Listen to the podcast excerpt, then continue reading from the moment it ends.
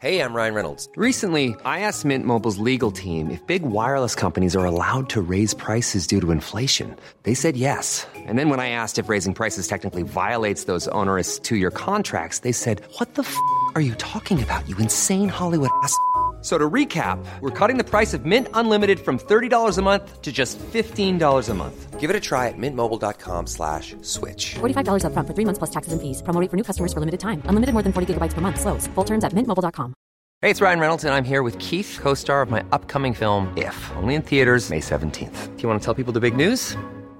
All right, I'll do. It. Sign up now and you'll get unlimited for $15 a month in six months of Paramount Plus Essential Plan on us. Mintmobile.com slash switch. Upfront payment of $45 equivalent to $15 per month. Unlimited over 40 gigabytes per month. Face lower speeds. Videos at 480p. Active Mint customers by 531.24 get six months of Paramount Plus Essential Plan. Auto renews after six months. Offer ends May 31st, 2024. Separate Paramount Plus registration required. Terms and conditions apply if rated PG. Hey, Dave. Yeah, Randy. Since we founded Bombus, we've always said our socks, underwear, and t shirts are super soft. Any new ideas? Maybe sublimely soft. Or disgustingly cozy. Wait, what? I got it. Bombus. Absurdly comfortable essentials for yourself and for those facing homelessness. Because one purchased equals one donated. Wow, did we just write an ad? Yes. Bombas. Big comfort for everyone. Go to bombas.com slash ACAST and use code ACAST for 20% off your first purchase.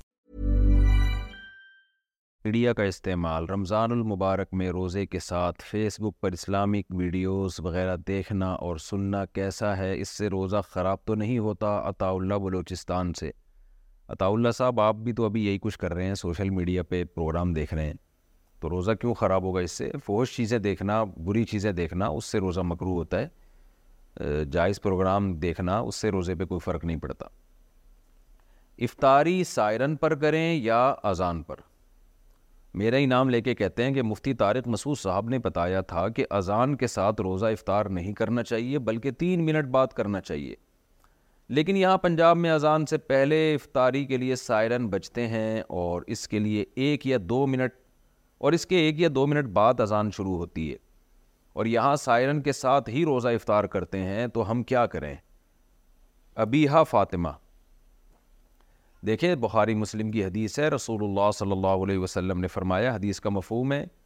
کہ جب سورج غروب ہو جائے تو افطار کرنے کا time شروع ہو جاتا ہے سورج غروب تو اس سے پتہ چلتا ہے اس کا مدار اذان پر یا سائرن پر نہیں ہے بلکہ سورج غروب ہونے پر ہے اب سورج غروب ہونے کا کیسے پتہ چلے گا یا تو آپ اپنے مکان کی چھت پہ کھڑے ہو کر دیکھیں کہ بھئی سورج غروب ہو رہا ہے کہ نہیں ہو رہا سو فیصد جب یقین ہو جائے کہ غروب ہو چکا ہے شک ہو پھر نہیں یقین ہو گیا غروب ہو گیا تو آپ افطار کر لیں اور ایک طریقہ یہ ہوتا ہے کہ اس تکلف کے بجائے آج کل نقشے ملتے ہیں گوگل پہ بھی پتہ چل جاتا ہے کہ آپ جس علاقے میں ہیں وہاں غروب آفتاب کا ٹائم کیا ہے سورج غروب ہونے کا ٹائم کیا ہے کراچی کا الگ ٹائم ہے لاہور کا الگ ہے مختلف جگہوں کا الگ ہے تو جو ٹائم غروب آفتاب کا لکھا ہوا ہو اس سے کم سے کم دو منٹ کے بعد روزہ افطار کریں کم سے کم وجہ اس کی یہ ہے کہ یہ جو ٹائم نقشوں میں لکھا ہوتا ہے یہ سو فیصد یقینی نہیں ہوتا خوب سمجھ لیں جب جیسے لکھا ہے نا فار ایگزامپل کراچی میں آج کا ٹائم جو لکھا ہوا ہے وہ ہے چھ بج کے پچاس منٹ فار ایگزامپل شاید اکاون ہو یا انچاس ہو مجھے پوری طرح یاد نہیں ہے چھ بج کے پچاس منٹ لکھا ہوا ہے تو آخری درجے کی احتیاط یہ کہ چھ بج کے باون منٹ پہ یعنی ففٹی لکھا ہوا ہے تو ففٹی ٹو پہ آپ افطار کریں کیونکہ چھ پچاس ایک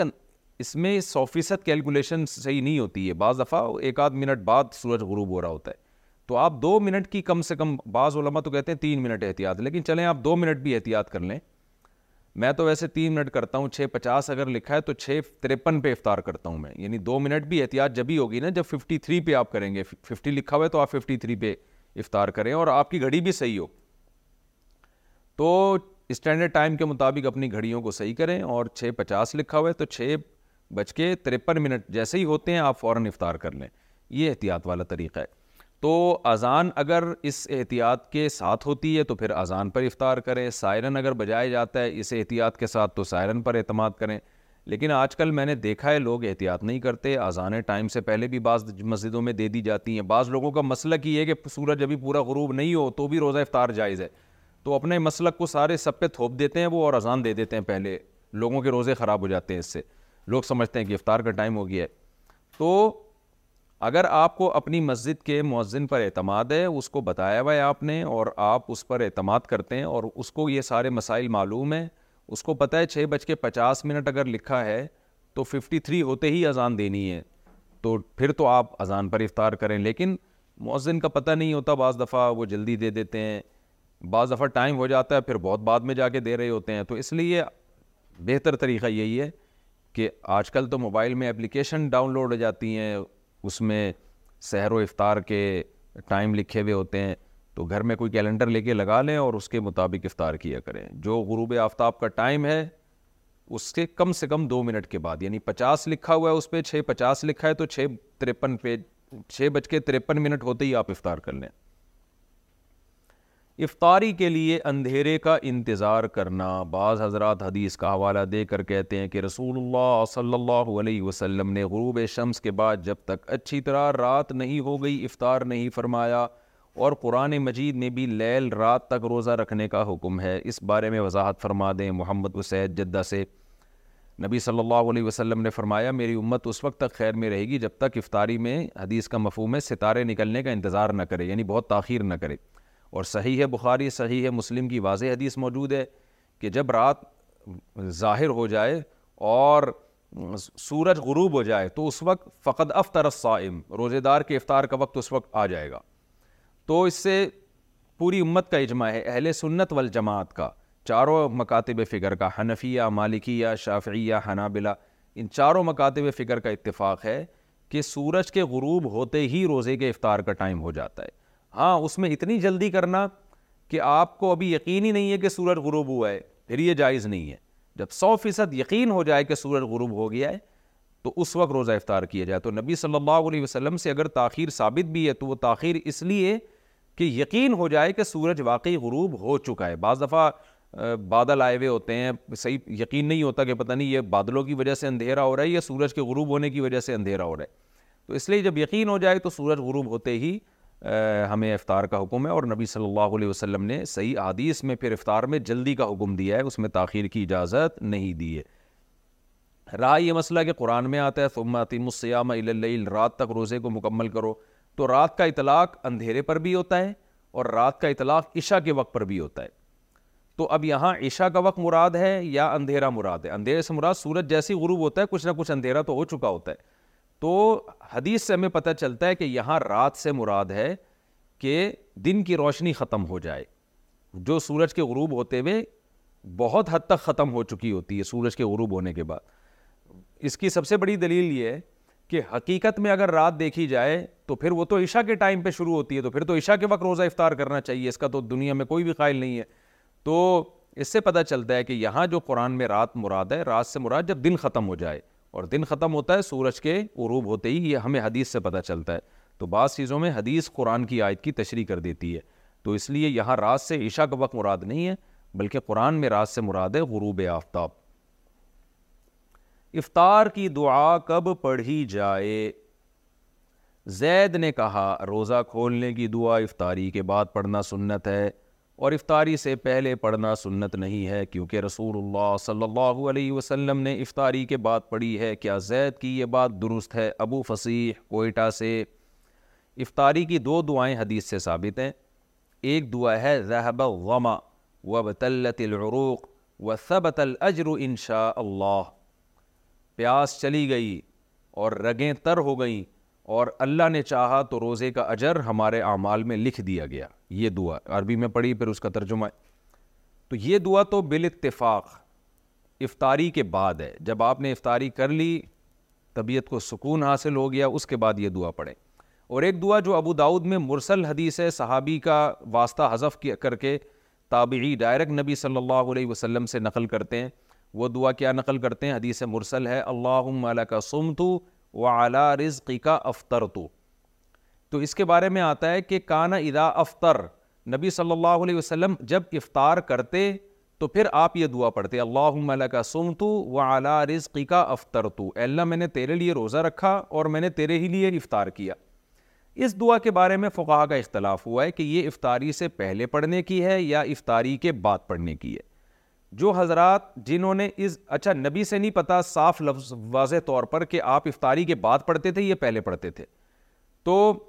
جن حضرات نے حدیث کے ظاہری الفاظ کو دیکھا جو الفاظ میں بھی پڑھ کے سناتا ہوں جنہوں نے حدیث کے ظاہری الفاظ کو دیکھا انہوں نے کہا کہ یہ افطاری کے بعد پڑھی جائے گی حدیث کے ظاہری الفاظ کیا ہیں کانا ادا افطر نبی جب افطار کرتے تو اس سے تو پتہ چل رہا ہے جب افطار کر لیتے افطاری کے بعد یہ دعا پڑھتے اور دعا کے الفاظ بھی کیا ہیں اللہم کا سنتو تو اے اللہ میں نے تیرے لیے روزہ رکھا یعنی پاسٹ کی بات ہے والا رسقی کا افطر تو اور تیرے رزق پر میں نے افطار کیا تو اس کا مطلب کر چکا ہے نا تبھی تو دعا پڑھ رہا ہے تو یہ ان حضرات کی رائے ہے جو یہ کہتے ہیں کہ افطاری کے بعد یہ دعا پڑھی جائے گی لیکن دوسرے جو بہت سے علماء اس کے قائل ہیں کہ افطاری کے وقت یہ دعا پڑھی جائے گی ان کی دلیل کیا ہے وہ یہ کہتے ہیں کہ جو کام ہونے والا ہوتا ہے اسے بھی پاسٹ اور ماضی کے سیغوں سے تعبیر کیا جاتا ہے جیسے حدیث میں جو آتا ہے نا کانا ادا افطر نبی جب افطاری کرتے مطلب افطاری کا ارادہ کرتے اس کی مثال ایسے جیسے قرآن میں آتا ہے یا یو الذین آ منو ادا قم تم اے ایمان والو جب تم نماز کے لیے کھڑے ہو جاؤ فغسلو وجو اپنے چہروں دھو دو کیا مطلب کھڑے ہو جاؤ پھر تھوڑی دو بلکہ جب تم کھڑے ہونے کا ارادہ کرو تو جو کام ہونے والا ہوتا ہے اس کو بھی ماضی سے تعبیر کیا جاتا ہے تو ادا افطارہ کا مطلب ادا ارادہ یفطرا نبی صلی اللہ علیہ وسلم جب افطار کرتے یعنی جب افطار کا ارادہ کرتے جب افطار کا کی نیت کرتے اس وقت یہ دعا پڑھتے اسی طرح یہ جو حدیث میں الفاظ ہیں کہ اس میں ماضی کے سیغیں اللہ کا سم تو والا رزقی کا افطر تو اللہ میں نے تیرے لیے روزہ رکھا تیرے رزق پر میں نے افطار کیا تو یہاں بھی یہ علماء کہتے ہیں کہ افطار کیا کا مطلب کرنے والا ہوں جو کام ہونے والا ہوتا ہے اس کو بھی ماضی کے سیغوں سے تعبیر کیا جاتا ہے اس کی عربی زبان میں بہت مثالیں ملتی ہیں تو اب دونوں طرف دلائل ہیں اور کوئی یقینی دلیل کسی ایک مسلک کی تائید کے لیے بھی نہیں ہے البتہ ہماری رائے میں یہ جو دوسرا موقف ہے یہ زیادہ دلیل کے لحاظ سے اس لیے افضل معلوم ہوتا ہے دوسرا موقف کیا ہے کہ افطاری سے پہلے پڑھنی چاہیے یہ دعا یعنی افطاری کے وقت افطاری کا بالکل ٹائم ہو چکا ہے تو آپ کھجور کھانے سے پہلے پانی پینے سے پہلے یہ دعا پڑھ لیں اللہ سم تو والا رسق کا افطر تو یہ پڑھ کے آپ کھائیں تو وہ یہ موقف ہماری رائے میں اس لیے ہے کہ تعامل ناس ہے عامت المومنین اسی پر عمل کرتے چلے آ رہے ہیں کہ عام طور پر یہ دعا افطاری سے پہلے پڑھی جاتی ہے اور ویسے بھی دو دعائیں ہیں تو ایک افطاری سے پہلے پڑھ لی جائے اور ایک افطاری کے بعد کیونکہ افطاری کے بعد والی جو دعا ہے وہ تو متعین ہے ذہب و اب تعالی و ہماری رائے میں یہ دوسرا موقف زیادہ بہتر معلوم ہوتا ہے تعامل ناس لوگوں کے عمل کی وجہ سے شریعت میں جو ہے نا اتفاق اتحاد حسن عبداللہ بن مسعود کا قول ہے کہ جس چیز کو مسلمان اچھا سمجھتے ہوں اللہ کی نظر میں بھی وہ اچھی ہوتی ہے تو ڈیڑھ اینٹ کی الگ سے مسجد نہیں بنانی چاہیے جب جو جب جس پر سب عمل کر رہے ہیں تو اسی پر عمل کی جائے جبکہ اس پہ دلیل بھی قائم ہو تو بہرحال دونوں طرف دلائل ہیں کسی ایک موقف پر سختی کرنا دوسرے کو برا بلا کہنا یہ درست نہیں ہے اگر کوئی وہ والا موقف اختیار کرتا ہے کہ نہیں جی افطاری کے بعد ہی یہ دعا پڑھنی چاہیے تو بھی ٹھیک ہے تو بھی کوئی حرج نہیں ہے تو کوئی حرج نہیں ہے اس میں تو ہماری رائے یہ ہے کہ بہتر ہے کہ پہلے پڑھ لی جائے اور دوسری والی دعا افطاری کے بعد پڑھی جائے بیماری میں روزہ چھوڑنے کے لیے ڈاکٹر کی ہدایت ضروری ہے کسی شخص کی طبیعت خراب ہونے کی وجہ سے وہ روزہ نہ رکھے تو علماء بتاتے ہیں کہ کوئی دیندار اور ماہر ڈاکٹر کے کہنے پر چھوڑ سکتا ہے لیکن اگر کسی کے پاس ڈاکٹر کو بتانے کی فیس ہی نہ ہو تو وہ کیا کرے کیا اپنی رائے کی بنا پر طبیعت خراب ہونے کی وجہ سے روزہ چھوڑ سکتا ہے محمد سعادت خان انڈیا سے دیکھیں ایک آدمی کو اپنے بارے میں غالب گمانے وہم نہیں ہے غالب گمانے کہ میں نے روزہ رکھا تو میری طبیعت خراب ہوگی بعض دفعہ پیشنٹ کو تجربوں سے پتہ چل جاتا ہے جیسے شوگر کے مریض کو بار بار ڈاکٹروں کے پاس جانے کی ضرورت نہیں ہوتی شوگر کے پیشنٹ کو پتہ ہوتا ہے کہ میری طبیعت کب خراب ہوگی اور کب مجھے چینی کھانی ہے اور کب مجھے چینی سے اوائڈ کرنا ہے اس کو اپنے تجربے سے بھی اگر اندازہ ہو گیا تو پھر اس کو ڈاکٹر کے پاس جانے کی ضرورت نہیں ہے خود فیصلہ کر سکتا ہے لیکن بعض بیماریاں ایسی ہوتی ہیں اس میں آپ کی رائے کا اعتبار نہیں ہوتا میں نے بہت دفعہ مریضوں کو دیکھا ہے وہ کسی چیز سے خام خامے میں پرہیز کر رہے ہوتے ہیں ڈاکٹر سے پوچھتے ہیں تو ڈاکٹر کہتا ہے اس سے پرہیز کرنے میں آپ کو آپ کی بیماری کا کوئی تعلق نہیں ہے اس کے پرہیز سے روزے میں بھی میں نے خود ایک پیشنٹ کو دیکھا کچھ دن پہلے مجھ سے مسئلہ پوچھنے کے لیے آئے کہ اس بیماری میں میرے لیے روزہ رکھنا نقصان دہ ہے تو میں نے کہا آپ ڈاکٹر سے پوچھیں تو پھر انہوں نے کہا میں نے ڈاکٹر سے پوچھا ہے تو ڈاکٹر نے کہا کہ روزہ رکھنے سے اس بیماری کا کوئی تعلق نہیں ہے آپ کو کوئی نقصان نہیں ہوگا اس سے تو اس لیے ڈاکٹر کی بات زیادہ قابل اعتماد ہوتی ہے تو اپنی طرف سے ہوائی تکے نیچے لانے چاہیے ہوائی فائرنگ نہیں کرنی چاہیے رمضان کا روزہ ہے اسلام کا رکن ہے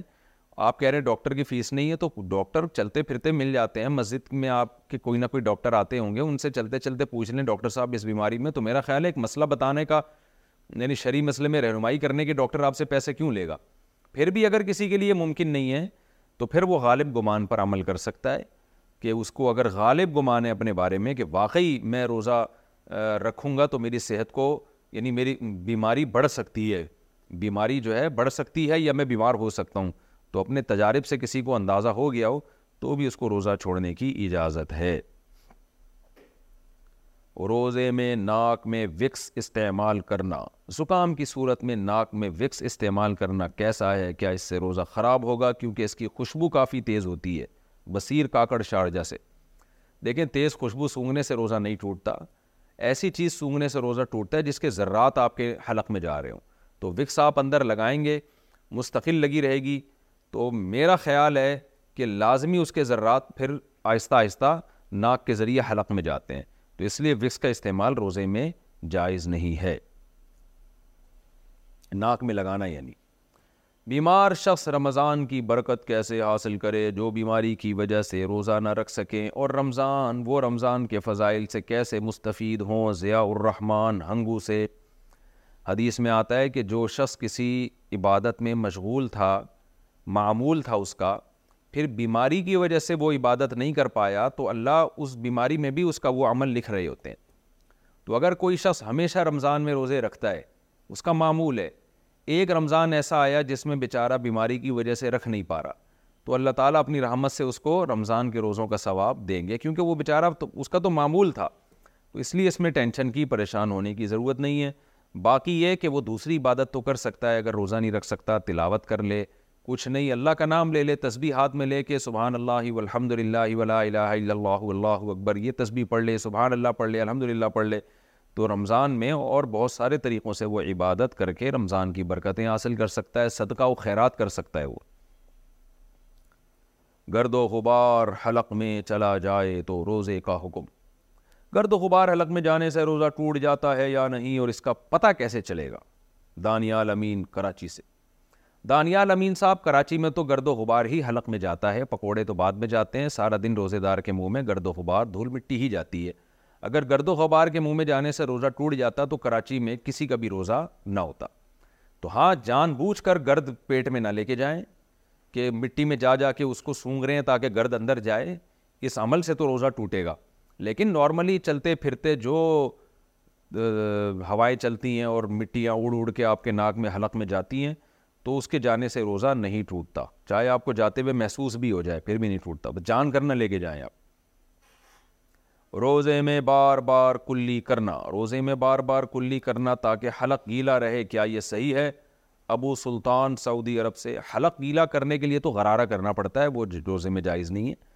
لیکن کلی کرنا جائز ہے چاہے تاکہ جو ہے پیاس کی شدت میں کمی ہو جائے تو اس نیت سے آپ بار بار کلی کر سکتے ہیں کوئی حرج نہیں ہے روزے میں کھانا بناتے ہوئے نمک چکھنا کیا روزے کی حالت میں کھانا بناتے ہوئے نمک یا مرچ چکھ سکتے ہیں جبکہ فوری طور پر کلی کر لی جائے ام طلحہ یو کے سے مکرو عمل ہے ناپسندیدہ عمل ہے لیکن اگر کھانے کے خراب ہونے کا بیڑا غرق ہونے کا خطرہ ہے کہ میاں صاحب کو غصہ آ جائے گا ان کا میٹر گھوم جائے گا بچے پلیٹیں اٹھا اٹھا کے پھینکنا شروع کر دیں گے امی یہ کیا کر دیا آپ نے حلوہ ایسا بنایا اس میں تو چینی نہیں ہے چینی کے بجائے نمک ڈال دیا آپ نے یا کھان نمک بہت کم ڈال ڈال دیا جاتا ہے تو بھی ذائقہ خراب ہو جاتا ہے بعض دفعہ کھانے میں نمک تیز پڑ جاتا ہے اور میاں صاحب بلڈ پریشر کے مریض ہیں کھا کے ان کی کھوپڑی اور ان کی سیٹنگ آؤٹ ہو گئی سارا افطاری کا بھی بیڑا غرق کر دیا انہوں نے ایسا خطرہ اگر موجود ہو تو پھر خاتون نمک چکھ سکتی ہیں تو کھانا پکاتے ہوئے تھوڑا سا منہ پہ زبان پہ رکھ کے فوراً تھوک دیں اور اچھی طرح کلی کر لیں تو اس کی گنجائش ہے روزے میں شوگر ٹیسٹ کرنا کیا روزے میں شوگر ٹیسٹ کر سکتے ہیں نیز کیا کسی کو مجبوری کی حالت میں خون دے سکتے ہیں عیشہ قریشی جی ہاں شوگر بھی ٹیسٹ کر سکتے ہیں اور خون بھی دے سکتے ہیں روزہ اس سے نہیں ٹھوٹتا خون دے بھی سکتے ہیں خون لے بھی سکتے ہیں روزے میں ڈرپ لگوانا اگر کوئی بیمار ہو جیسے ٹائیفائڈ جس کا کورس یہ ہوتا ہے کہ روزانہ صبح و شام ایک ایک ڈرپ لگانی پڑتی ہے تو کیا روزے کی حالت میں ڈرپ لگائی جا سکتی ہے یا صرف جی ہاں لگائی جا سکتی ہے یاسر صاحب روزے میں دوران غسل ناک میں کتنا پانی پہنچائیں ایک عالم نے پرمایا کہ غسل واجب ہو تو روزے میں بھی ناک کی نرم ہڈی تک پانی پہنچانا فرض ہے اور ایک عالم نے کہا کہ روزے میں پانی ناک کی نرم ہڈی تک نہ پہنچانا مسنون ہے تو اس میں صحیح طریقہ کیا ہے ناک کی نرم ہڈی تک تو پانی پہنچانا لازمی ہے نا تو چاہے روزہ ہو یا نہ ہو جب غسل فرض ہے آپ پر تو ہلکا سا پانی کو اندر لے کے جائیں وہ ناک کی نرم ہڈی تک آرام سے پہنچ جاتا ہے بہت زیادہ زور نہ لگائیں وہمی لوگ زور لگا لگا کے دماغ میں پانی پہنچا دیتے ہیں تو ہلکا سا بس کھینچ لیں اس سے آرام سے پانی پہنچ جاتا ہے وہم نہ کریں اس میں روزہ رکھنے کی دعا کا حکم روزہ رکھنے کی جو دعا مشہور ہے وہ بھی سومی غدین نوئی تمن شہری رمضان کیا یہ دعا حدیث سے ثابت ہے حمید خان نہیں جی یہ حدیث سے ثابت نہیں ہے بس دل میں اتنی نیت کافی ہے کہ میں روزہ رکھ رہا ہوں استحاضہ میں روزے اور نماز کا حکم حیض کی کم سے کم مدت تین دن تین رات ہے اور زیادہ سے زیادہ مدت دس دن دس رات ہے اس مدت میں روزہ نہیں رکھتے اب اگر کسی کو دس دن سے زیادہ بلیڈنگ ہو خون آئے تو اس صورت میں روزہ اور نماز کا کیا حکم ہے محمد حسین کشمیر سے کسی خاتون کو اگر دس دن سے بھی زیادہ بلیڈنگ ہو رہی ہے تو وہ روزہ بھی رکھیں گی اور نماز بھی پڑھیں گی کیونکہ حیض دس دن سے زیادہ نہیں ہو سکتا تو روزے کا تو حکم یہی ہے کہ دس دنوں کے بعد وہ روزہ رکھنا شروع کر دیں گی اور تمام روزوں کی قضا تو انہوں نے جو حیض کی حالت میں چھوٹے ہیں وہ تو ویسے ہی عید کے بعد کرنی ہے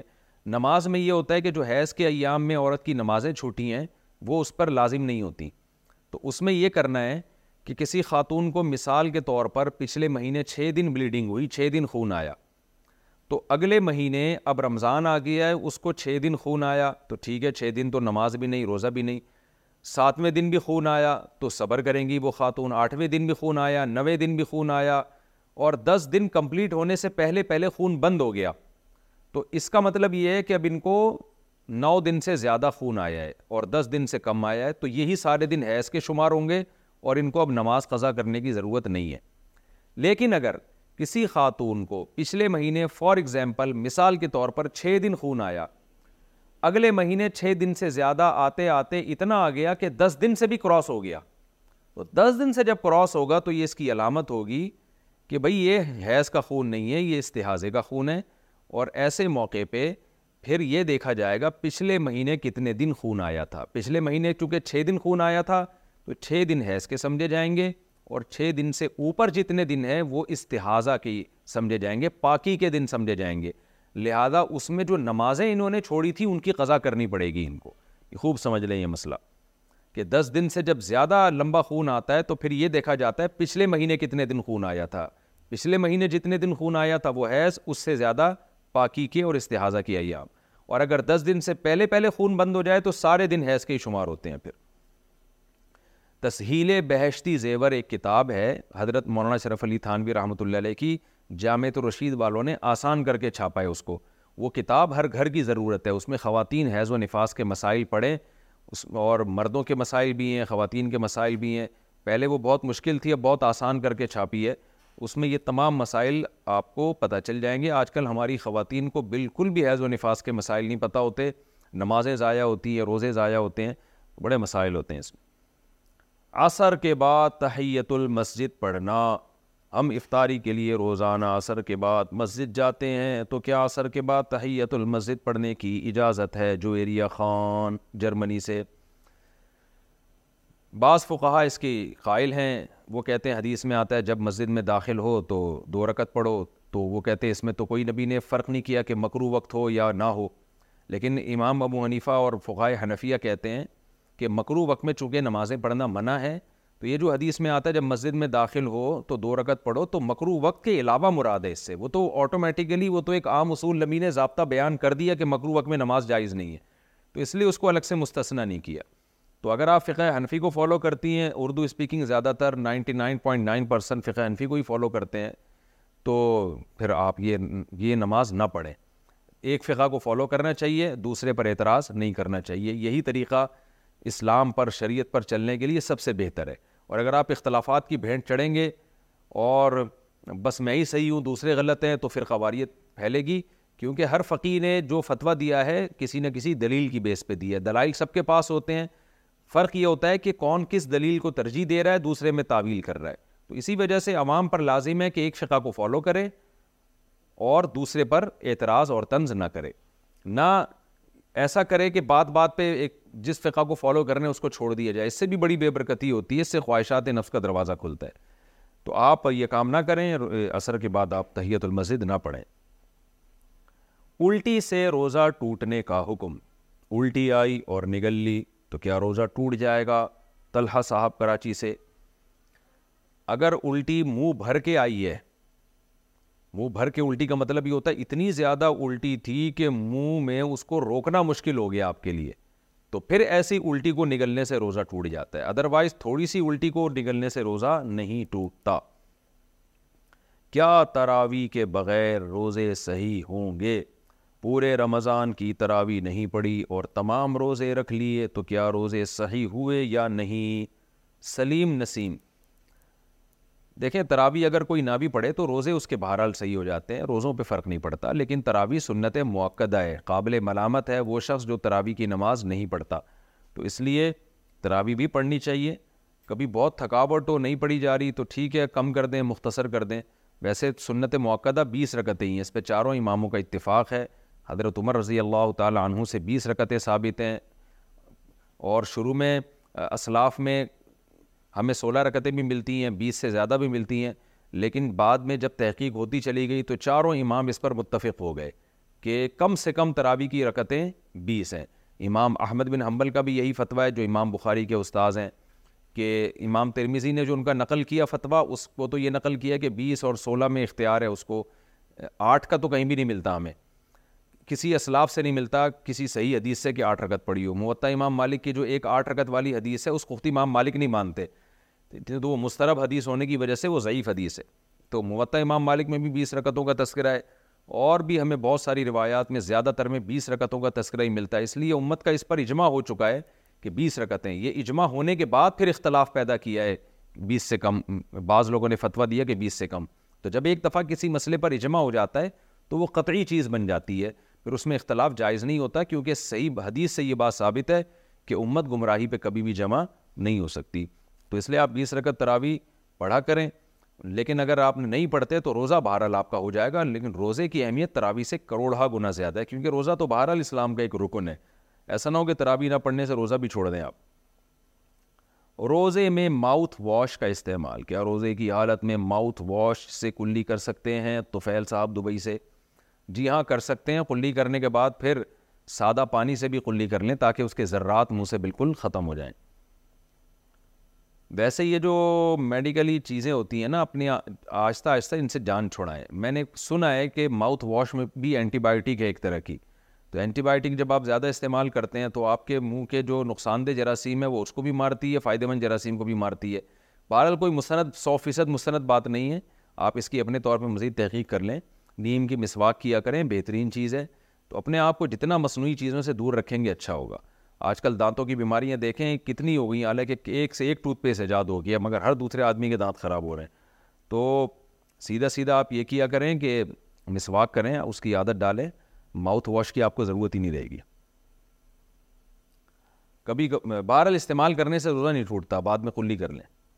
کیا نقصیر سے روزہ ٹوٹ جاتا ہے کیا نقصیر آنے سے روزہ ٹوٹ جاتا ہے ساجد کراچی سے نہیں جی روزہ نہیں چھوٹتا روزے میں سر پر تیل لگانا کیا سر پر تیل لگانے سے روزے میں کوئی فرق تو نہیں پڑتا یہ لکھا راؤ ولی خان دبئی سے نہیں جی سر پر تیل لگانے سے روزہ نہیں ٹوٹتا تیل پینے سے روزہ ٹوٹے گا سر پہ آپ جتنی بھی مالش کریں روزہ نہیں ٹوٹے گا بلکہ ہو سکتا ہے آپ کے بال اگنا شروع ہو جائے بغیر سحری کے روزے کا حکم سمیع خان نے پوچھا ہے کہ جی بغیر سحری کے روزہ رکھ لیا تو روزہ ہو جائے گا جی ہاں جی روزے کے لیے سحری ضروری نہیں ہے بلکہ رمضان کے روزے میں اگر سحری میں آنکھ نہ کھلے تو بھی روزہ اسی طرح فرض ہے جیسے آنکھ کھلنے کے بعد فرض ہے تو روزہ چھوڑ نہیں سکتے آپ چاہے سحری میں آنکھ کھلے یا نہ کھلے ہاں سحری سنت ہے نبی صلی اللہ علیہ وسلم نے بہت ترغیب دی اور سحری میں فرمایا کہ اس میں برکت ہے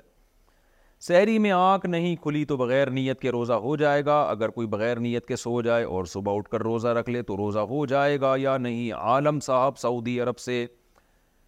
اگر سحری میں آنکھ نہیں کھلی تو بھی روزہ ہو جائے گا آپ بعد میں نیت کر لیں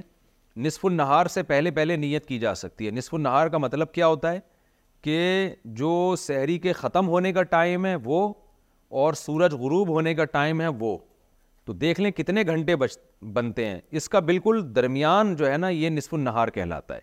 یعنی آدھا روزہ کمپلیٹ ہونے سے پہلے پہلے بھی آپ روزے کی نیت کر سکتے ہیں تو اور سحری اگر آنکھ نہیں کھلی روزہ چھوڑ دینا رمضان کا حرام ہے گناہ کبیرہ ہے خوب سمجھ لیں بعض لوگ کیا کرتے ہیں شہری میں آنکھ نہیں کھلتی تو کہتے ہیں یار اب کون رکھے سارا دن روزہ تو رکھنا پڑے گا آپ کو روزہ رمضان کا چھوڑنا حرام ہے کبیرہ گناہ ہے شہری میں آنکھ کھلے یا نہ کھلے شہری عین وقت پر ختم کرنا اگر روزہ چار بج کر بیالیس پر بند کیا اور چار بیالیس پر ہی فجر کی اذان بھی ہوئی تو کیا روزہ ہو گیا یا نہیں نیز کیا اذان کے شروع تک سحری کھائی جا سکتی ہے اس سے روزہ صحیح ہوگا بنت عبد الرحمن جدہ سے اگر جی چار بیالیس پہ روزہ بند ہو رہا ہے تو بہتر یہ ہے احتیاط یہ ہے کہ چار اکتالیس پہ آپ بند کر لیں ایک منٹ پہلے لیکن اگر کسی نے چار بیالیس پہ بھی بند کیا تو روزہ ہو جائے گا حدیث میں آتا ہے کہ اگر کسی کے ہاتھ میں دودھ کا پیالہ ہونا اور اذان ہو جائے تو وہ پی لے اس کو جلدی سے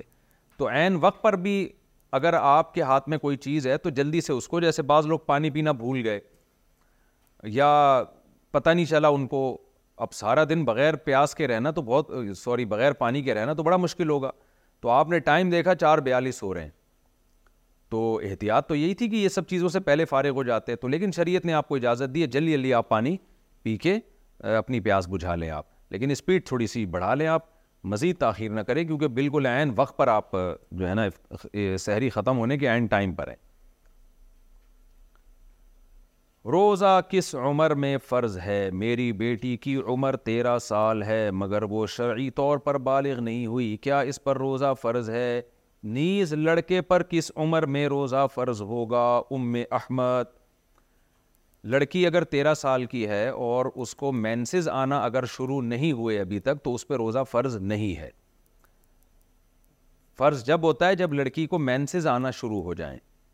اسی طرح لڑکے کو اگر نائٹ فال ہونا شروع ہو جائے تو جب فرسٹ ٹائم نائٹ فال ہوگا اطلام ہوگا تو اس پہ روزہ فرض ہو جائے گا تو جیسے کسی کو رات کو لڑکے کو اطلام ہو گیا نائٹ فال ہو گیا تو اب اس پر لازم ہے کہ وہ غسل کرے اور عشاء کی نماز بھی پڑھے اور پھر سحری کر کے روزہ بھی رکھے سحری نہ بھی کرے تو روزہ بہرحال اس کو رکھنا پڑے گا بلکہ اگر کوئی لڑکا بالغ ہوا ایسے ٹائم پہ کہ روزے کا وقت شروع ہو چکا تھا مثال کے طور پر ساڑھے چار بجے سحری کا ٹائم ختم ہو رہا ہے تو کوئی نوجوان ساڑھے چار بجے کے بعد اس کو نائٹ فال ہوا احتلام ہوا تو ساڑھے اس نے تو روزہ نہیں رکھا تھا یہ یا اس کے والدین نے نہیں رکھوایا یہ کہہ کے کہ یہ بچہ ابھی نابالغ ہے تو اب جیسے ہی اس کو روزے کے شروع ہونے کے بعد نائٹ فال ہوگا تو اگرچہ وہ کھانا کھاتا رہا ہے کھاتا پیتا رہا ہے لیکن جیسے ہی اس کو نائٹ فال ہوگا تو وہ بالغ ہو جائے گا اور بالغ ہونے کے بعد افطاری تک اب اس کے لیے کھانا پینا ناجائز ہو جائے گا تو گو کہ اس کا روزہ نہیں ہے لیکن پھر بھی اس کو روزے داروں کی طرح اس پر رہنا لازم ہو جائے گا یہ بالکل ایسے ہے جیسے کوئی غیر مسلم اگر دن میں مسلمان ہوتا ہے رمضان میں تو اگرچہ اس کا روزہ نہیں تھا وہ کھا پی رہا تھا لیکن جیسے اسلام قبول کرے گا تو اب اس پر لازم ہو جائے گا کہ وہ روزے داروں کی طرح رہے وہ تو ٹھیک ہے روزہ تو نہیں ہے اس کا لیکن روزے داروں کی طرح اس کو رہنا لازم ہو جائے گا تو اسی طرح کوئی خاتون کو حیض آ رہا تھا اور وہ حیض سے پاک ہو گئیں روزے کے درمیان میں تو جیسے ہی حیض سے پاک ہوں گی تو اگرچہ روزہ تو نہیں ہے کیونکہ سحری کے وقت تو حیض کی حالت میں تھیں وہ لیکن ان پر لازم ہو جائے گا کہ اب وہ روزے داروں کی طرح رہیں اسی طرح کوئی مسافر جس نے رمضان کی وجہ سے رمضان میں سفر کی وجہ سے روزہ چھوڑ دیا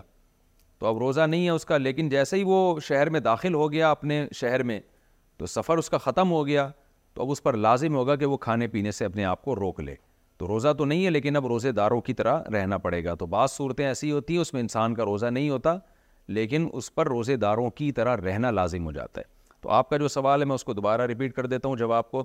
کہ بچی تیرہ سال کی ہے اس کو مینسز شروع نہیں ہوئے تو اس پر روزے واجب نہیں ہیں لڑکے کو اگر نائٹ فال نہیں ہوا احتلام نہیں ہوا تو اس پہ روزہ واجب نہیں ہے البتہ لڑکی یا لڑکا جب پندرہ سال کے ہو جائیں تو پھر بہرحال بالغ ہی شمار ہوں گے چاہے لڑکی کو مینسز آئیں یا نہ آئیں لڑکے کو نائٹ فال ہو یا نہ ہو پندرہ سال میں بہرحال وہ بالغ ہو جاتے ہیں اور روزے اور نماز فرض ہو جاتی ہے اور پندرہ سال سے اسلامی پندرہ سال مراد ہیں اس لیے بچوں کی اسلامی ڈیٹ آف برتھ بھی یاد رکھنی چاہیے کیونکہ شرعی اکام اسلامی تاریخوں سے ہوتے ہیں انگریزی تاریخوں سے نہیں ہوتے تو پندرہ سال جب اسلامی لحاظ سے ان کی عمر ہو جائے گی تو ان پہ روزے اور نماز فرض ہو جائے گا روزے میں ہجامہ کروانا روزے کی حالت میں ہجامہ کر سکتے ہیں نیز کیا اس سے وضو وضو پوچھ وضو باقی رہتا ہے یا ٹوٹ جاتا ہے مشہود خان کراچی سے وضو تو بہرحال ٹوٹ جاتا ہے روزہ نہیں ٹوٹتا البتہ اس اس عمل کو ناپسند کیا گیا کیونکہ ایک حدیث میں آتا ہے افطر الحاجم والمحجوم او کما قال صلی اللہ علیہ وسلم کہ اس سے روزہ ٹوٹ جاتا ہے لیکن یہاں ٹوٹنے سے مراد ہے ٹوٹنے کا خطرہ ہے ثواب میں کمی ہے کیونکہ جب آپ روزہ رکھے خون نکلواتے ہیں تو ایک ویکنیس ہوتی ہے تو خطرہ ہوتا ہے کہ آپ اپنے آپ کو آزمائش میں ڈال رہے ہیں روزہ کمپلیٹ کرنا آپ کے لیے بہت مشکل ہو جاتا ہے تو جائز ہے بہرحال گناہ نہیں ہے لیکن بہتر نہیں ہے اگر آپ اور اگر کروانا بھی ہے تو اثر کے ٹائم پہ کروائیں جب روزے کا ٹائم تھوڑا ہو جائے جیسے بعض لوگ روزے میں ایکسرسائز کرتے ہیں روزہ رکھے تو بھائی صبح اگر آپ نے ایکسرسائز کر لی تو سارا دن آپ کے لیے ایک مصیبت ہوگی کہیں ایسا نہ ہو ناقابل برداشت حالت ہو جائے تو اس لیے روزے میں اگر ایکسرسائز کرنی بھی ہوتی ہے تو افطاری سے تھوڑی دیر پہلے کی جائے تاکہ جتنی بھی حالت غیر ہو جائے کو بھی تھوڑی دیر میں افطاری ہونے والی ہے تو اس لیے اس سے جو ہے نا اگر ہجامہ کرنا بھی ہو تو افطاری کے قریب قریب ٹائم پہ کیا جائے اذان کی آواز سے پہلے افطار کرنا رمضان میں افطار کے وقت بعض لوگ اذان ہونے سے پہلے ہی کھانے پینے لگتے ان کا کہنا ہوتا ہے کہ وقت ہو جائے تو روزہ کھول لینا چاہیے اذان سن کر کھانا ضروری نہیں کیا ان کا ایسا کہنا صحیح ہے محمد وسیم انڈیا سے جی صحیح ہے لیکن اس میں ایک بات کا خیال کریں آپ نے جو اپلیکیشن ڈاؤن لوڈ کی ہوئی ہے اپنے علاقے کے لحاظ سے یا گھر میں کوئی بھی آپ کے جنتری یا نقشہ ہے جس میں روزے کے جس میں سورج غروب ہونے کا ٹائم لکھا ہوا ہے کم سے کم دو منٹ بعد اس ٹائم سے روزہ کھولیں یہ میں ڈیٹیل میں بتا چکا ہوں اس سے پہلے والے مسائل میں کہ اگر مثال کے طور پر چھ بج کے پچاس منٹ لکھا ہوا ہے تو جیسے ہی چھ بج کے یعنی سکس ففٹی لکھا ہوا ہے تو سکس بج کے ففٹی تھری منٹ ہوتے ہی آپ افطار کر لیں کم سے کم دو منٹ ضرور گزاریں احتیاطاً کیونکہ یہ جو اوقات لکھے ہوئے ہوتے ہیں سو فیصد یقینی نہیں ہوتے تو جب تک سورج غروب ہونے کا سو فیصد یقین نہیں ہوگا آپ کے لیے روزہ افطار کرنا درست نہیں ہوگا بعض لوگ کہتے ہیں حدیث میں تو آتا ہے جلدی افطار کرو تو جلدی کا مطلب سورج غروب ہونے کا یقین تو ہونا پہلے یقین ہونے کے بعد پھر جلدی افطار کرو وضو کی کلی کر کے تھوک نکل گیا تو کیا تو روزے کا حکم وضو کی کلی کر کے تھوک نکل گیا جب ہم روزے کی حالت میں کلی کرتے ہیں تو زبان تر ہو جاتی ہے اور اس حالت میں اگر تھوک نکل لیں تو کیا روزہ ٹوٹ جائے گا محمد طیب ڈیرہ اسماعیل خان سے جب آپ نے کلی کی اور منہ میں پانی آپ کو صاف محسوس ہو رہا ہے وہ نکلیں گے تو یقیناً روزہ ٹوٹ جائے گا لیکن آپ نے کیا کیا ایک دفعہ تھوک دیں آپ جیسے آپ نے کلی کی منہ میں تراوٹ صاف محسوس ہو رہی ہے تو ایک دفعہ اس تراوٹ کو آپ نے تھوک دیا تو بس کافی ہے پھر بھی کوئی تراوٹ رہ جاتی ہے اس کو نگلنے سے روزہ نہیں ٹوٹتا وہمی لوگ سارا دن تھوکتے ہی رہتے ہیں پاگل بن کے وہ تو اعتدال کا راستہ اختیار کریں نہ اتنی بے احتیاطی کریں کہ ابھی کلی کی ہے منہ میں پانی ہے اس کو آپ نگل رہے ہیں یعنی کلی کرنے کے بعد تراوٹ صاف محسوس ہو رہی ہے اور اتنی بے اتنے وہمی بھی نہ بنے کہ تھوکتے ہی رہیں سارا دن بیٹھ کے تو ایک دفعہ تھوک دینا اس تراوٹ کو منہ میں جو محسوس ہو رہی ہے ایک دفعہ تھوک دے بس کافی ہے پھر اگر وہ تھوک منہ میں کے اندر جاتا بھی ہے تو روزہ نہیں ٹوٹتا روزے میں میاں بیوی کیا ایک دوسرے سے ریلیشن قائم کر سکتے ہیں یہ مسئلہ بھی کئی بار بتا چکا ہوں کہ انٹر کورس کرنا حرام ہے اس سے روزہ بھی ٹوٹ جائے گا اور ساٹھ روزوں کا کفارہ بھی لازم ہوگا اس کے علاوہ بوسو کنار کیا جا سکتا ہے لیکن اگر مرد ڈسچارج ہو گیا یا عورت ڈسچارج ہو گئی تو کفارہ تو نہیں ہوگا لیکن روزہ ٹوٹ جائے گا اور یہ گناہ بھی ملے گا تو کسی کو اپنے اوپر قدرت اگر نہیں ہے اس کو یہ خطرہ ہے کہ میں آگے جا سکتا ہوں تو پھر اس کے لیے تو یہ عمل جائز نہیں ہے یہ مسئلہ اگرچہ حیا کے خلاف ہے لیکن بہت زیادہ لوگ پوچھتے ہیں اب میں الگ الگ تو چھپڑ میں چھاؤں میں لا کے نہیں سب کو الگ الگ سمجھا سکتا تو اس لیے مجبوراً اس کو میں چینل پہ یہ جو ہے نا وہ بتا رہا ہوں تو انٹر کورس اگر کر لیا تو ساٹھ روزوں کا کفارہ لازم ہوگا اور اگر اس کے بغیر ڈسچارج ہو گئے تو ساٹھ روزوں کا کفارہ تو نہیں ہے لیکن گناہ بھی ہے روزے کی قضا بھی واجب ہے اور اگر ڈسچارج نہیں ہوئے اور انٹر کورس بھی نہیں ہوا تو پھر جائز ہے لیکن اس شخص کے لیے جائز ہے جس کو اپنے اوپر کنٹرول ہو روزے کا فدیہ کہاں خرچ کریں کیا رمضان کے روزوں کے فدیے کی رقم ماسی کو راشن میں دے سکتے ہیں اگر نہیں تو کس جگہ خرچ کرنی چاہیے نیز کیا روزوں کے فدیے کی رقم تراوی کے انتظامات کے لیے لگا سکتے ہیں انس ساجد کراچی سے نہیں جی روزوں کے فدیے کی رقم تراوی کے انتظامات میں نہیں لگا سکتے فدیے کی رقم کا مستحق وہی ہے جو زکوٰۃ کا مستحق ہے غریب ہی کو دے سکتے ہیں اور راشن کی مد میں بھی دے سکتے ہیں رہا یہ کہ ماسی کو دے سکتے ہیں کہ نہیں تو بھائی ماسی اگر مستحق ہے تو دے سکتے ہیں مستحق نہیں ہے تو نہیں دے سکتے اب یہ تو آپ ہی کو پتا ہوگا اچھا بعض دفعہ ماسیاں سارے محلے سے وہ زکاتیں اکٹھی کر کے کروڑ پتی بن چکی ہوتی ہیں تو میں نہیں کہہ رہا کہ ماسی کو نہ دیں لیکن تھوڑی سی تحقیق کر لیں تو اگر مستحق ہے تو دے دیں نہیں ہے تو نہیں دیں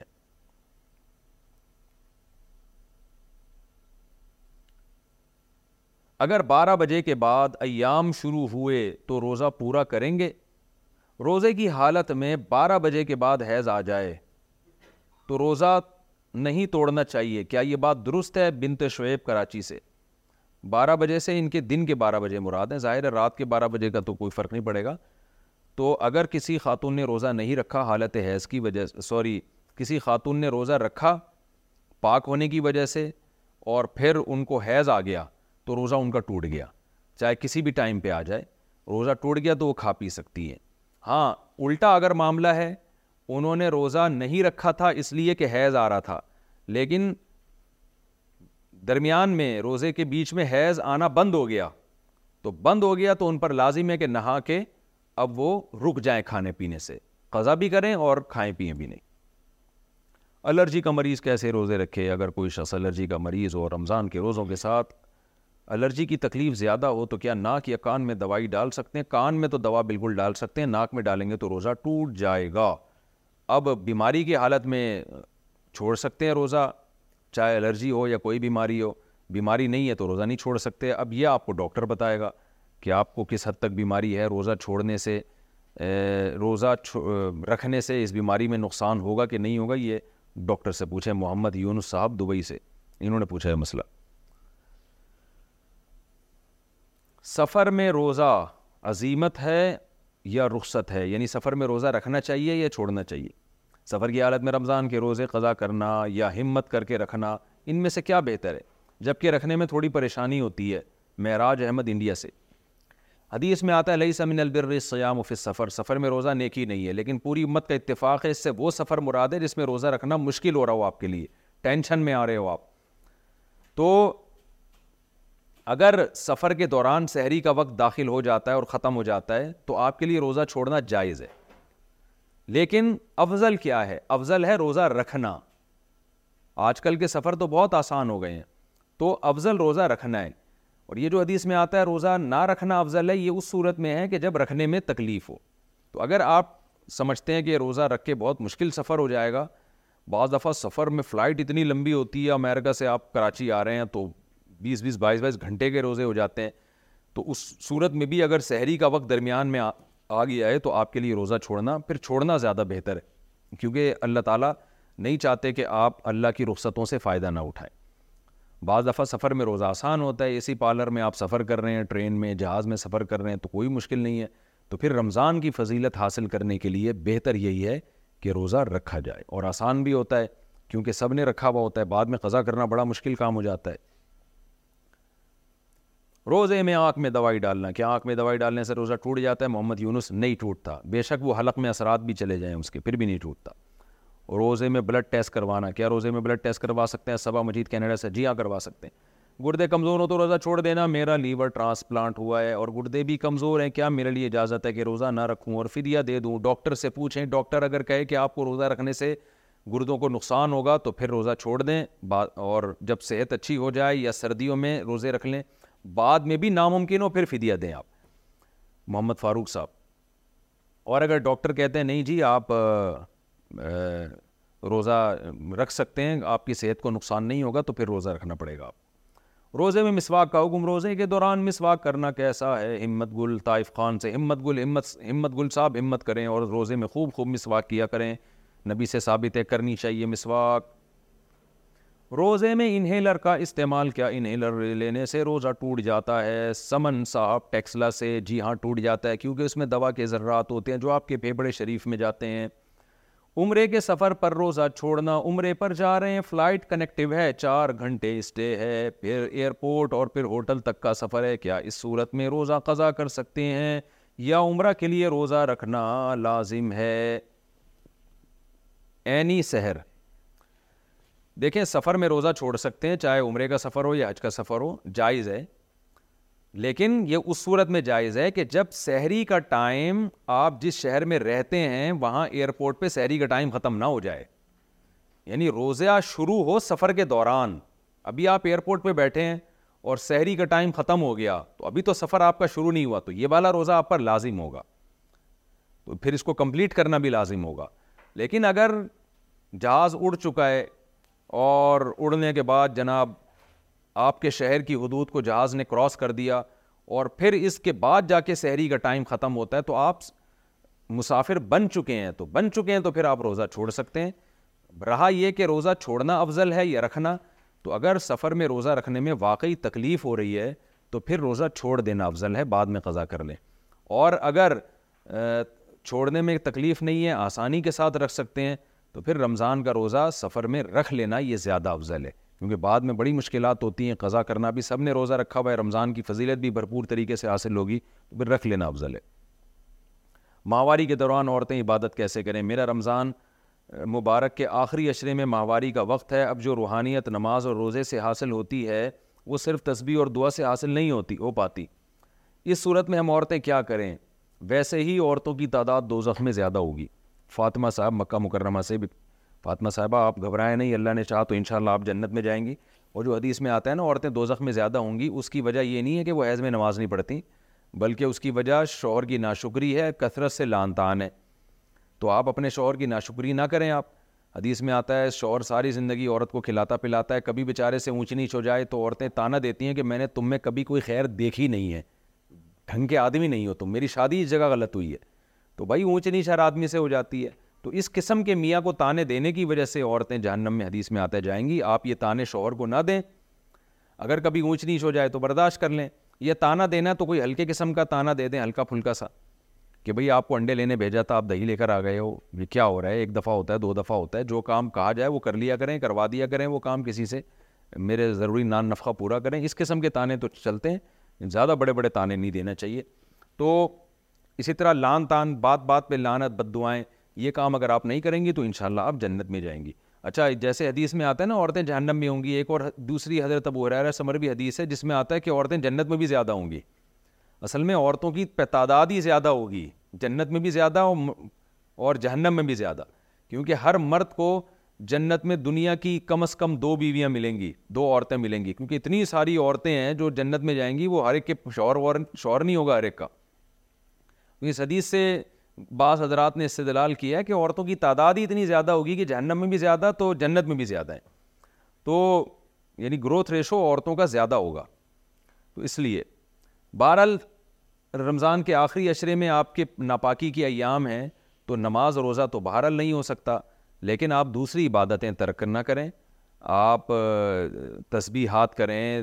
شریف کثرت سے پڑھیں دعائیں کثرت سے مانگیں دعا کتنی خوبصورت عبادت ہے رمضان کے آخری اشرے میں راتوں کو اٹھ کے لمبی لمبی مسلح پہ بیٹھ کے دعائیں مانگے تو اس میں کیا حرج ہے دعا مانگ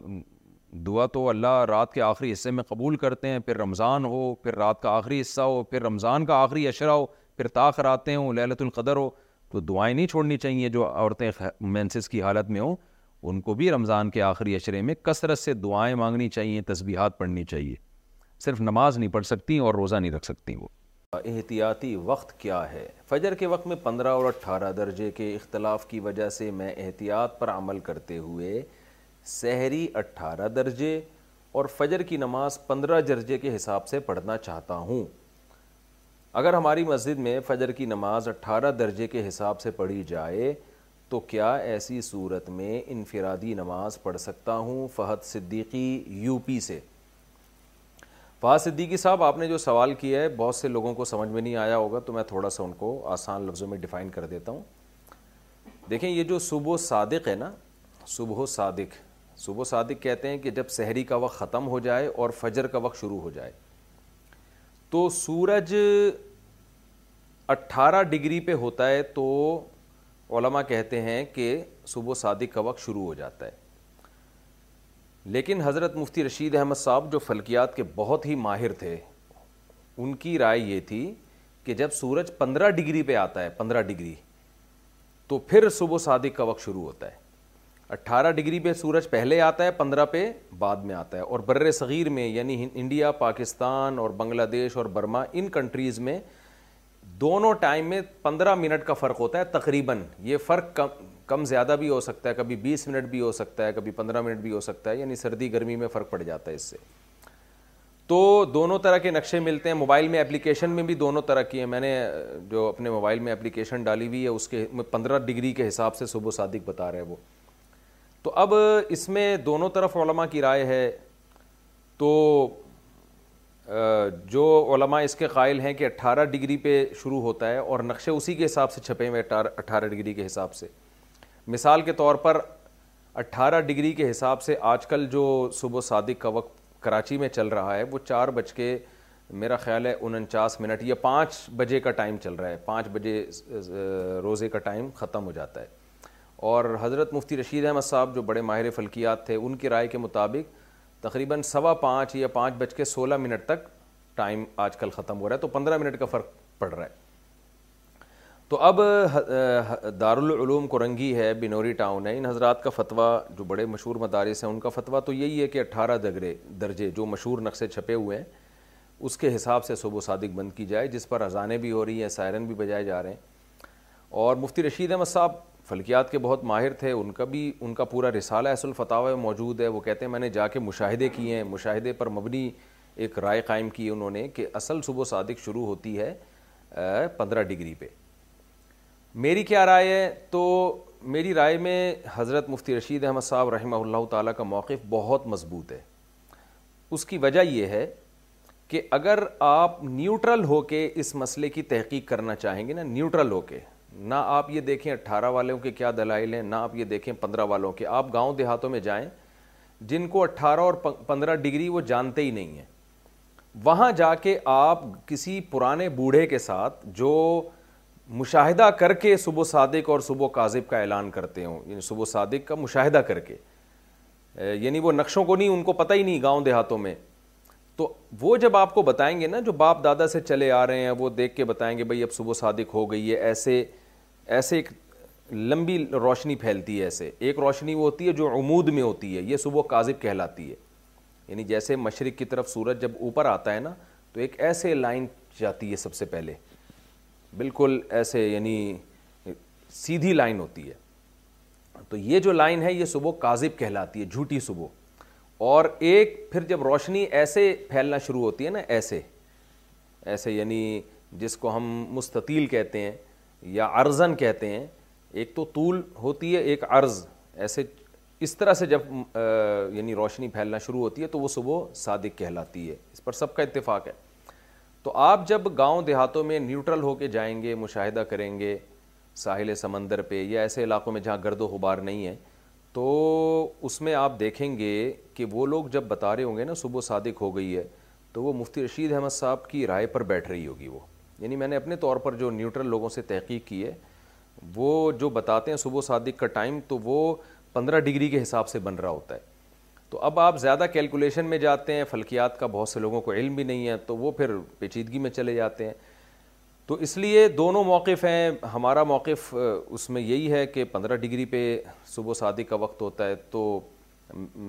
ہمارا عرصے سے معمول ہے پچیس چھبیس سال سے حضرت مفتی رشید احمد صاحب کو بھی ہم نے دیکھا ان کو چونکہ اپنی رائے پر سو فیصد اطمینان تھا اس لیے وہ پندرہ ڈگری تک روزہ ہی روزہ کھاتے تھے وہ یعنی سحری کرتے تھے کیونکہ ان کو ان کی رائے پر سو فیصد اطمینان تھا ان کو اپنی رائے پر ان سے بعض دفعہ کسی نے کہا کہ آپ احتیاط پر عمل کریں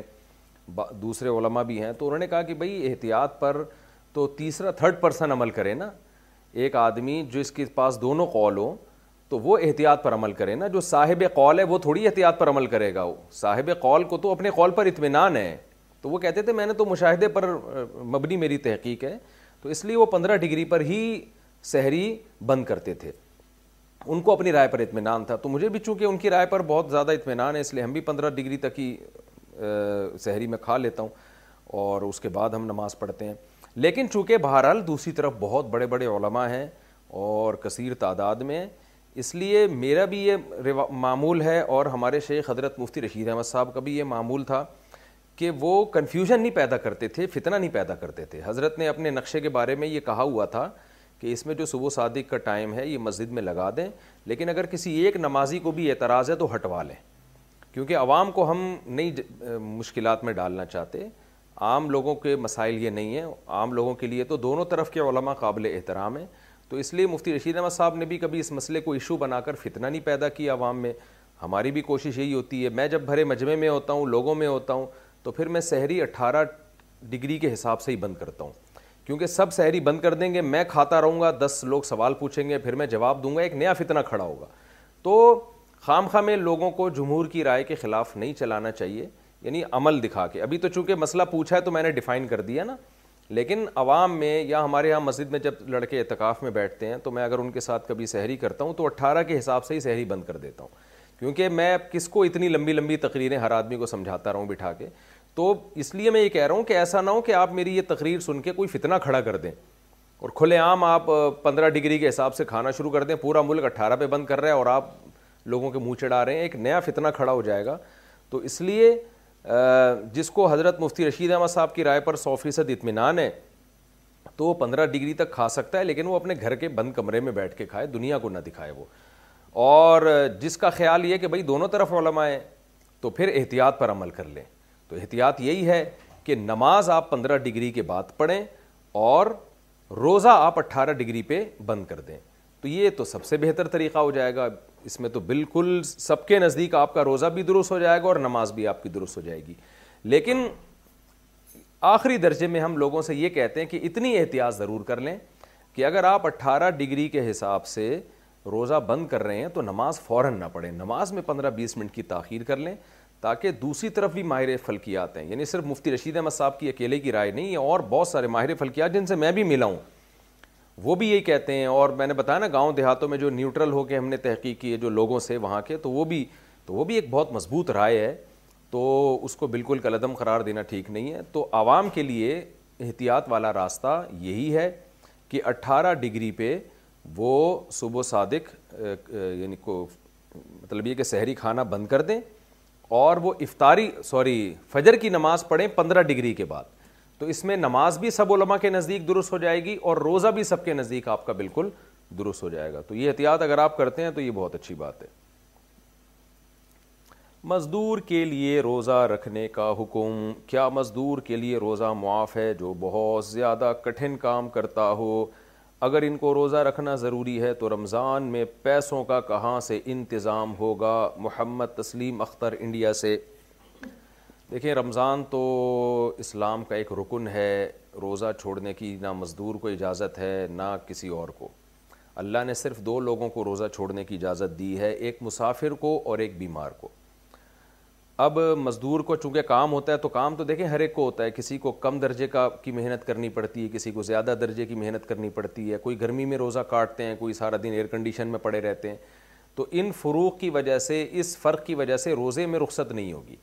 فمن شہیدہ من کو مشاہرہ فل یسم اللہ نے فرمایا تم میں جو بھی رمضان کا مہینہ پائے گا اس اس پر لازم ہے کہ وہ روزہ رکھے تو اس میں اللہ نے مزدوروں کو بھی خطاب کیا ہے گڑھا کھودنے والوں کو بھی خطاب کیا ہے جو ایئر کنڈیشن میں سارا دن گدے پہ بیٹھے رہتے ہیں ان کو بھی خطاب کیا ہے اس لیے مزدور کے لیے روزہ چھوڑنا بہرحال حرام ہے ناجائز ہے مزدوری کی بیس پہ روزہ نہیں چھوڑ سکتا رہا مسئلہ کہ بیچارہ کرے کیا دہاڑی کا انتظام کہاں سے کرے تو پہلی کوشش تو یہ کرے مزدور کہ وہ مغرب کے بعد مزدوری کرے مغرب سے لے کے صبح سحری تک بہت ٹائم ہوتا ہے میں نے دیکھا ہے کراچی میں مزدوروں کو کہ وہ کھدائی کا کام رات کے وقت میں کر رہے ہوتے ہیں وہ ٹھیکہ ہی رات کے وقت میں لیتے ہیں بھائی ہم رات کو کام کریں گے دن میں نہیں کریں گے تو یہ طریقہ ہے اس پر اگر کوئی راضی نہ ہو تو پھر دن میں تھوڑی دیر کریں اور حدیث میں بھی آتا ہے کہ رمضان میں مزدور کو کام کرنے والے کو راحت دینی چاہیے جو بھی ٹھیکے دار ہے اس پر بھی یہ لازم ہے کہ مزدوروں کا خیال کرے رمضان ہے مسلمانوں کے روزے ہوتے ہیں کہ اس سے اتنا کام نہ لیا جائے کہ اس کی حالت غیر ہو جائے تو بلکہ اس میں زکوٰۃ دی جائے اس کو یعنی مزدوری سے ہٹ کے اس کے ساتھ تعاون کیا جائے تاکہ مزدور پہ جو ہے وہ بوجھ نہ ہو تو دوسرا طریقہ میں نے بتایا کہ محنت کم کی جائے اور پھر بھی یہ بھی ممکن نہ ہو تو پھر آخری آپشن مزدور کے پاس یہ ہے کہ روزہ وہ رکھے چھوڑنے کی اجازت نہیں ہے اور خدا نخواستہ اس کی حالت مزدوری کے دوران بالکل ناقابل برداشت ہو جاتی ہے اسے یہ خطرہ ہوتا ہے کہ میں نے اگر روزہ نہیں توڑا تو میں مر سکتا ہوں یا میں بیمار ہو سکتا ہوں یا میں بے ہوش ہو سکتا ہوں یا چکر آنا شروع ہو جائیں کمزوری کی وجہ سے چکر آنا بھی ایک قسم بیماری ہے روزے میں اگر صرف کمزوری محسوس ہو رہی ہے تو اس بیس پہ روزہ نہیں توڑ سکتے کیونکہ ویکنیس تو روزے کا حصہ ہے یعنی وہ تو ہر آدمی کو کسی کو زیادہ کسی کو کم لیکن اگر چکر دماغ گھومنا شروع ہو گیا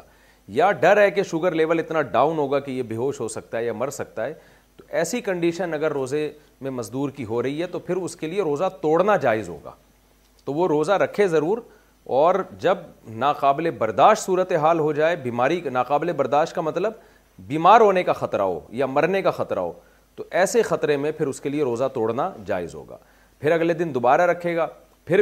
اگر یہ کنڈیشن ہوتی ہے تو پھر توڑ دے تو چھوڑے گا ایک بھی نہیں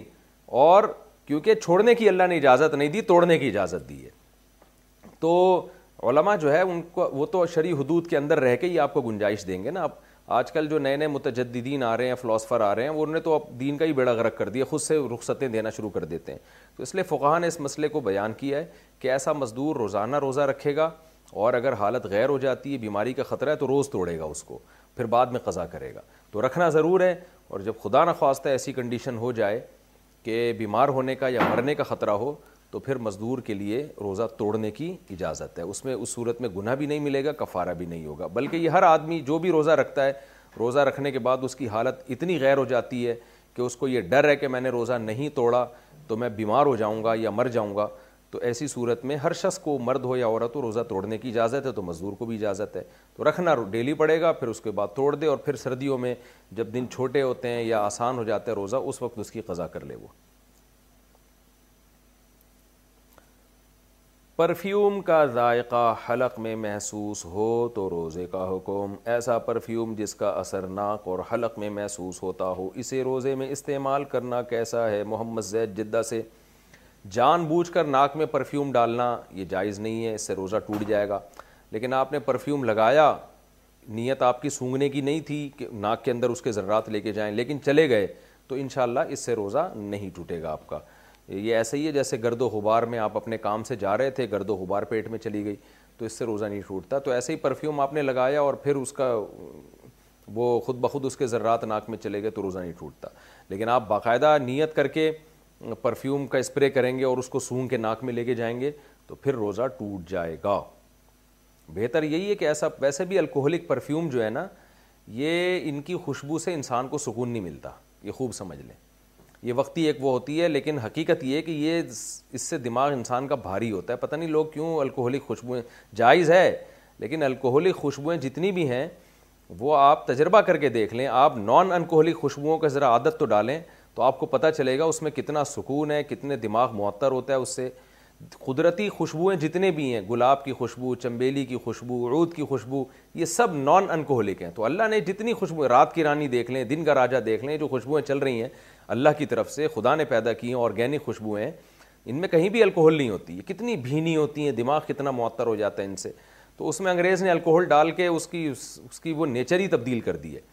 تو میرے سامنے تو کوئی الکوہلک خوشبو لگا کے بیٹھا ہو میرا تو دماغ خراب ہونا شروع ہو جاتا ہے میں کہتا ہوں پتہ نہیں لوگوں کو خیر لوگوں کے اپنے اپنے ذوق ہوتے ہیں تو جائز ناجائز کی میں بات نہیں کر رہا جائز ہے لیکن میرے مشورے پر آپ کبھی کچھ دن نان الکوہلک خوشبوئیں جو جس کو عطر کہا جاتا ہے وہ آپ ذرا استعمال کریں مزہ نہ آئے پیسے واپس عرب زیادہ تر نان الکوہلک خوشبوئیں استعمال کرتے ہیں آپ دیکھیں سعودی عرب آپ جاتے ہیں ایسی بھینی بھینی معطر خوشبویں آتی ہیں آپ کمرے میں عود کی دھونی دیں آپ عود کا عود کی لکڑی جلائیں یا اسی ایسے ہی کسی درخت کی لکڑی جلائیں ایسا پیاری خوشبو آئے گی اور آپ الکوہلک اسپرے کر دیں تو تھوڑا سا اچھا لگے گا لیکن دماغ اس سے آپ کا بھاری ہونا شروع ہو جائے گا چھینکیں آنا شروع ہو جاتی ہیں لوگوں کو پتہ نہیں کتنے قسم کے مسائل ہوتے ہیں روزے میں ذائقے والی مسواک کا حکم کیا رمضان میں ہر قسم کی مسواک کی جا سکتی ہے یعنی جو پلاسٹک میں پیک مسواک ہوتی ہے اس میں ذائقہ سا ہوتا ہے اس سے روزے میں کوئی فرق تو نہیں پڑے گا تاج رضا جو سادہ مسواکیں ہیں وہ تو بالکل جائز بلکہ نہ صرف جائز بلکہ سنت ہیں ثواب ہے تو ضرور کرنی چاہیے لیکن یہ جو آج کل پلاسٹک میں پیک مسواکیں آ رہی ہیں اس میں لیمن کا پانی بھی ہوتا ہے شاید کوئی کیمیکل بھی ہوتا ہوگا واللہ عالم تو پھر چونکہ اس کو لیمن میں باقاعدہ ڈبویا ہوا ہوتا ہے پانی اس میں پیا ہوا ہوتا ہے تو پھر اس میں روزے میں بہتر یہی ہے کہ وہ نہ کی جائے کیونکہ کوئی بھی ذائقے والی چیز جو بھی مسواک کے علاوہ اگر اس میں کوئی ذائقہ شامل ہوگا تو وہ روزے میں استعمال کرنا ناپسندیدہ ہے مکرو ہے کیونکہ اس میں خطرہ ہوتا ہے کہ وہ ذائقہ آپ کے حلق میں نہ چلا جائے مسواک کا ذائقہ جو اوریجنل مسواک یعنی جو اس کا اپنا ذائقہ ہے وہ تو اگر غلطی سے حلق میں چلا بھی جائے تو روزہ نہیں ٹوٹتا لیکن اس کے علاوہ جو آرٹیفیشل ذائقہ ہے جو باہر سے ڈالا گیا ہے وہ اگر حلق میں چلا جائے گا تو روزہ ٹوٹ جائے گا اس لیے روزے کی حالت میں ایسی مسواک سے اجتناب کرنا ہی بہتر ہے روزے میں ناف میں تیل ڈالنا کیا روزے میں ناف میں تیل لگا سکتے ہیں محمد زید انڈیا سے جی لگا سکتے ہیں ماں فیڈ کراتی ہو تو کیا ماں پہ روزہ فرض ہوگا دودھ پلاتی ماں جس کا بچہ دو مہینے کا ہو وہ روزے رکھے گی یا نہیں جمشید خان لکی سے جی روزہ حاملہ یعنی وہ عورت جو پریگننسی میں ہو اس پہ بھی فرض ہے اور وہ عورت جو بچے کو دودھ پلاتی ہو اس پہ بھی روزہ فرض ہے روزہ چھوڑنے کی ان دونوں قسم کی عورتوں کو اجازت نہیں ہے لیکن اگر کسی خاتون کو پریگننسی میں روزہ رکھ کے الٹیاں آتی ہیں کوئی تکلیف ہوتی ہے جس کی وجہ سے بیمار ہونے کا خطرہ ہے تو پھر وہ روزہ چھوڑ سکتی ہیں یا بچے کے ضائع ہونے کا خطرہ ہے عام طور پر ایسا ہوتا نہیں ہے کیونکہ آپ کو غروب آفتاب سے لے کے یعنی سورج جب غروب ہوتا ہے اس سے لے کے سحری تک بہت ٹائم ہوتا ہے کھانے پینے کا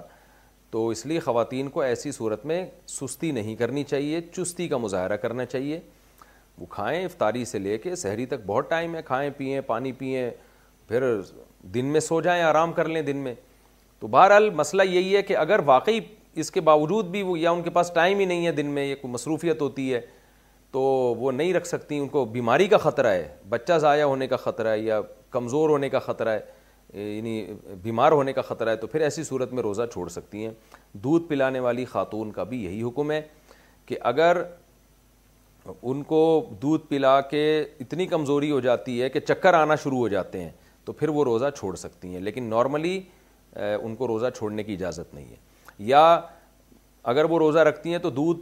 بنتا ہی نہیں ہے جس سے بچے کا نقصان ہو رہا ہے بچہ کمزور ہو رہا ہے تو بھی وہ روزہ چھوڑ سکتی ہیں تو خلاصہ یہی نکلا کہ نارملی فیڈ کرانے والی خاتون پر بھی روزہ فرض ہے اور پریگننٹ پریگننسی میں بھی روزہ فرض ہے لیکن اگر کوئی شرعی عذر ہے جو میں نے آپ کے سامنے پیش کیا تو پھر روزہ چھوڑنے کی گنجائش ہے ڈکار اگر حلق میں چلی گئی تو روزے کا حکم اگر روزے میں کھٹی ڈکاروں کے ساتھ ذرا سی الٹی آ جائے اور نہ چاہتے ہوئے بھی واپس اندر چلی جائے تو کیا روزہ ٹوٹ جائے گا محمد عمیر لاہور سے ذرا سی الٹی اگر آئی ہے یا کوئی کھٹی ڈکار آئی ہے تو نہ چاہتے ہوئے کیا چاہتے ہوئے بھی اگر چلی جائے گی پھر بھی روزہ نہیں ٹوٹے گا تو اس سے کوئی فرق نہیں پڑتا منہ بھر کے اگر الٹی ہوئی ہے اور اس کو نگل لیا تو روزہ ٹوٹ جائے گا یہ خوب سمجھ لیں تو کھٹی مٹی ڈکاریں ویسے آنی نہیں چاہیے ہمارے یہاں رمضان میں کھاتے ماشاء اللہ بعض لوگ اتنا زیادہ ہیں کہ عجیب عجیب سی ڈکاریں آنا شروع ہو جاتی ہیں ان کو تو اتنا نہ کھائیں نا رمضان میں تو آپ وزن کمر کرنے کا بہترین موقع اللہ نے آپ کو دیا ہے رمضان میں آپ کیا کریں صبح سحری میں جو ہے وہ روٹی کھا لیں اور باقی دن میں جو ہے افطاری میں آپ کھجوریں کھا لیں اور چاٹ ماٹ کھا لیں روٹی چاول کم کریں آپ تو پھر کھٹی مٹی ڈگا رہے ہیں انشاءاللہ آپ کو کم آئیں گی پھر بھی آتی ہیں تو پھر علاج کرائیں اپنا رمضان میں دن بھر سوتے رہنا یہ بہت کسی نیک آدمی نے پوچھا ہے ان نیک آدمی کا نام ہے جی فہیم نواب شکارپور سے پوچھتے ہیں اگر ہم روزے کی حالت میں سارا دن سوئے رہیں صرف نماز کے وقت اٹھ کر نماز پڑھیں تو کیا یہ صحیح ہے اگر نماز آپ ضائع نہیں کرتے سارا دن سو کے روزہ گزار دیتے ہیں تو ثواب ملے گا روزے کا آپ کو کیونکہ بھوکے پیاسے تو رہ لیے بھلے سو کے ہی رہ لیے نہ رکھنے سے بہتر ہے سارا دن سو کے رکھ لیں لیکن جو روزہ نہیں رکھتے وہ کبیرہ گناہ کے مرتکب ہوتے ہیں کسی بھی طرح سے مکمل کر لیں روزے کا ثواب آپ کو ملے گا لیکن مشورہ میرا یہ ہے کہ اس تکلف کی آپ کو ضرورت کیا ہے کیوں سو رہے ہیں سارا دن آپ تھوڑا چل لیں پھر لیں ہر لیں جل لیں اس سے صحت بھی آپ کی اچھی ہوگی کولیسٹرول لیول کم ہوگا فیٹ کم ہوگا جسم نتھر جائے گا تھوڑے ہینڈسم اسمارٹ ہو جائیں گے دماغ روشن ہو جائے گا روزے میں کوئی کمزوری نہیں ہوتی اگر روزے میں آپ کو ویکنیس ہوئی بھی ہے نا تو وقتی ہوتی ہے وہ عید کے بعد دوبارہ سیٹ ہو جاتی ہے درجنوں فائدے ہیں تو اگر آپ سو کے روزہ گزاریں گے تو صحت کے حوالے سے بھی وہ فائدے پھر آپ کو حاصل نہیں ہوں گے اور عبادت سے بھی آپ محروم ہو جائیں گے آپ تلاوت کریں ذکر کریں روزے میں تلاوت ذکر کا ثواب بہت زیادہ ہو جاتا ہے لیکن جائز ہے بہرحال اگر آپ فرائض واجبات پورے کر رہے ہیں تو سوتے رہیں آپ مجھے کوئی اعتراض نہیں ہے آپ کے ابا کو یقیناً اعتراض ہوگا وہ دیکھیں گے کم بخت سوری آپ کو کم بخت نہیں کہہ رہا یعنی ابا تو بچوں کو کہہ دیتے ہیں نا کم بخت کہ دیکھو سارا دن پڑا بس ہوتا رہتا ہے تو اچھے نہیں لگیں گے آپ دیکھنے میں گھر والوں کو بھی اچھے نہیں لگیں گے تو اس لیے بہتر یہی ہے کہ کچھ دیر سو لیں کچھ جاگ کے چلیں پھریں اور تاکہ صحت کو بھی فائدہ ہو اور جو ہے وہ تھوڑی عبادت بھی ہو جائے تو ثواب آپ کا ڈبل ہو جائے گا لیکن بہرحال ان لوگوں سے کروڑا گنا بہتر ہیں جو روزے رکھتے ہی نہیں ہیں تو آپ ایک اللہ کا حکم بہرحال کسی بھی طرح سے گرتے پڑتے ادا ہو جائے یہ حکم توڑنے سے بہرحال کئی گنا بہتر ہے بیوہ اور یتیم کو زکوٰۃ دینے کا حکم کیا ایسی بیوہ عورت کو زکوٰۃ دے سکتے ہیں جس کی بینک میں رقم ہو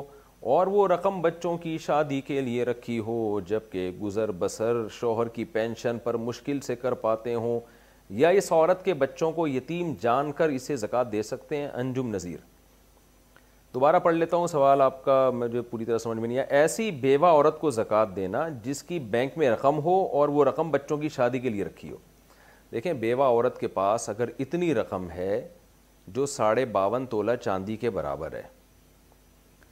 تقریباً ساٹھ ستر ہزار روپے بنتے ہیں آج کے پاکستانی حساب سے وہ نیٹ پہ سرچ کر لیے گا ساڑھے باون تولہ چاندی کا کیا ریٹ چل رہا ہے تو اگر اتنی رقم اس بیوہ کے پاس ہے اور قرضہ بھی نہیں ہے اس کے اوپر تو پھر آپ اس کو زکوٰۃ نہیں دے سکتے کیونکہ شریعت یہ کہتی ہے پہلے وہ اپنی رقم خرچ کرے اب کیا کرتی ہیں خواتین کہتی ہیں ہم نے وہ آڑے وقت کے لیے سونا رکھا ہوا ہے اپنے پاس تو آڑا وقت تو آ گیا نا جب آپ اتنی غریب ہو گئی کہ آپ کے پاس کھانے کے پیسے نہیں ہیں اور گزارے کے پیسے نہیں ہیں تو شریعت کہتی ہے دوسروں سے زکوٰۃ لینے کے بجائے اپنے پیسے خرچ کرو جب اس خاتون کے اپنے پیسے خرچ ہو جائیں گے اور صاحب نصاب سے کم ہو جائیں گی یعنی ساڑھے باون تولہ چاندی کے ریٹ فرض کریں ستر ہزار چل رہے ہیں اور انہوں نے خرچ اتنے کر دیے کہ یہ ان کے پاس چالیس ہزار روپے رہ گئے تو اب یہ غریب بن جائیں گی اب ان کو زکوٰۃ دی جا سکتی ہے تو جب تک یہ صاحب نصاب ہیں چاہے بیوہ ہوں یا شوہر زندہ ہوں تو ان کو زکوٰۃ نہیں دی جا سکتی تو ان سے کہیں وہ پیسہ خرچ کر لیں اپنے کام میں لے آئیں پھر آپ ان کو زکوٰۃ دے دیں رہا یہ مسئلہ کہ وہ بچوں کی شادی کے لیے رکھا ہوا ہے تو پھر بچوں کی شادی کے لیے کیش اماؤنٹ نہ رکھیں یا تو بچوں کو مالک بنا دیں وہ یعنی اگر نابالغ بچے ہیں تو بس اتنا ہی کہہ دینا کافی ہے کہ باپ چونکہ موجود نہیں ہے تو بس اتنا ہی کہہ دینا کافی ہے کہ یہ رقم آج سے میرے بچوں کی ہے تو پھر یہ خاتون غریب کہلائیں گی پھر ان خاتون کو زکوٰۃ دے سکتے ہیں اور اگر یہ بچوں کو مالک نہیں بناتی ہیں تو پھر یہ ہوگا کہ یتیم بچوں کو زکوٰۃ دی جا سکتی ہے کیونکہ ان کے باپ موجود نہیں ہیں تو اور بچوں کے پاس کوئی وراثت بھی باپ نے اگر نہیں چھوڑی ہو کوئی ایسی جس سے وہ صاحب نصاب ہو رہے ہوں تو پھر بچوں کو زکوٰۃ دی جا سکتی ہے پھر اس خاتون کو بچوں کی نیت سے دی جائے زکوٰۃ اگر نابالغ بچے ہیں اور اگر بالغ بچے ہیں تو پھر بچوں کے قبضے میں دینا ضروری ہے وہ نابالغ بچے ہیں تو خاتون کے ہاتھ میں پکڑا دیں لیکن ان کو پھر خاتون کے لیے پھر اس کا استعمال اپنی کسی چیز میں جائز نہیں ہوگا وہ پھر بچوں پہ ہی ان کو خرچ کرنا پڑے گا اور بچوں کی فضول چیزوں پہ بھی خرچ نہیں کر سکتی یہ خوب سمجھ لیں نابالغ بچوں کے احکام شریعت میں بہت سخت ہیں نابالغ بچے کی رقم اس کے کام میں ہی استعمال ہوگی اور کام بھی ایسا نہیں کہ اس کو فضول چیزیں خرید کے دے دیں کھلونے ولونے دے دیے وہ کھانے پینے میں اور ان علاج ضروری علاج معالجے میں ہی خرچ ہو سکتی ہیں تو باقی اس کی تفصیل قریبی علماء سے معلوم کر لیں کہ نابالغ بچوں کی رقم کو ہم کیسے استعمال کر سکتے ہیں وہ آپ کو بتا دیں گے پوری ڈیٹیل کیونکہ میں نے اگر بتایا تو پھر اسی مسئلے میں بہت ٹائم ہو جائے گا میرا مقصد صرف یہ تنبی ہے کہ نابالغ بچے کے مال کو استعمال کرنے کے لیے شریعت میں بہت سخت شرائط ہیں ماں باپ کے لیے بھی سخت شرائط ہیں ایسا نہیں ہے کہ نابالغ بچے کے مال کو ماں باپ جہاں چاہیں اڑا دیں ایسا نہیں ہے اس کی اجازت نہیں ہے روزے سے کیا تمام گناہ معاف ہو جاتے ہیں کیا رمضان میں روزہ رکھنے سے کبیرہ گناہ معاف ہو جاتے ہیں سیف اللہ صاحب پاک پتن سے دیکھیں کبیرہ گناہ توبہ کے بغیر معاف نہیں ہوتے یہ جو حدیث میں آتا ہے نا کہ رمضان سے سارے گناہ معاف ہوتے ہیں اس کا مطلب یہ ہے کہ رمضان میں انسان کو توبہ کی توفیق عام طور پہ مل جاتی ہے اور وہ توبہ کر لیتا ہے جس کی وجہ سے سارے گناہ معاف ہو جاتے ہیں اور ہم نے دیکھا ہے بہت سے لوگوں کو رمضان آتے ہی توبہ کی توفیق مل جاتی ہے بہت سے لوگوں کو دوسرے اشرے میں بہت سے لوگوں کو تیسرے اشرے میں توبہ کی توفیق مل جاتی ہے اعتکاف میں بیٹھتے ہیں آخری اشرے میں یا لہلۃ القدر میں عبادت کر لیتے ہیں تو ان کو گناہوں پر ندامت ہو ہی جاتی ہے وہ اللہ سے معافی مانگ ہی لیتے ہیں توبہ کر لیتے ہیں تو توبہ کے بغیر اللہ نے وعدہ نہیں کیا کبیرہ گناہوں کے معاف کرنے کا چاہے سو رمضان آپ کی زندگی میں آ جائیں اللہ اپنی رحمت سے کسی کو معاف کرنا چاہے تو اب کوئی اللہ پہ تو پابندی لگا نہیں سکتا اللہ کی رحمت بہت بڑی ہے لیکن اللہ نے بتایا یہی ہے اعلان یہی کیا ہے ان الدین یکسبون الاسما صحیح جزون بما ماں کانوی جو گناہ کما رہے ہیں ان کو سزا ملے گی تو اس لیے توبہ کریں رمضان کو غنیمت جانے جانیں حدیث میں آتا ہے کہ اس پر اللہ کی لانت ہے جس کو رمضان کا مہینہ ملا پھر بھی اپنی بخشش نہ کروا سکا وہ تو اس سے پتہ چلتا ہے رمضان سے آٹومیٹیکلی گناہ معاف نہیں ہوتے بلکہ اس میں جو ہے وہ توبہ کرنی پڑتی ہے رمضان میں اصلاح نفس کا طریقہ رمضان المبارک میں انسان کی اصلاح کا کیا طریقہ ہونا چاہیے محمد سفیان بہت اچھا سوال ہے یہ سوال لوگ پوچھتے نہیں ہیں آپ کا شکریہ کہ آپ نے پوچھا اللہ جزائے خیر دے سب کو فائدہ ہو جائے گا دیکھیں رمضان کا بنیادی مقصد سمجھنا چاہیے قرآن مجید نے رمضان کا مقصد یہ بیان کیا ہے کہ تم پہ روزے فرض کیے گئے ہیں لعلکم تتقون تاکہ تمہارے اندر تقوا پیدا ہو جائے تقوا کا مطلب تم سے گناہ چھوٹ جائیں یعنی کبیرہ گناہ تو پہلے تو یہ نیت کریں کہ یہ رمضان کے ہم روزے رکھیں گے ترابی پڑھیں گے تاکہ ہم سے گناہ چھوٹ جائیں تو گناہوں کی لسٹ بنا لیں اپنی کسی کو بد نظری کی عادت ہے کسی کو انٹرنیٹ پر فوہش فلمیں دیکھنے کی عادت ہے کوئی اپنے والدین سے بدتمیزی کرتا ہے کوئی بیوی کے حقوق ادا نہیں کر رہا عورت شوہر سے بدتمیزی کر رہی ہے کوئی اپنے اولاد کو ٹائم نہیں دے رہا کسی نے وراثت تقسیم نہیں کی اپنے نابالغ چھوٹے بہن بھائیوں کی وراثت پہ قبضہ کر کے بیٹھا ہوا ہے کوئی سود کھا رہا ہے کوئی حرام آمدن کر رہا ہے تو جتنے گناہ ہیں آپ کی داڑھی کاٹنا بھی کبیرہ گناہ ہے کوئی نماز کا پابند نہیں ہے تو یہ سارے کوئی خدا نخواستہ ذنا کرتا ہے کوئی شراب پیتا ہے سارے گناہوں کی لسٹ بنا لیں اور اللہ سے دعا مانگے ان لسٹ کو سامنے رکھ کر اللہ اس رمضان میں مجھے ان گناہوں سے تو بچنے کی توفیق عطا فرما اور پکی توبہ کی توفیق عطا فرما تو آہستہ آہستہ پھر اللہ سے مانگیں پھر راتوں کو اٹھیں روزے رکھیں انشاءاللہ اللہ اللہ کی محبت کی چنگاری پیدا ہوگی اور آہستہ آہستہ یہ گناہ آپ کی زندگی سے ختم ہونا شروع ہو جائیں گے یہ فائدہ ہوگا اللہ کا وعدہ ہے کیونکہ اللہ نے کہا ہے روزہ فرض اس لیے کیا ہے کہ تمہارے اندر تقوا پیدا ہو جائے تو یہ کام کریں گے تو اصلاح انشاءاللہ ہو جائے گی اور اگر پوری نہیں بھی ہوئی تو پچاس فیصد ہو جائے گی پچاس فیصد اگلے رمضان میں ہو جائے گی لیکن اگر نیت ہی نہیں ہے گناہ چھوڑنے کی تو بھائی پھر تو سینکڑوں رمضان آتے رہیں تو کیا فائدہ ہوگا گناہ نہیں چھوٹتے پھر اس سے تو حدیث میں آتا ہے بہت سے روزے دار ایسے ہیں جن کو روزے میں بھوک پیاس کے علاوہ کچھ بھی حاصل نہیں ہوتا بہت سے راتوں کو جاگنے والے ایسے ہیں جن کو سوائے نیند خراب کرنے کے کچھ بھی حاصل نہیں ہوتا مطلب یہی ہے کہ تحجد کا ثواب تو مل جائے گا روزے کا ثواب بھی مل جائے گا لیکن جو مقصد ہے وہ حاصل نہیں ہوگا مقصد ہے گناہوں سے توبہ کرنا اس لیے یہ کریں گناہوں کو اپنی فہرست سے آہستہ آہستہ نکالنے کی کوشش کریں اپنی زندگی کی فہرست سے صدقہ فطر صدقہ فطر جلدی ادا کر سکتے ہیں اگر پانچ یا دس رمضان کو صدقہ فطر عطا کر دے ادا کر دے تو یہ صحیح ہے یہ عید کے دن دوبارہ دینا ہوگا نور آغا شاہ لکی مروز سے پہلے ادا کر دیں تو دوبارہ دینا ضروری نہیں ہے دے سکتے ہیں جی آپ پہلے رمضان کو دے دیں کوئی حرج نہیں ہے بلکہ دے دینا چاہیے پہلے سے ہی تاکہ غریب آدمی جو ہے وہ صدقے سے کچھ خرید لے رمضان اچھا گزارے عید کا دن اچھا گزارے وطر کی جماعت کا رمضان و غیر رمضان میں حکم وطر کی جماعت صرف رمضان میں جائز ہے یا رمضان کے علاوہ بھی جائز ہے کامران اکرم صرف رمضان میں جائز ہے کیونکہ رمضان کے علاوہ میں ثابت نہیں ہے یہ جو ہم فطر میں جماعت سے نماز پڑھتے ہیں یہ اس لیے کہ حضرت عمر رضی اللہ تعالیٰ عنہ نے جماعت سے تراوی بھی پڑھوائی اور وطر بھی پڑھوائے اگر حضرت عمر یہ کام نہ کرتے تو پھر یہ عمل ہمارے لیے بدت ہوتا تو خلفۂ راشدین کی اتباع کا ہمیں حکم دیا گیا ہے تو بیس رکت تراوی حضرت عمر نے شروع کروائی اور تین جو جو بھی تین رکت وطر تھے وہ جماعت کے ساتھ ہوتے تھے تو اسی طرح یہ عمل صرف رمضان کی حد تک سنت ہے ہمیں نہیں ملتا کہ رمضان کے بعد صحابہ کرام نے اس طرح مسجدوں میں اکٹھے ہو کر جماعت سے وطر پڑے ہوں یا جماعت سے نماز پڑھی ہو تو اس لیے سے یہ رمضان کے ساتھ خاص ہے کیا زکوٰۃ صرف رمضان میں ہے کیا زکوٰۃ صرف رمضان میں ادا کی جا سکتی ہے یا پورے سال کبھی بھی ادا کر سکتے ہیں محمد وسیم صاحب انڈیا سے یہ لوگوں میں غلط مشہور ہو گیا ہے کہ جی زکوٰۃ رمضان میں دینی ہے غلط مشہور ہو گیا ہے زکوٰۃ ہر آدمی کی الگ تاریخ ہوتی ہے آپ جس دن ساڑھے باون تولہ چاندی کی رقم کے مالک بنے نا یعنی تقریباً آج کل کے حساب سے شاید ستر ہزار قیمت ہو نیٹ پہ سرچ کر لیے گا تو جس دن کوئی مرد یا عورت اتنی رقم کا مالک بنتا ہے یا اتنے سونے کا مالک بنتا ہے یا اتنی چاندی کا مالک بنتا ہے یا تجارتی مال کا مالک بنتا ہے یہ تجارتی مال وہ جو خریدا ہو بیچنے کی نیت سے تو کسی کے پاس یہ چاروں چیزیں یا دو چیزیں یا تین چیزیں یا ایک ہی چیز کا مجموعہ ان چاروں چیزوں کا مجموعہ یا تین چیزوں کا مجموعہ جب ساڑھے باون تولہ چاندی کی ویلیو کے برابر ہوگا تو شریعت کی نظر میں وہ تاریخ اس کی زکوٰۃ کی متعین ہو جائے گی مثال کے طور پر پانچ محرم کو ایک آدمی کو پہلی تنخواہ ملی اور وہ ستر ہزار روپے مل گئی پانچ محرم کو فسٹ سیلری آئی اس کی اس سے پہلے ستر ہزار کبھی اس کے پاس نہیں آئے تو اس کو چاہیے وہ پانچ محرم کی ڈیٹ نوٹ کر لے اب اگلے سال پانچ محرم کو یہ دیکھے گا میرے پاس کتنا سرمایہ ہے اور زکوٰۃ کے کتنے اموال ہیں اس پر ڈھائی فیصد یہ زکوٰۃ دے گا تو یہ پانچ محرم کو دے گا لوگوں نے یکم رمضان فرض کر لیے خواتین کو کی جب شادی ہوتی ہے تو اکثر اس وقت ان کو گولڈ ملتا ہے وہ صاحب نصاب بنتی ہیں تو وہ نوٹ کر لیں مجھے سونا کس تاریخ کو ملا ہے تو اگلے سال اسی اسلامی تاریخ کو وہ زکوٰۃ دیں گی تو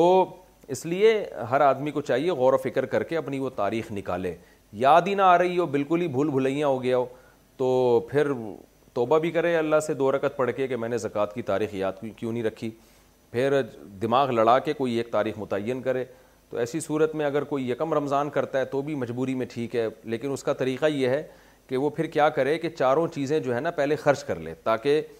اور پھر کوشش کرے یکم رمضان کو صاحب نصاب بن جائے وہ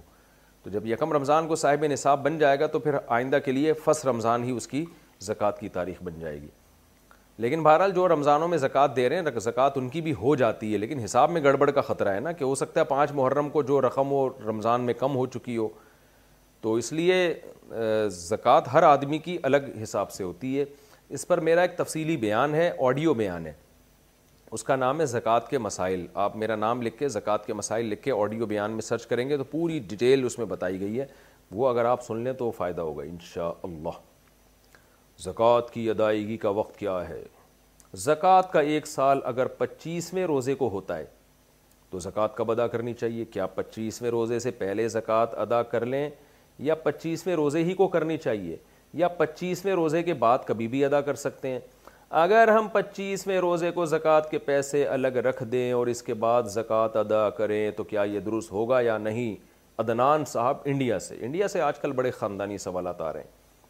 دیکھو اگر آپ کی زکوٰۃ پچیسویں روزے کو فرض ہوتی ہے نا تو حساب آپ نے پچیسویں روزے کو کرنا ہے دے پہلے بھی سکتے ہیں بعد میں بھی دے سکتے ہیں ایڈوانس میں بھی دے سکتے ہیں اور بعد میں بھی دے سکتے ہیں حساب پچیسویں روزے کا ہوگا پچیس رمضان کو تو آپ نے کیا کرنا ہے اور کمال کی بات ہے آپ نے وہ تاریخ پوچھی جو میری زکوٰۃ کی تاریخ ہے میری زکوٰۃ کی تاریخ بھی پچیس ہے تو آپ نے کیا کرنا ہے پچیس رمضان کو حساب کرنا ہے تو آپ نے پچیس رمضان سے پہلے آپ نے کچھ اندازے سے رقم زکوٰۃ میں کے لیے دے دی یا نکال کے الگ کر دی یا فقیر کو دے دی تو آپ حساب پھر پچیس تاریخ کو کریں اگر پہلے جو آپ نے رقم دی ہے وہ زیادہ دی ہے تو وہ غریبی ہو جائے گی صدقہ ہو جائے گا کم دی ہے تو جتنی کمی ہے اس کو پورا کر لیں تو حساب پچیس تاریخ کو کریں دینے میں آپ کو اللہ نے اجازت دی ایڈوانس میں بھی دے سکتے ہیں اور اس تاریخ کے بعد بھی آپ دے سکتے ہیں میری پچیس نہیں سوری مجھے یاد ہے میری تیئیس ہے رمضان میں ختم قرآن کا طریقہ اچھا میری تیئیس رمضان کیوں بھی میں بتا دوں جامع تو رشید سے مجھے بونس ملا تھا ٹھیک ہے نا تو تیئیس رمضان کو جب میں جامع تو بیس سال پہلے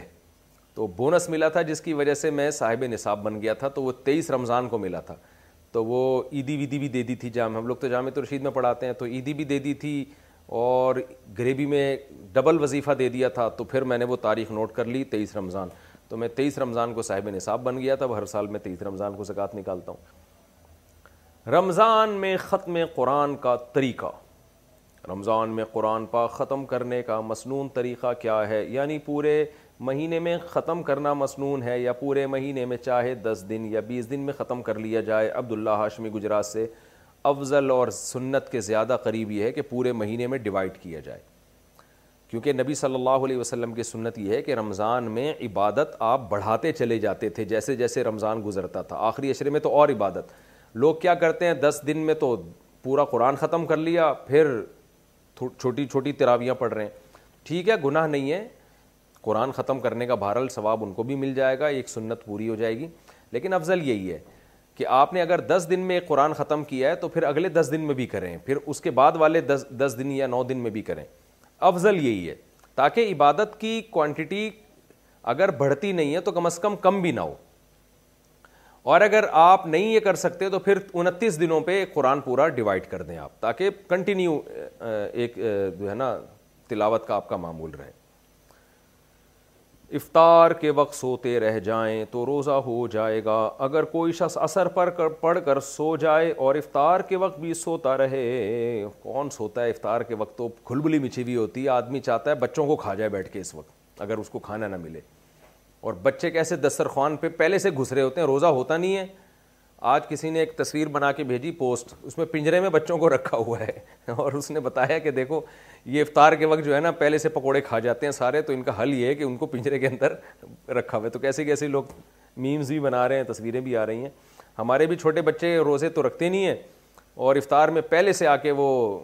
پکوڑوں میں گھس جاتے ہیں سموسوں میں کو ایک جو ہے نا حلہ بول دیتے ہیں کھجوروں کے ڈبے کھانا شروع کر دیتے ہیں ماشاء اللہ اللہ نظر بس سے بچائے بچے تو لگتے بھی اسی طرح ہی اچھے ہیں ایک بچے تو وہ جا کے وہ اس میں ہی بیٹھ گیا کھچڑی کی پلیٹ میں بیٹھ گیا جا کے چاول کی پلیٹ میں اس کو بچوں کو پتہ نہیں ہوتا ہم جو بیٹھ رہے ہیں پیچھے کچھ رکھا ہوا ہے اس کو دیکھ تو لو بس وہ سامنے دیکھ رہے ہوتے ہیں پیچھے نہیں دیکھ رہے ہوتے خیر بچوں کی یہی ادائیں ہمیں اچھی لگتی ہیں تو بچوں کو کنٹرول کرنا باہر افطار کے وقت بڑا مشکل ہوتا ہے تو آپ کا سوال تو رہی گیا آپ نے پوچھا ہے کہ جی افطار کے وقت سوتے رہ جائیں ایسا میرا خیال اس کائنات میں ہوا نہیں ہے کہ افطار کے وقت کوئی سو رہا ہو لیکن اگر آپ ماشاء اللہ اتنے بڑے معذرت کے ساتھ سوتو ٹائپ کے ہیں کہ آپ سو گئے روزہ ہو جائے گا بہرحال لیکن مغرب کی نماز بھی تو آپ دیر کر رہے ہیں نا تو اس لیے نہ سویا کریں وہ اللہ کی رحمت کا وقت ہوتا ہے اللہ تعالیٰ پسند کرتے ہیں کہ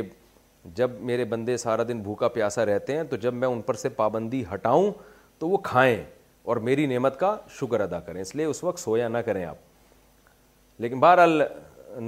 روزہ ہو جائے گا لیکن آپ نے کہا کہ رات بہت دیر سے آنکھ کھلے تو مغرب کی نماز قضا کرنا کبیرہ گناہ ہے اس کا گناہ ہوگا یہ بہت سخت گناہ ہے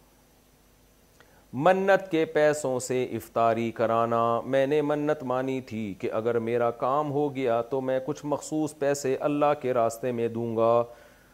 اگر میرا وہ کام ہو جائے تو کیا میں اس منت کے پیسوں کو رمضان میں دوستوں کی افطاری کے لیے استعمال کر سکتا ہوں سعد وقاص چائنا سے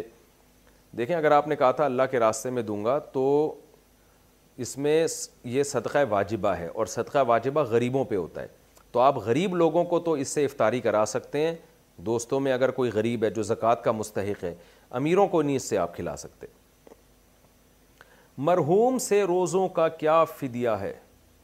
مرحوم سے روزوں کا کیا فدیہ کیا مطلب یعنی مرحوم کا کے روزوں کا ہونا چاہیے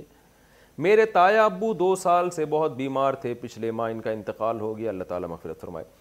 ان کے دو سال کے رمضان کے روزوں کا فدیہ کس طرح دیں امرین صاحبہ کراچی سے دیکھیں آپ کے تایا نے اگر وصیت نہیں تھی تو پھر فدیہ آپ ادا نہ کریں اگر وصیت انہوں نے کی تھی تو ان کی وراثت کے ون تھرڈ میں سے وہ روزوں کا فدیہ ادا کیا جائے گا تو انہوں نے اگر وصیت نہیں کی یا وسیعت کی مگر وراثت اتنی نہیں چھوڑی کہ ون تھرڈ میں سے ادا ہو سکتی ہے تو پھر آپ پر کچھ بھی لازم نہیں ہے آپ اپنے طور پر ان کے سال ثواب کے لیے کچھ صدقہ خیرات کرنا چاہیں تو آپ کی مرضی ہے اچھا اچھا باقی جو فدیہ ان کی اگر وصیت کی تو فدیہ ادا کرنے کا وہی طریقہ ہے جو زندہ کے فدیہ ادا کرنے کا طریقہ ہے کہ ایک غریب کو دو ٹائم کا کھانا کھلا دیں ایک روزے کے بدلے میں یا ایک غریب کو سوا دو کلو گندم دے دیں یہ ایک روزے کا فدیہ ہے یا اس گندم کی قیمت دے دیں تو اس سے ایک روزے کا فدیہ ادا ہو جائے گا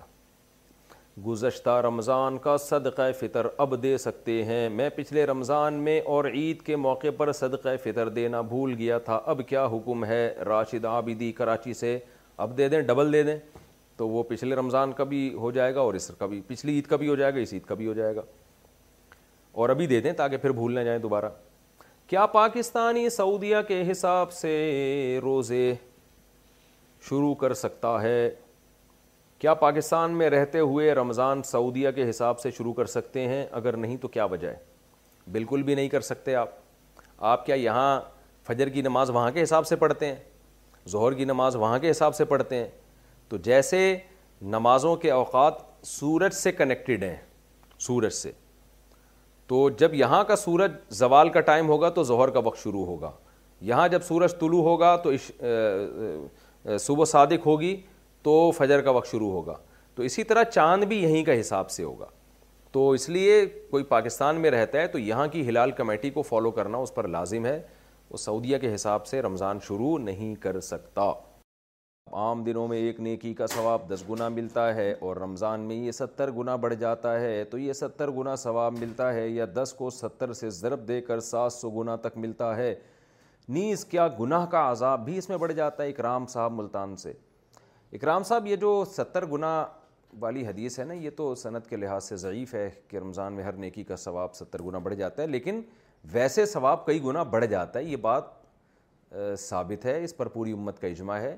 اور اس کی دلیل یہ ہے کہ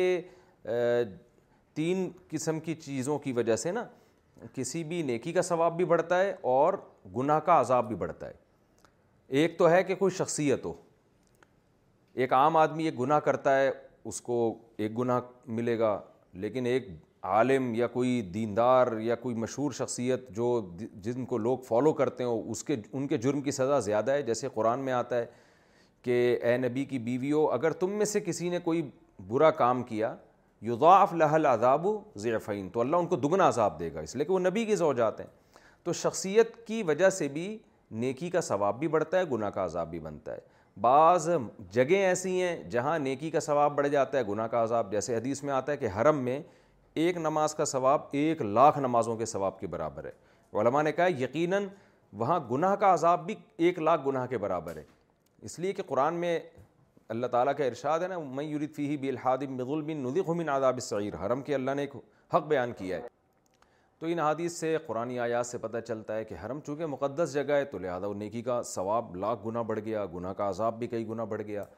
تو ایسے ہی مقدس اوقات میں بھی نیکی کا ثواب بھی کئی گنا بڑھتا ہے اور گناہ کا عذاب بھی کئی گنا بڑھتا ہے ستائیسویں رات میں یا للت القدر میں ایک رات کی عبادت ایک ہزار رات کے برابر ہے تو گناہ بھی پھر ایسے ہی ہے تو اس پر پوری امت کا اجماع ہے کہ تمام مہینوں میں سب سے مقدس ترین مہینہ رمضان ہے تو رمضان میں تو لازمی نیکی کا ثواب کئی گنا بڑھے گا اور گناہ کا عذاب بھی کئی گنا بڑھے گا اس پر پوری امت کا اجماع ہے کتنا بڑھتا ہے اس کا اس کا نہیں پتہ لیکن دو وجہ سے رمضان میں ثواب بڑھے گا ایک تو رمضان کی وجہ سے دوسرا آپ اگر دن میں روزہ رکھے رکھے ہوئے ہیں آپ تو قرآن کیا کہتا ہے انما یو صابرون یوفس بغیر حساب جو صبر کرنے والے ہیں ان کو تو بغیر حساب کے اللہ تعالیٰ اجر عطا فرماتے ہیں تو روزے میں آپ جب اللہ کی خاطر بھوک پیاس برداشت کر رہے ہوتے ہیں اس دوران اگر آپ کوئی نیکی کرتے ہیں تو اور زیادہ ثواب ہے آپ صدقہ کرتے ہیں اور زیادہ ثواب ہے تو آپ نے جو یہ کہا ہے نا کہ سات سو گنا ثواب ملتا ہے اسپیسیفک سات سو کا عدد تو نہیں ہے لیکن اللہ کی رحمت سے پوری پوری امید ہے کہ اگر آپ ایک نیکی کریں گے اور روزے کی حالت میں خاص طور پر یا رمضان کے کی مقدس راتوں میں تو اللہ کی رحمت سے ہمیں پوری امید ہے کہ ایک نیکی کا ثواب انشاءاللہ سات سو نیکیاں تک اللہ تعالیٰ پہنچائیں گے رمضان میں نکاح کا شرعی حکم کیا رمضان میں یا دونوں عید کے درمیان نکاح کرنا جائز ہے اور رخصتی کا حکم بھی بتا دیں بعض لوگ کہتے ہیں کہ ان دنوں میں نکاح کریں تو وہ صحیح نہیں چلتا بنت منیر آباد سے یکم محرم سے لے کے تیس ذی الحجہ تک جب چاہیں نکاح کریں جب چاہیں رخصتی کریں نہ کوئی دن منحوس ہے نہ کوئی تاریخ منحوس نہ کوئی وقت منحوس ہے شادی کے کامیاب ہونے کا اس سے تعلق نہیں ہے کہ دو عیدوں کے درمیان کر رہے ہیں یا عید گزرنے کے بعد کر رہے ہیں یا عید کے دن کر رہے ہیں یا رمضان میں کر رہے ہیں شادی کے کامیاب ہونے کا تعلق اس سے ہے کہ میاں بیوی ایک دوسرے کے حقوق کتنے ادا کر رہے ہیں حقوق ادا کریں گے دونوں مل جل کے تو کامیاب ہوگی شادی چاہے وہ محرم میں ہوئی ہو اور اگر حقوق ادا نہیں کریں گے تو شادی ناکام ہوگی چاہے وہ عید کے دن ہوئی ہو تو اس لیے اس کو فوکس نہ کریں کہ کس دن شادی کر رہے ہیں فوکس اس کو کریں کہ شادی کے بعد شریعت کے مطابق ایک دوسرے کے حقوق ادا کر رہے ہیں کہ نہیں کر رہے ہیں باقی اسلام میں کوئی بھی ٹائم ہے جب بھی نکاح میں تاخیر کرنا ٹھیک نہیں ہے صحابہ کرام کو جیسے ہی کوئی رشتہ میسر آتا تھا تو کبھی کسی دن کی وجہ سے ڈیلے نہیں کیا انہوں نے کہ جی فلاں دن میں ہم کریں گے وہ دن میں زیادہ ثواب ہے ایسا نہیں ہے جہاں ایسا بھی ہوا کہ گئے پیغام لے کر اور وہیں نکاح کر کے باہر آئیں تو گھر سے باہر نکلے نکاح کر کے تو اس لیے نکاح کو پروموٹ کریں اور اس میں دن مہینوں کا انتظار نہ کریں کیا تراوی اور تحجد ایک ہی نماز ہیں کیا رمضان میں تہجد کی نماز الگ سے پڑھی جاتی ہے اور تراوی ہی تحجد کے قائم مقام ہے راجہ شکیل سعودی عرب سے دیکھیے حدیث میں رات کی نماز کو قیام اللیل کہا گیا ہے قیام اللیل اس میں رمضان میں جو ہم عشاء کی نماز کے بعد جماعت سے نماز پڑھتے ہیں یہ بھی اس قیام اللیل میں داخل ہے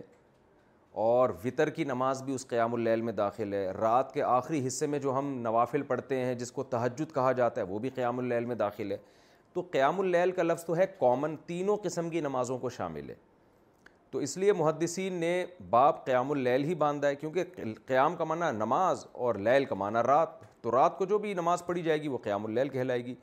اسپیسیفک یہ لفظ الگ سے ہمیں نہیں ملتا تراوی کا نبی صلی اللہ علیہ وسلم سے لیکن لفظ کا ملنا ضروری نہیں ہے اس لیے کہ بہت سے الفاظ حدیث میں نہیں ہیں بعد میں اسلاف نے ان خاص عبادتوں کو خاص نام دے دیا آسانی کے لیے کیونکہ ان کی ایک الگ پہچان تھی جیسے سنت موقعہ اور غیر غیرمعقدہ اب یہ ٹرم آپ کو حدیث میں نہیں ملے گی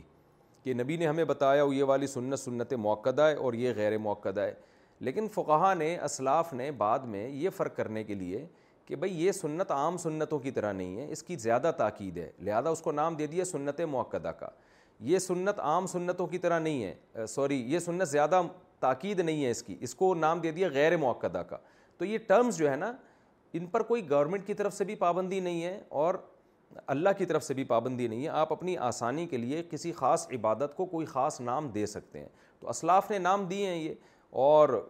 واجب کی اصطلاح خاص طور پر فقہ حنفیہ نے ایک واجب کی ٹرم نکالی کہ بھئی کچھ عبادتیں ایسی ہیں جو ضروری ہیں مگر فرض کی طرح ضروری نہیں ہے تو ان کو واجب کہہ دیا اور جو دلیل قطعی سے ثابت تھی اس کو فرض کہہ دیا حالانکہ نبی صلی اللہ علیہ وسلم کی سیرت میں آپ کی حدیث میں فرض واجب سنت کا فرق آپ کو نہیں ملے گا بعض چیزیں لازمی ہوتی ہیں لیکن حدیث میں اس کو سنت کہا گیا ہوتا ہے اور بعض چیزیں لازمی نہیں ہوتی حدیث میں اس کو فرض کہا گیا ہوتا ہے اس لیے کہ مقرر ہے بس وہ اس معنی میں اس کو فرض کہا گیا ہے تو جتنی بھی فقہ کی اور حدیث کی اصطلاحات ہیں یہ تو سب بعد میں ہی وضع کی گئی ہیں تو اسی طرح سے جو وہ نماز جو رات کو عشاء کے کی نماز کے فوراً بعد پڑھی جاتی ہے جماعت کے ساتھ پڑھی جاتی ہے چونکہ اس کے الگ سے احکام ہیں وہ احکام کیا ہیں یہ عام تہجد کی طرح نہیں ہے اس کے الگ سے احکام ہیں پہلی بات تو یہ کہ جو عام طور پہ تحجد پڑھی جاتی ہے وہ زیادہ افضل ہے رات کے آخری حصے میں اور اس کا اصل ٹائم بھی رات کا آخری حصہ ہے اور وہ عام طور پر نبی صلی اللہ علیہ وسلم آٹھ رکتیں پڑھا کرتے تھے وہ جماعت کے ساتھ نہیں ہوتی تھیں وہ الگ سے ہوتی تھیں کبھی دو چار صحابی آپ کے ساتھ جماعت میں شریک ہو گئے تو ہو گئے پراپر اعلان کر کے لوگوں کو مسجد میں اکھٹا نہیں کیا جاتا تھا اور وہ رمضان میں بھی ہوتی تھی غیر رمضان میں بھی ہوتی تھی اس لیے اسلاف نے یہ کوئی حنفی شافی کا مسئلہ نہیں ہے ہمارے اسلاف نے اس نماز کو الگ سے تہجد کا نام یہ یعنی نہیں دیا اس کو تراوی کا نام نہیں دیا اور یہ جو نماز تھی جس کے الگ احکام ہیں جو صرف رمضان میں پڑھی جاتی ہے عید کا چاند نظر آتے ہی آپ کے لیے اس کا پڑھنا ناجائز ہو جاتا ہے عشاء کی نماز کے فوراً بعد پڑھی جاتی ہے پراپر جماعت کرائی جاتی ہے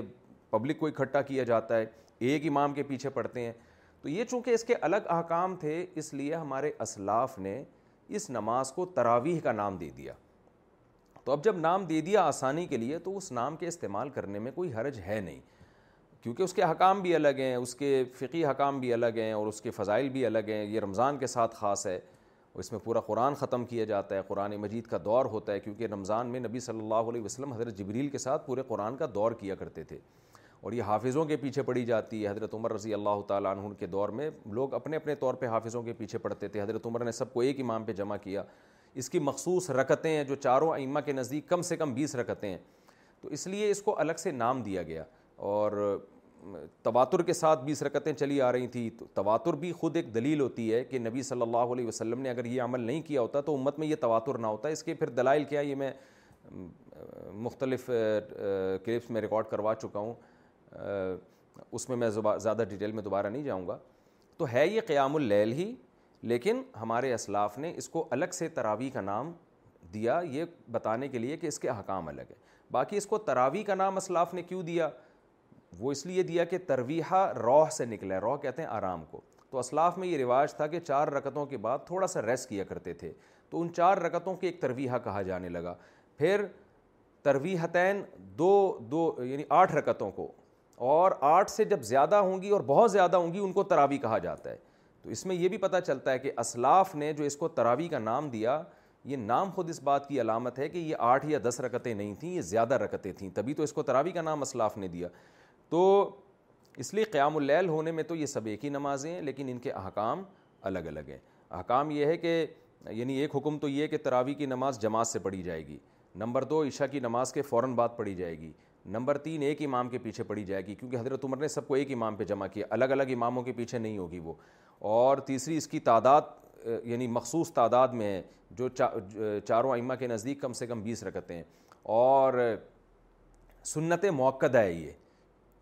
کیونکہ نبی صلی اللہ علیہ وسلم نے رمضان میں قیام کی قیام اللیل کی بہت زیادہ ترغیب دی ہے تو قیام اللیل کا سب سے پہلا مزداق وہی نماز ہوگی نا جو رمضان کے ساتھ خاص ہے تو اس لیے جمہور علماء کے نزدیک یہ سنت موقع ہے تو یہ سارے حکام ہیں اس کے اس وجہ سے اس کو الگ نام دیا لیکن اگر کوئی نہیں دینا چاہتا نام تو وہ قیام اللیل کہہ لے گورنمنٹ کی طرف سے کوئی پابندی نہیں ہے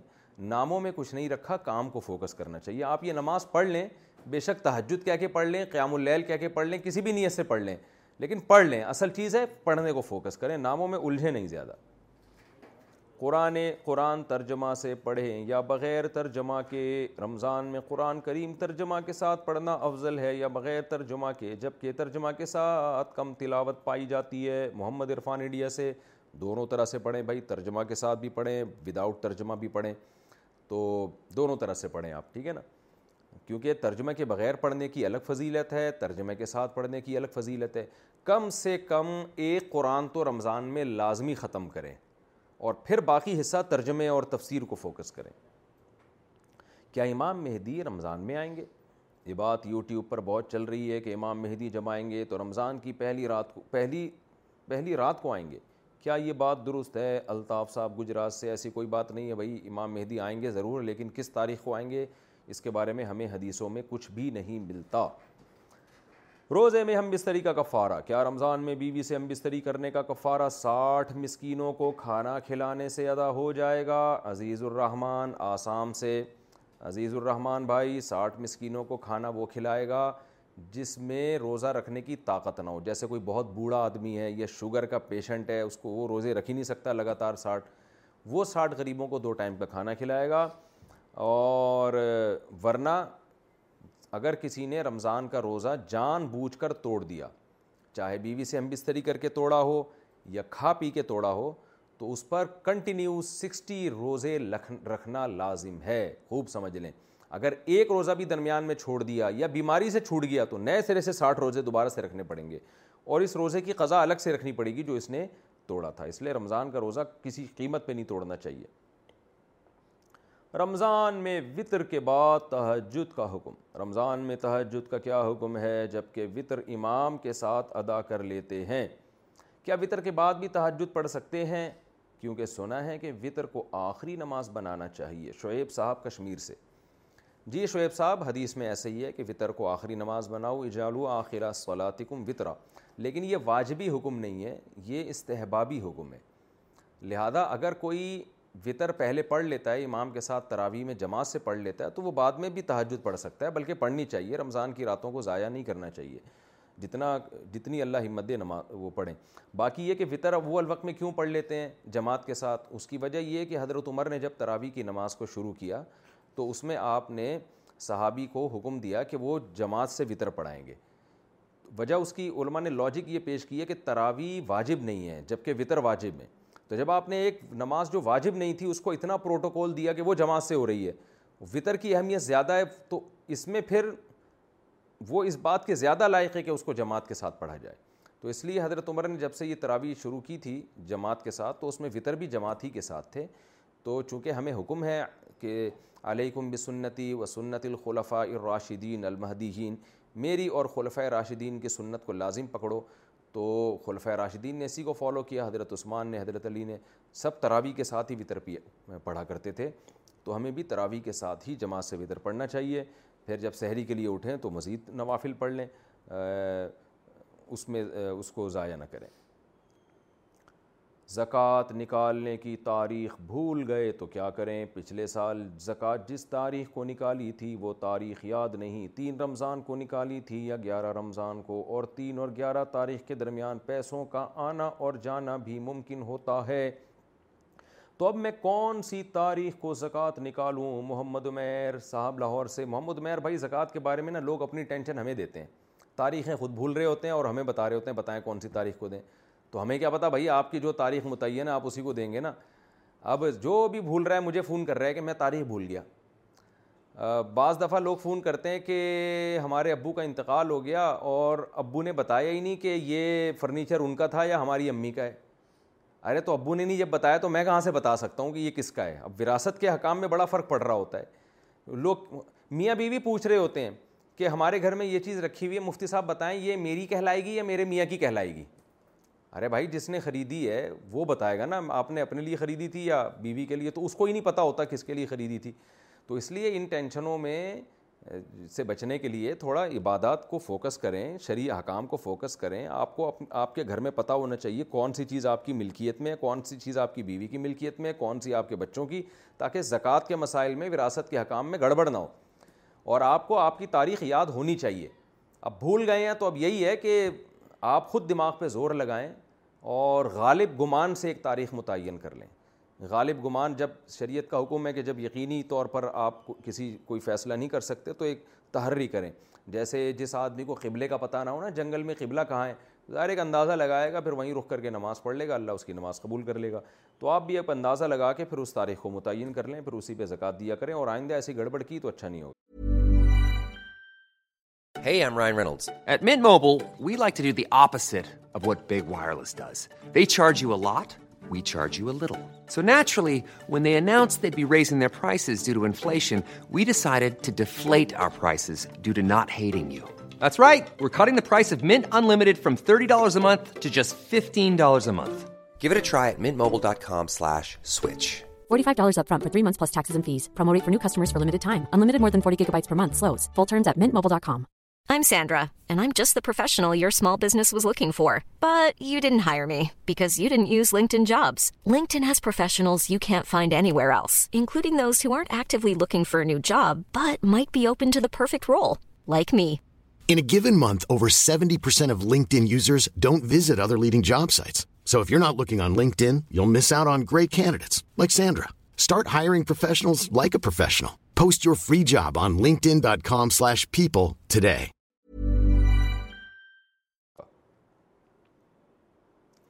کلی کے بعد حلق میں ٹھنڈک محسوس ہو تو کیا حکم ہے وضو کرتے وقت کلی کرنے کے بعد جب تھوک نگلتے ہیں تو حلق میں ٹھنڈک محسوس ہوتی ہے کیا اس سے روزے پر کوئی فرق پڑے گا عامر نواز ڈیرہ اسماعیل خان سے جب کلی کرتے ہیں نا تو منہ میں پانی کے اثرات ہوتے ہیں ایک دفعہ تھوک پھینک دیں تاکہ وہ پانی کے اثرات ختم ہو جائیں پھر تھوک نکلتے رہیں وہ ٹھنڈک آتی ہے تو آنے دیں اس سے کوئی فرق نہیں پڑتا تبلیغ میں جائیں یا رسک کمائیں تبلیغ میں چار ماہ لگانے سے کتنا فائدہ ہوتا ہے یعنی فائدہ ہوتا ہے میری تعلیم مکمل ہو چکی ہے اور میرا ارادہ تبلیغ پر جانے کا ہے لیکن لوگ کہہ رہے ہیں کہ حلال رزق کمانا بھی فرض ہے اور چار ماہ پر جانا کوئی لازم نہیں لہٰذا رزق کماؤ یہ بھی عبادت ہے اس بارے میں رہنمائی فرمائے علی صاحب کراچی سے رزق کمانا فرض ہے دین سیکھنا دین پہ قائم رہنے کی کوشش کرنا بھی فرض ہے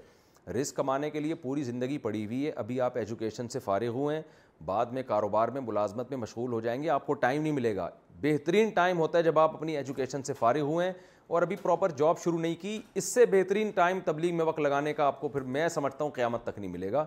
اس موقع کو غنیمت سمجھ کے پتلی گلی سے نکل جائیں آپ تبلیغ میں چار مہینے کے لیے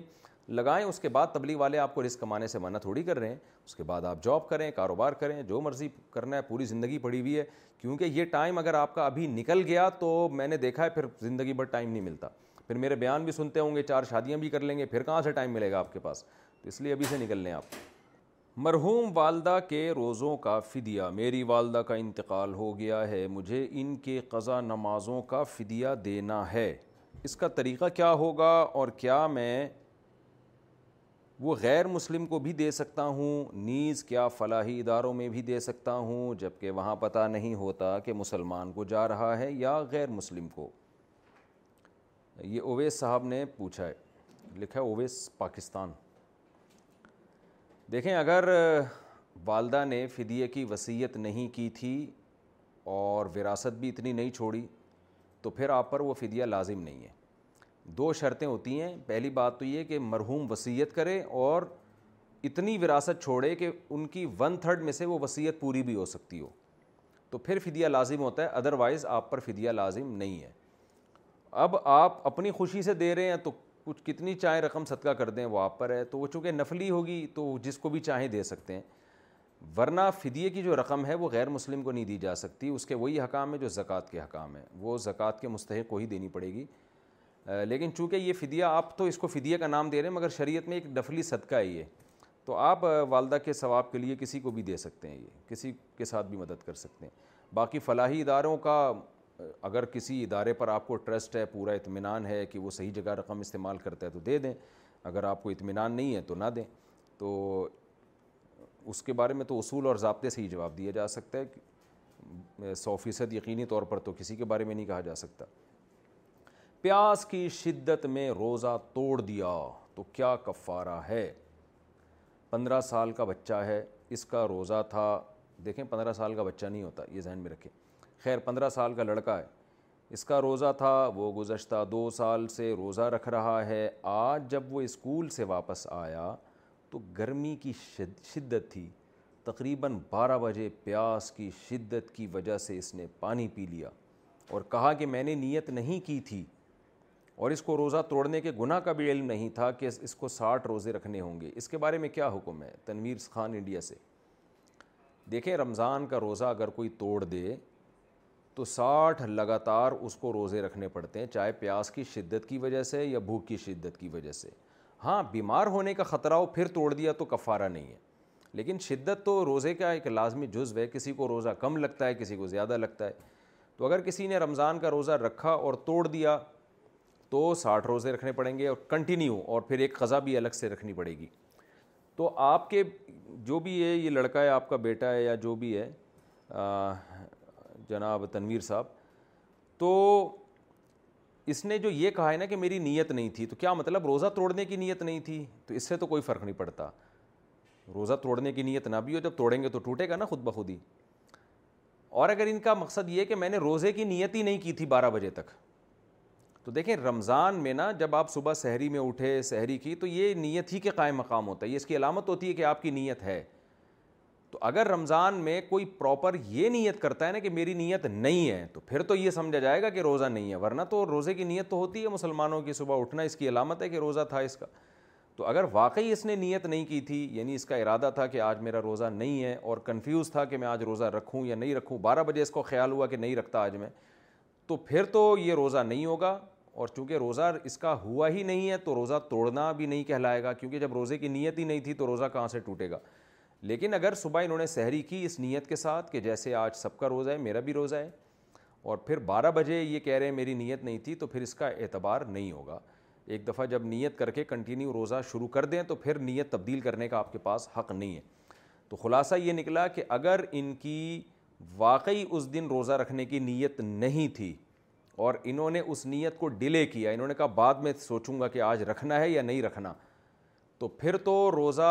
جو انہوں نے توڑا ہے تو یہ توڑنا کہلائے گا ہی نہیں کیونکہ روزہ ابھی انہوں نے نیت ہی نہیں کی تھی تو شروع ہی نہیں ہوا تو ٹوٹا کہاں سے تو پھر تو کفارہ نہیں ہے ہاں رمضان کا روزہ چھوڑنے کا کبیرہ گناہ بہرحال ہوگا کہ روزہ رکھا کیوں نہیں انہوں نے لیکن اگر یہ پراپر نیت صبح ہوتی ہے جیسے عام طور پر اسی طرح یہ نارملی نیت ان کی بھی تھی اور روزہ رکھ لیا تھا پھر بعد میں اگر یہ توڑتے ہیں تو پھر اس لفظ کا اعتبار نہیں کہ میری نیت نہیں تھی تو وہ جب ایک دفعہ روزہ شروع ہو جائے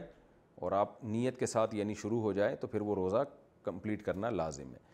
اور یہ مسئلہ کہ ان کو علم نہیں تھا کہ روزہ توڑنے کا گناہ ہوتا ہے ساٹھ روزوں کا کفارہ لازم ہوتا ہے تو دیکھیں مسئلے سے کا علم نہ ہونا یہ شریعت میں معتبر نہیں ہے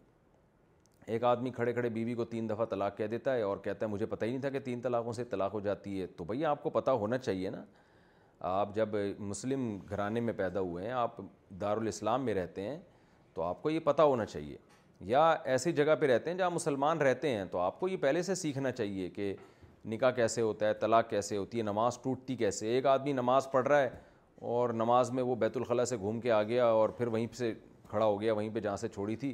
کنٹینیو کی اب اس کو کہہ رہے ہیں بھائی نماز ٹوٹ جاتی کہہ رہے ہو مجھے تو پتہ ہی نہیں تھا ایسے نماز ٹوٹ جاتی ہے تو علم نہ ہونا جہالت ہونا شرعی مسئلے سے علم نہ ہونا یہ کوئی شرعی عذر نہیں ہے تو اگر آپ کے بیٹے یہ یہ جو پندرہ سال کا لڑکا ہے اس کو معلوم نہیں تھا کہ روزہ توڑنے سے ساٹھ روزے لازم ہوتے ہیں تو بھی ساٹھ روزے ہی لازم ہوں گے وہ ان کو ان پر لازم تھا کہ یہ پہلے معلوم کروائیں کہ روزہ توڑنے کا شریعت میں کفارہ کیا ہے گناہ کیا ہے دن میں روزہ ٹوٹ گیا تو کیا کھا پی سکتے ہیں روزہ ٹوٹنے کے بعد مثال کے طور پر الٹی سے روزہ ٹوٹ گیا تو اس کے بعد دن میں کھانے پینے کی اجازت ہوگی یا نہیں حنا صاحبہ پشاور سے پہلی بات تو یہ کہ الٹی سے روزہ نہیں ٹوٹتا الٹی سے روزہ دو شرطوں کے ساتھ ٹوٹتا ہے ایک تو یہ کہ آپ نے حلق میں ڈال کے الٹی کی اور منہ بھر کے کی خود آپ نے جان بوجھ کر الٹی کی حلق میں انگلی ڈالی اور بھرپور طریقے سے تھوڑا بہت پانی نکل آیا اس سے نہیں ایک تو یہ دوسرا یہ کہ الٹی تو خود بخود ہوئی تھی منہ بھر کے ہوئی تھی لیکن آپ نے نگل لیا اس کو تو یعنی اگر جان کر کریں گے تو صرف ایک شرط ہے کہ منہ بھر کے الٹی ہو اور اگر خود بخود الٹی ہوئی ہے تو دو شرطیں ہیں ایک تو یہ کہ منہ بھی بھر کے ہو اور آپ نے اس کو ریورس بھی کیا ہو پھر روزہ ٹوٹتا ہے بہرحال کسی بھی طرح سے اگر روزہ کسی بندے کا غلطی سے ٹوٹ گیا تو پھر اس پر لازم ہے کہ وہ کمپلیٹ کرے روزہ یعنی کھائے کھانا پینا اس کے لیے جائز نہیں ہے ہاں بعد میں قضا بھی کرنی پڑے گی دیکھیں دو طرح سے روزہ ٹوٹتا ہے ایک ہوتا ہے بھولے سے ٹوٹ جانا اس سے تو ٹوٹتا ہی نہیں ہے آپ کو یاد نہیں تھا آپ کا روزہ ہے آپ نے کھا لیا پی لیا بعد میں یاد آیا اڑے بھائی آج تو میرا روزہ تھا اس سے کچھ نہیں ہوتا نہ روزہ ٹوٹا نہ کفارہ نہ قضا کچھ بھی نہیں بلکہ پورا روزہ کمپلیٹ ہو گیا آپ کا ثواب پورا پورا ملے گا حدیث میں آتا ہے سراہتا نہیں حدیث میں لیکن ایک ہوتا ہے غلطی سے ٹوٹ جانا غلطی کا مطلب یہ ہوتا ہے کہ مسٹیک ہو گئی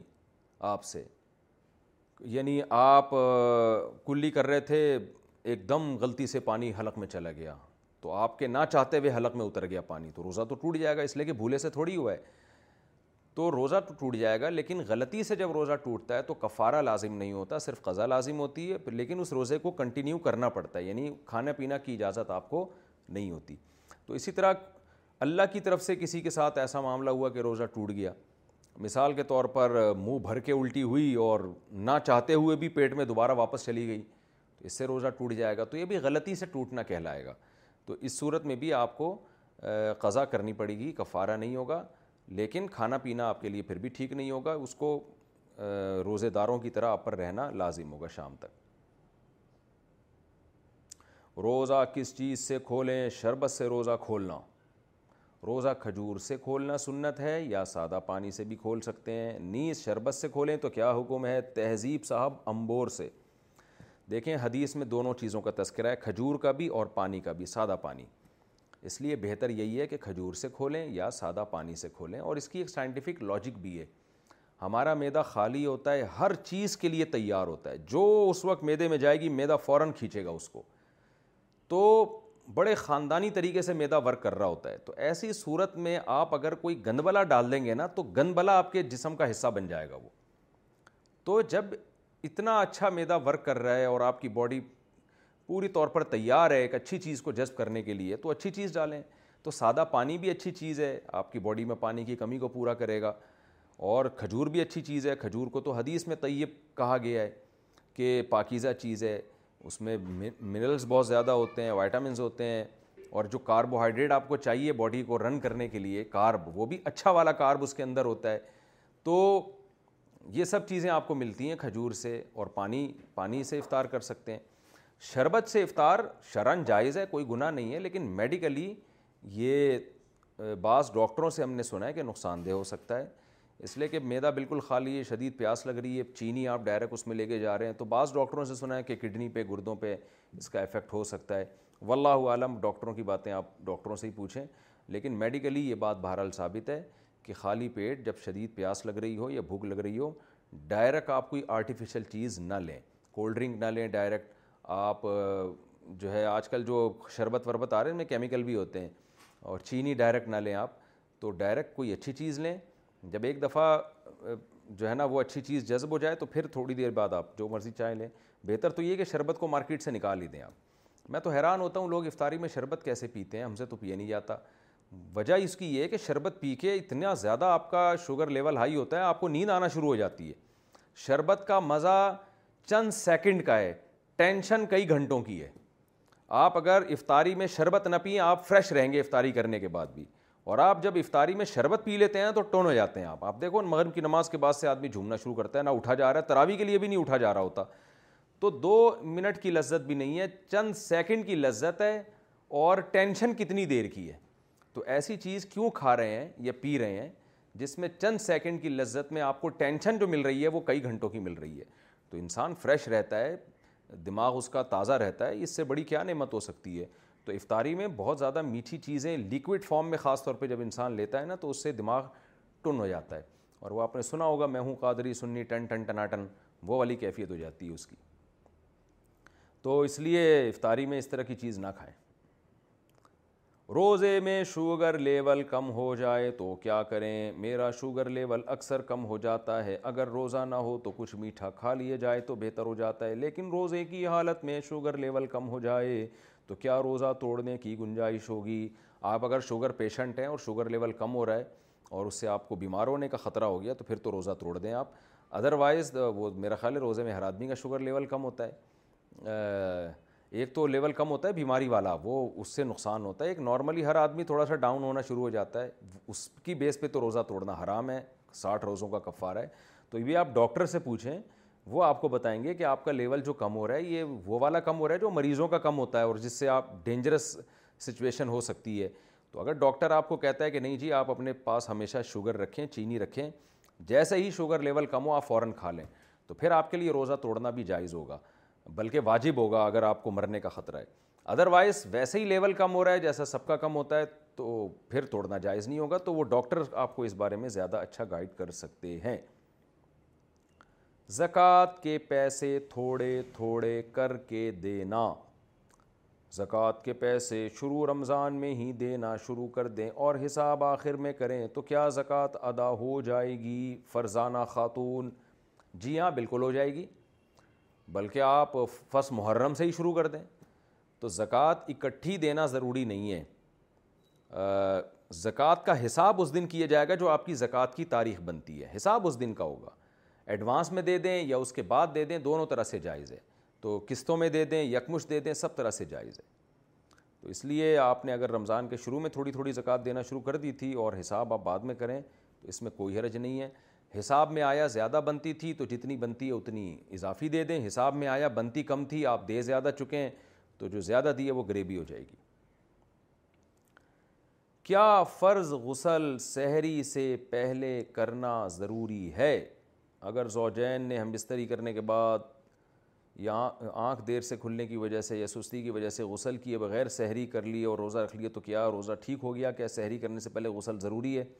نہیں جی سحری سے پہلے غسل ضروری نہیں ہے غسل کا تعلق نماز سے ہے نماز سے پہلے غسل ضروری ہے سحری بغیر غسل کے بھی کر سکتے ہیں راؤ محمد عبداللہ راول پنڈی اچھا بھائی نہار منہ خالی پیٹ پانی پینا میں نے ایک عالم سے سنا ہے کہ صبح خالی پیٹ پانی پینا زہر ہے کیا کسی حدیث میں صبح خالی پیٹ پانی پینے کی ممانعت مذکور ہے جبکہ حضور صلی اللہ علیہ وسلم روزہ افطار کھجور یا پانی سے فرماتے تھے بلال احمد کشمیر سے خالی پیٹ پانی پینے کے بارے میں کوئی حدیث نہیں ہے نہ اس کی ترغیب میں ہے نہ اس کی ممانعت میں تو صبح اٹھتے ہی پانی پینا عجیب سا کام بہرحال ضرور لگتا ہے کہ پیاس لگ رہی ہے تو پی لیں نہیں لگ رہی ہے تو نہ پئیں تو پانی پینے کا تعلق اس سے نہیں ہے کہ پیٹ خالی ہے یا بھرا ہوا ہے اس سے ہے کہ پیاس لگ رہی ہے تو پئیں نہیں لگ رہی تو نہیں پئیں آپ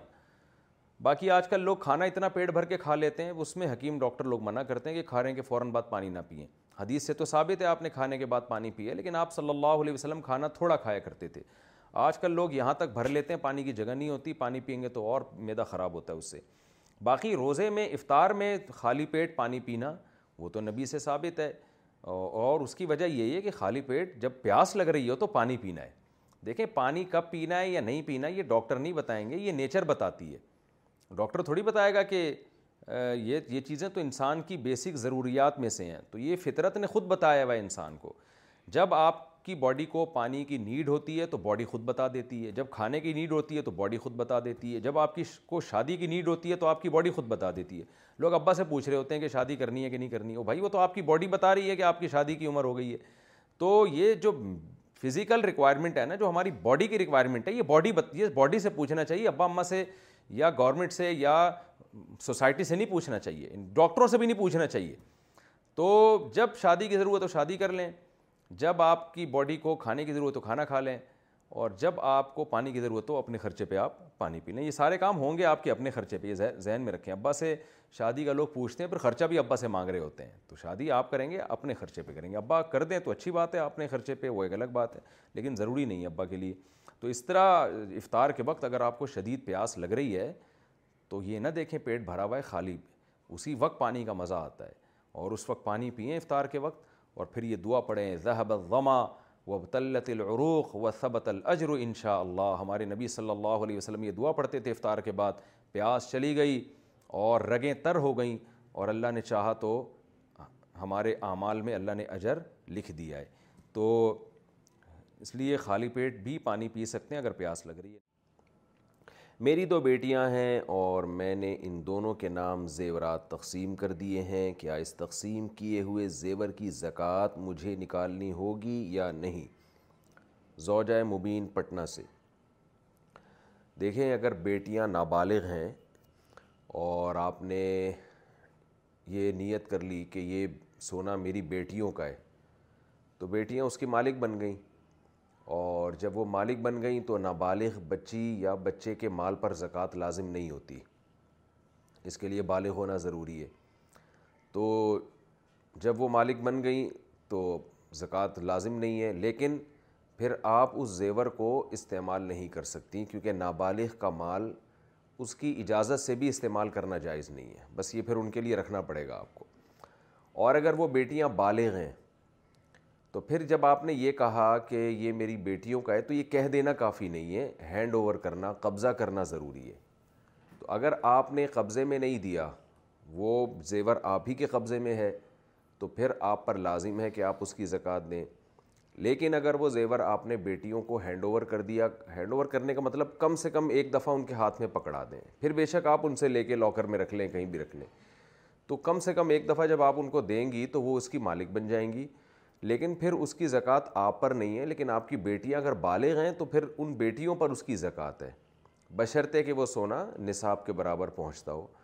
اور آج کل تو عام طور پر تھوڑا سا بھی سونا ہو نصاب کے برابر پہنچ جاتا ہے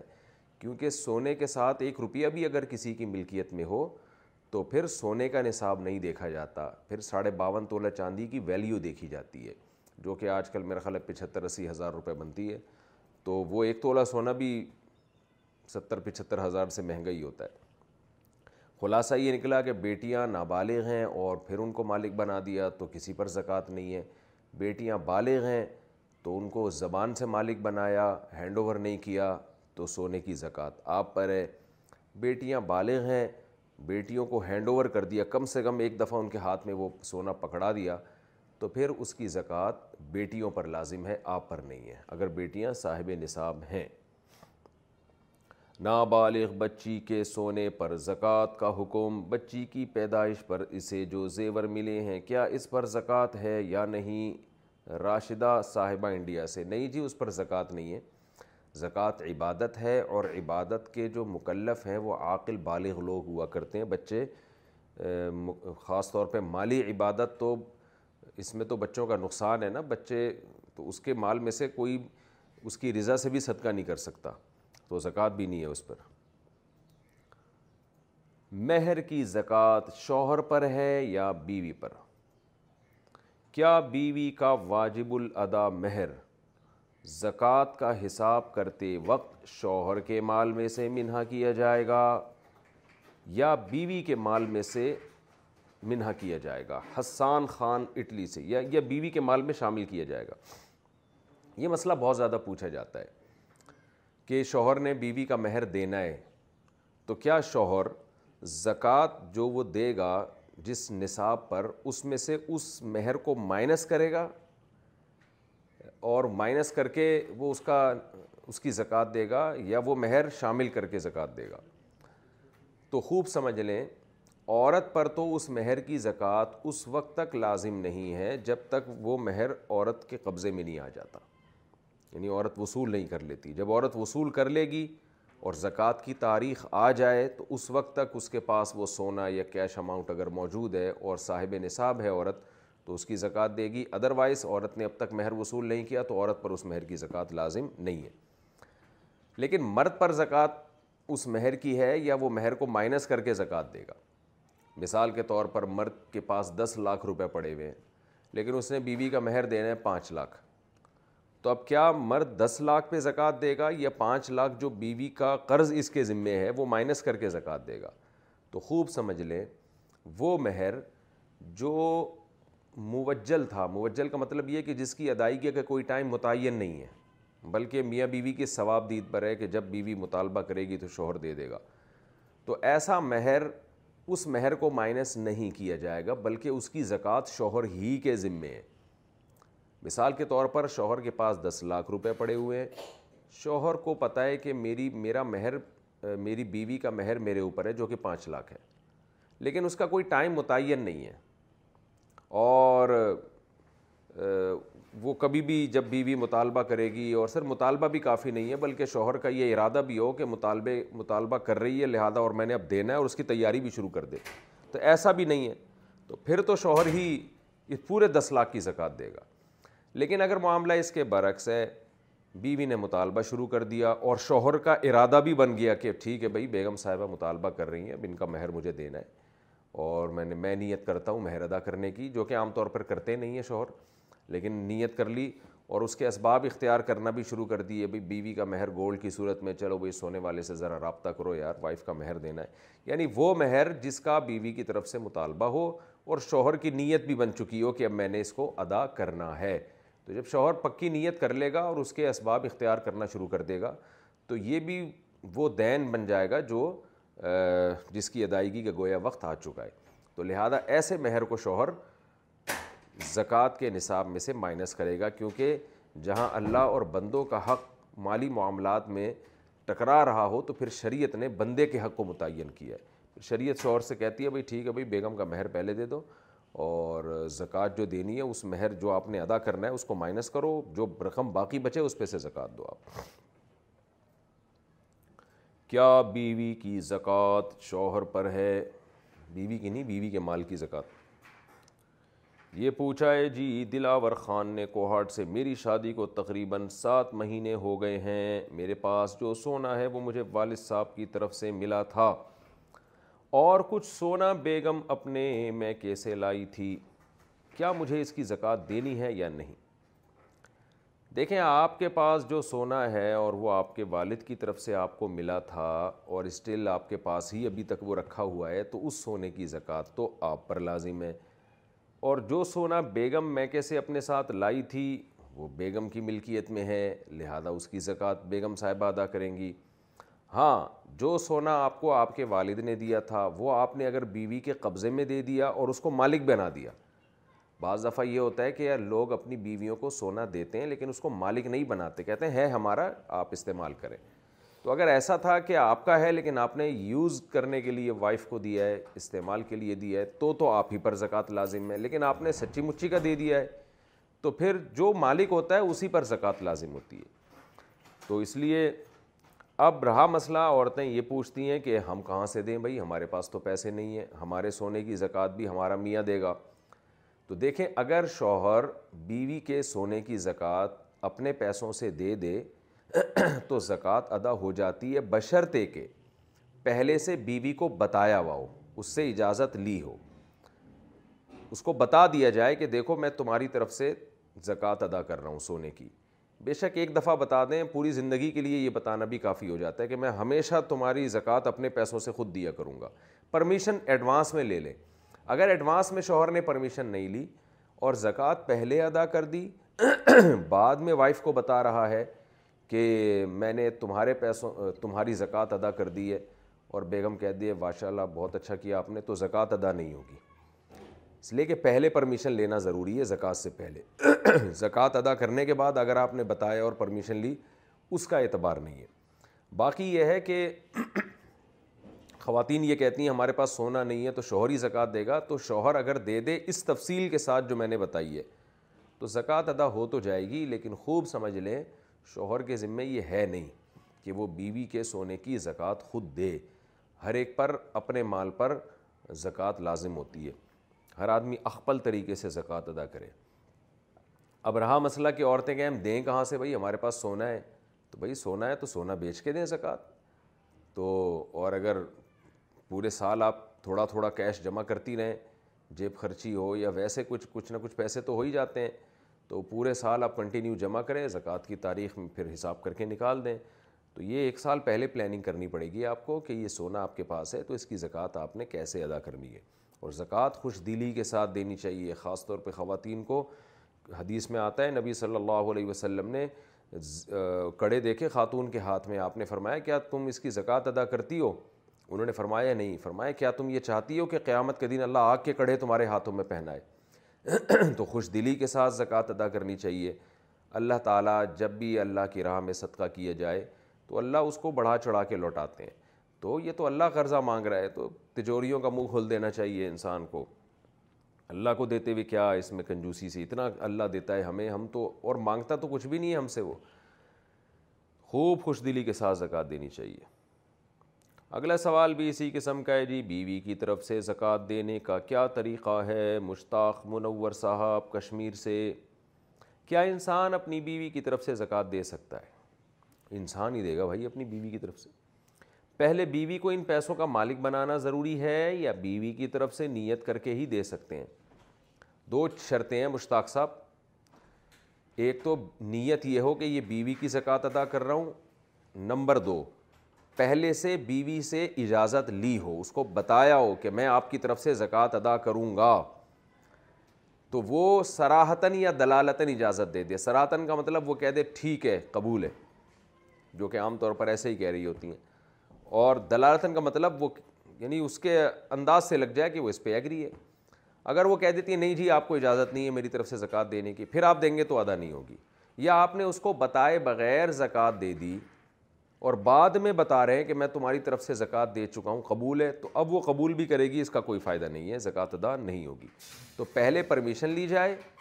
ایک بات نمبر دو دینے سے پہلے نیت کی جائے کہ یہ میری وائف کی طرف سے زکوٰۃ ہے تو اس طرح سے زکوٰۃ ادا ہو جائے گی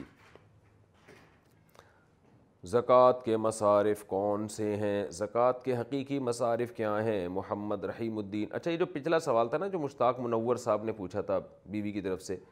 زکوٰۃ دینا شوہر زکوٰۃ دے گا ادا ہو جائے گی لیکن میں عورتوں سے کہتا ہوں دیکھو یہ عبادت تو خود کیا کرو نا بھائی آپ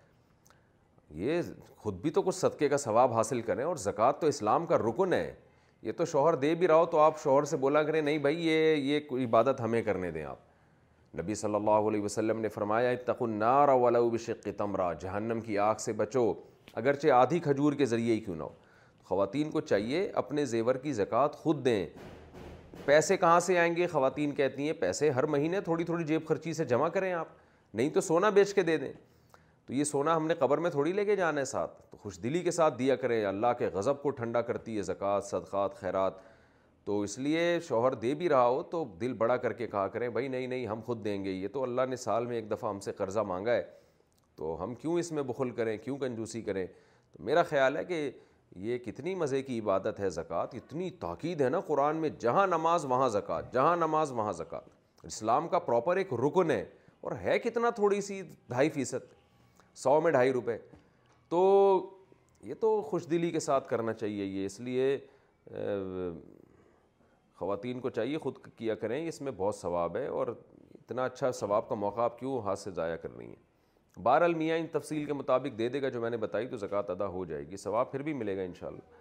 زکوٰۃ کے مصارف کون سے ہیں زکوٰۃ کے حقیقی مصارف کیا ہیں محمد رحیم الدین اللہ نے قرآن میں تفصیل سے بیان کیا اَََََََََََََ الصدقات للفقراء والعاملین علیہ والمؤلفت قلوبهم والغارمین وفی سبیل اللہ وابن السبیل یہ پانچ مصارف اللہ نے بیان کیے ان میں جو قدر مشترک ہے عاملین زکاة تو جب اسلامی حکومت ہوا کرتی تھی اس وقت ہوتے تھے باقیوں میں جو قدر مشترک ہے وہ یہ کہ غریبوں مسافر سے وہ مسافر مراد ہے یہاں کہ جو اپنے مال تک رسائی حاصل نہ ہو اس کو تو اگر مالدار بھی ہو تو مال تک پہنچنا اس کے لیے ممکن نہ ہو تو خلاصہ فقہ نے بیان کیا یا آسان لفظوں میں کہ قرآن نے جو پانچ قسم کے مصارف بیان کیے نا ان میں قدر مشترک جو چیز ہے ایک تو عاملین زکوٰۃ ہے ان کی تفصیل کی نہ ضرورت ہے نہ اس میں اس کا لوگوں کو واسطہ پڑتا ہے تو ان کے علاوہ جو ہیں وہ کیا ہیں کہ جو غریب ہو یعنی ان میں قدر مشترک یہ چیز ہے اب غریب کو اگر لوگوں پہ چھوڑ دیا جاتا کہ لوگ خود فیصلہ کریں کون غریب ہے کون امیر ہے تو آپ کو پتہ یہاں بعض لینڈ کروزر والے لوگ ہیں اور کروڑ پتی تاجر ہیں وہ بھی اپنے آپ کو غریب سمجھتے ہیں اور بعض سفید پوش ایسے ہیں جن کے گھر میں کھانے کو روٹی نہیں لیکن اپنے آپ کو کروڑ پتی سمجھتے ہیں تو حضرات فقہائے کرام نے ایک آسانی دی قرآن و سنت سے ایک نصاب مستمت کیا ہے اجتہاد کیا ہے مستمت کیا ہے نصاب وہ یہ ہے کہ جس کے پاس ساڑھے باون تولہ چاندی کے برابر پانچ چیزیں یا پانچ چیزوں کا مجموعہ نہ ہو تو وہ غریب ہے خوب سمجھ لیں اچھی طرح سے پانچ چیزیں دیکھی جائیں گی اس شخص میں جس کو زکوٰۃ آپ دے رہے ہیں پانچ چیزیں یاد رکھ لیں سونا چاندی اور تجارتی مال بلکہ میں اور آسان کر دیتا ہوں پہلے تین آسان چیزیں سونا چاندی کیش کسی کے پاس گولڈ ہے چاندی ہے یعنی سلور ہے اور کیش اماؤنٹ ہے یہ تین چیزیں ہو گئیں چوتھی چیز ہے تجارتی مال تجارتی مال کسے کہتے ہیں ہر وہ سامان جو بیچنے کے لیے خریدا ہو جیسے دکان میں جو مال پڑا ہوا ہوتا ہے آپ نے بیچنے کے لیے خریدا ہوتا ہے آپ نے کوئی پراپرٹی خریدی بیچنے کی نیت سے وہ بھی تجارتی مال میں داخل ہے آپ نے پیرٹس خریدے پرندے خریدے بریڈنگ کے لیے نہیں بلکہ وہ پرندے بیچنا چاہتے ہیں آپ تو یہ بھی تجارتی مال ہے اگر آپ نے پیرٹس خریدے یا پرندے خریدے اس لیے کہ ان سے انڈے ہوں گے ان سے بچے نکلیں گے ان کے بچوں کو بیچوں گا یہ تجارتی مال میں داخل نہیں ہے آپ نے کوئی گاڑی خریدی رینٹ پہ چلاؤں گا یہ تجارتی مال میں داخل نہیں ہے گاڑی خریدی اس لیے کہ میں اس گاڑی کو بیچوں گا یہ تجارتی مال میں داخل ہے اچھا بعض دفعہ لوگ چیز خریدتے ہیں بیچنے کی نیت سے یہ نیت بعد میں تبدیل ہو جاتی ہے یہ تجارتی مال میں داخل نہیں رہے گا آپ نے پلاٹ خریدا یار جیسے ہی اچھا کسٹمر ملے گا بیچ دوں گا میں لیکن بعد میں نیت تبدیل ہو گئی زکوٰۃ کی تاریخ آنے سے پہلے آپ نے کہا چھوڑو نہیں بیچتا اب یہ مال تجارت میں داخل نہیں ہے اسی کو الٹا کر لیں آپ آپ نے پلاٹ خریدا یار اس میں میں گھر بناؤں گا بیچوں گا نہیں گھر بناؤں گا زکوٰۃ کی تاریخ آنے سے پہلے نیت ہو گئی چلو اس کو بیچ دیتے ہیں یہ بھی مال تجارت نہیں ہے اس لیے کہ مال تجارت کی ڈیفینیشن ہے وہ سامان جو بیچنے کی نیت سے خریدا ہو خوب سمجھ لیں تو چار چیزیں ہو گئیں پانچویں چیز ہے وہ سامان جو ضرورت سے زیادہ ہو آپ کے گھر میں یا آپ کی ملکیت میں کوئی ایسا سامان ہو جو ضرورت سے زیادہ ہے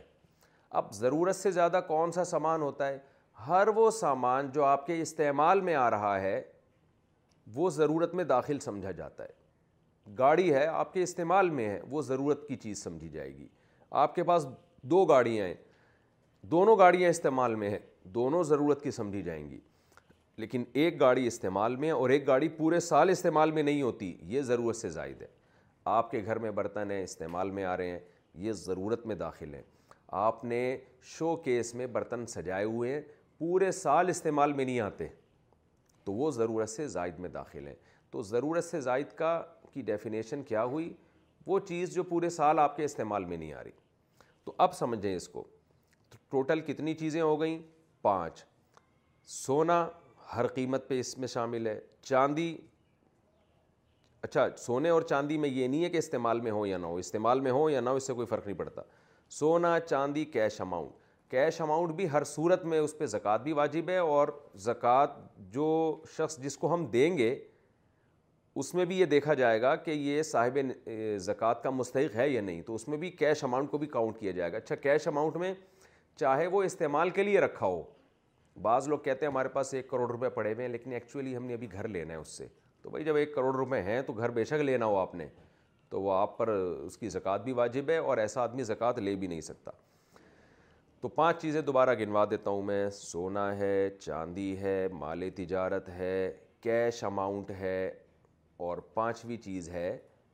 وہ سامان جو استعمال میں نہیں آتا پورے سال استعمال میں نہیں آتا اب خوب سمجھیں کسی کے پاس یہ پانچ چیزیں ان کا مجموعہ ساڑھے باون تولہ چاندی کی قیمت کے برابر ہو تو ایسے شخص کو زکوٰۃ نہیں دے سکتے پانچ چیزوں کا مجموعہ ساڑھے باون تولہ چاندی کی قیمت کے برابر ہو تو اس کو زکوٰۃ نہیں دے سکتے یا چار چیزوں کا مجموعہ یا تین یا دو یا کوئی ایک ہی چیز اتنی ہے جو ساڑھے باون تولہ کے برابر پہنچ رہی ہے تو ایسے شخص کو زکوٰۃ نہیں دی جا سکتی اب سوال پیدا ہوتا ہے ہمیں پتہ کیسے چلے گا کہ اس کے پاس ساڑھے باون تولہ چاندی کے ساڑھے باون تولہ چاندی میرا خیال ہے ابھی رمضان دو ہزار بائیس میں شاید ستر اسی ہزار روپے کی چل رہی ہے دیکھ لیے گا آپ نیٹ پہ سرچ کر کے تو ہاں ایک شرط پہ دے سکتے ہیں کہ اس کے پاس قرضہ اس سے بھی زیادہ ہو اس کے اوپر اب اس کے پاس یہ پانچ چیزیں یا چار یا تین یا دو یا ایک ہی چیز ساڑھے باون تولہ چاندی کے برابر تو ہے اور فار ایگزامپل ساڑھے باون تولہ چاندی کی قیمت ستر ہزار بنتی ہے ایک مثال دے رہا ہوں لیکن قرضہ اس کے اوپر تیس ہزار روپے اور یہ قرضہ اس نے ادا کرنا ہے قرضہ کھا کے نہیں بیٹھا بھائی ہے یہ قرضہ واقعی ہے جو دینے کی نیت بھی ہے اس کی تو پھر آپ ستر میں سے تیس ہزار مائنس کریں تو گویا اس کے پاس رہ گئے چالیس ہزار تو پھر اس کو زکوٰۃ آپ دے سکتے ہیں کیونکہ ستر تو اس نے کسی کو دینے وہ تو اس اس کے مال میں گویا شامل نہیں ہوں گے وہ تو اب سوال لوگ یہ پوچھتے ہیں کہ پتہ کیسے چلے گا کہ اس کے پاس یہ ہے تو دیکھیں سو فیصد تو یقینی علم حاصل کرنا ممکن نہیں ہے اندازہ لگایا جا سکتا ہے تو اندازہ لگا لیں اس سے پوچھا بھی جا سکتا ہے کہ آپ کے پاس سونا وغیرہ تو نہیں ہے سونا اگر کسی کے پاس ہو تو آج کل سونا ہی اتنا ویلیویبل ہوتا ہے کہ وہ اس کی ویلیو اتنی زیادہ ہوتی ہے کہ آدمی خود الٹا زکوٰۃ واجب ہو جاتی ہے اس کے اوپر تو اندازہ لگا لیں سونا تو نہیں ہے چاندی کوئی ایسی پراپرٹی تو نہیں ہے جو استعمال میں نہ ہو رہائش کا گھر ہے وہ تو ٹھیک ہے ضرورت ہے ایک ویسے ہی پراپرٹی پڑی ہوئی ہے اس کی جو استعمال میں ہی نہیں آ رہی ہے تو بھائی وہ پراپرٹی کی قیمت تو ساڑھے باون تولہ چاندی کے برابر ہوتی ہے عام طور پر تو پھر ایسے شخص کو آپ زکوٰۃ نہ دیں اور اگر اس سے کم کم ہے اندازہ لگایا جا سکتا ہے دیکھیں سو فیصد یقینی یقین اس میں ممکن نہیں ہے تو اندازہ لگا لیا بھائی نہیں ہے تو پھر آپ اس کو دے دیں زکوٰۃ زکوٰۃ دینے کے بعد پتہ چلا نہیں بھائی اس کی تو پراپرٹی ہے تو پھر بھی زکوٰۃ ادا ہو جاتی ہے اگر آپ نے شروع میں تھوڑی تحقیق کر لی اور بعد میں پتہ چلا آپ کی تحقیق غلط تھی تو بھی زکوٰۃ ادا ہو گئی لیکن اگر تحقیق کے بغیر آپ نے کسی کو پکڑا دیے اور بعد میں پتہ چلا یہ آدمی مستحق نہیں ہے تو پھر زکوٰۃ ادا نہیں ہوتی خوب سمجھ لیں تو تھوڑی بہت لم سم ہلکی پھلکی تحقیق ہلکی پھلکی مسئلے کہہ رہا ہوں سو فیصد کرنا ممکن ہوتا نہیں ہے تو ایک اندازہ لگا کے آپ زکوٰۃ دیا کریں اچھا بعض دفعہ یہ بھی ہوتا ہے کہ ایک آدمی کو علاج کے لیے پیسے چاہیے کینسر کا پیشنٹ ہے یا اور مسائل ہیں اس کے ساتھ اب آپ نے اس کو زکوٰۃ دینی ہے لیکن اس کے پاس ایک لاکھ روپے پہلے سے موجود ہیں اب وہ صاحب نصاب بن چکا ہے آپ اس کو زکوٰۃ نہیں دے سکتے تو لوگ کہتے ہیں اب اس کی ایک لاکھ میں تو اس کا علاج نہیں ہوگا اس کو تو زیادہ پیسے چاہیے تو دیکھیں اس کا آسان حل یہ ہے کہ آپ اس کو بولیں کہ یہ ایک لاکھ خرچ کر لو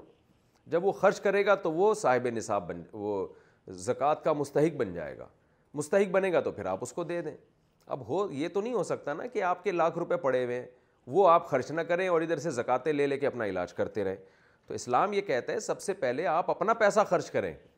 جب وہ ختم ہو جائے گا تو پھر دوسروں سے لیں گے ہمارے یہاں غریب بعض غریب گھننے بن جا کے وہ کر کے یہ ہوتے یہ کر رہے ہوتے ہیں کہ اپنا گولڈ رکھا ہوا ہے سنبھال کے اپنی سلور رکھی ہوئی ہے سنبھال کے اور اپنا پیسہ رکھا ہوا ہے سنبھال کے اور کہہ رہے ہوتے ہیں بھائی یہ تو ہمارے لیے کافی نہیں ہے زکاتیں لیتے پھر رہے ہوتے ہیں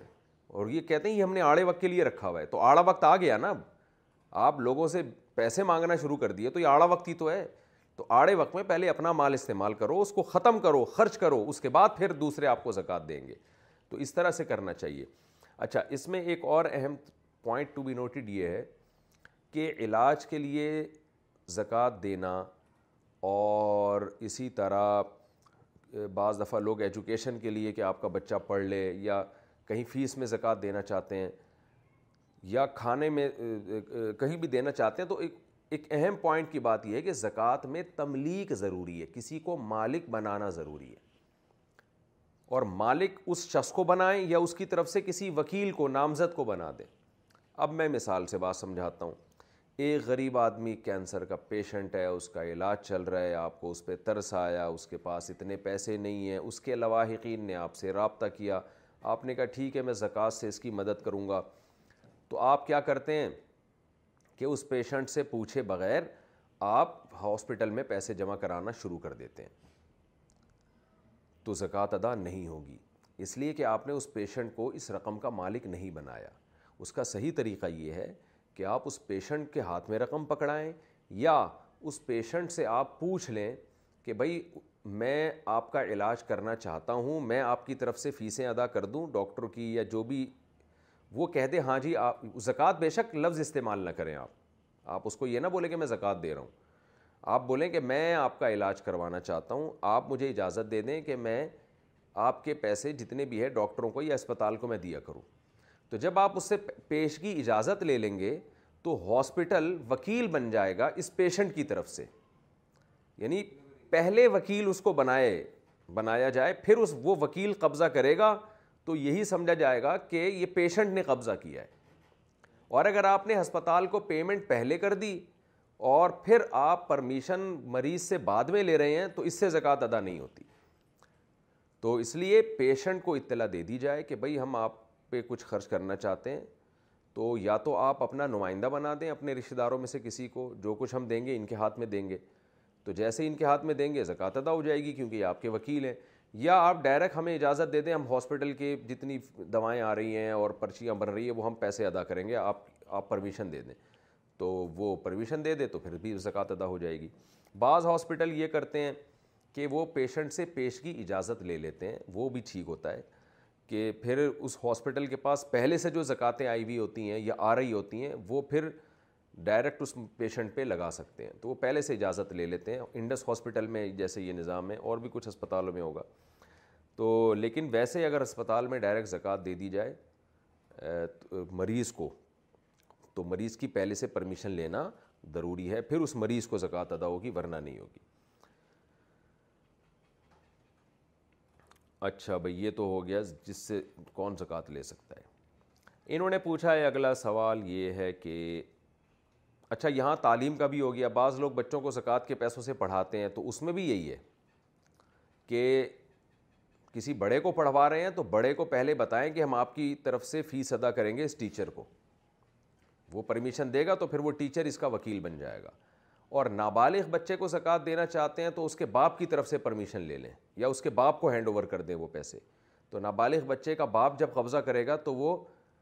بچے ہی کا قبضہ کر کہلاتا ہے لیکن خوب سمجھ لیں کہ نابالغ بچے کا باپ اگر مالدار ہے تو پھر نابالغ بچے کو زکوٰۃ دینا جائز نہیں ہے مستحق زکوٰۃ کیسے تلاش کریں کسی شخص کو زکوٰۃ دیتے وقت کیسے اطمینان کیا جائے کہ وہ صاحب نصاب نہیں ہے آج کل اکثر لوگوں کے پاس پچاس ہزار مالیت ہوتی ہے لیکن ان کے ہاں غربت ہوتی ہے کیا انہیں زکوٰۃ دے سکتے ہیں عبدالجبار سعودی عرب سے میرا خیال ہے بھئی آج کل جو رمضان دو ہزار بائیس چل رہا ہے اس میں جو ساڑھے باون تولہ چاندی ہے یہ ستر اسی ہزار روپے کے قریب قریب ہے تو اگر کسی کے پاس پچاس ہزار ہے اور اس کے علاوہ صاحب نصاب نہیں ہے وہ جو میں نے پوری ڈیٹیل بتا چکا ہوں میں آپ میرے کلپ میں دیکھ سکتے ہیں یا اسی پروگرام کے شروع میں دیکھ سکتے ہیں آپ تھوڑی دیر پہلے میں نے بتایا ہے تو اگر ساڑھے یعنی پچاس ہزار ساڑھے باون تولہ چاندی کسے سے کم رقم ہے اس کے پاس تو پھر ایسے شخص کو زکاة دی جا سکتی ہے لیکن اگر اتنی رقم ہے ساڑھے باون تولہ چاندی کے برابر ہے تو پھر یہ کہنا کہ اس کا گزارا نہیں ہو رہا جیسے ستر ہزار میں کسی کا گزارا نہیں ہو رہا بیماری آ گئی ہے گھر میں خدا نخواستہ کوئی مسائل ہیں تو بھائی وہ ستر ہزار خرچ کر دے غریب بن جائے پھر آپ دے دیں زکوٰۃ یہ تو نہیں ہو سکتا نا کہ وہ پیسے اپنے پاس رکھے بھی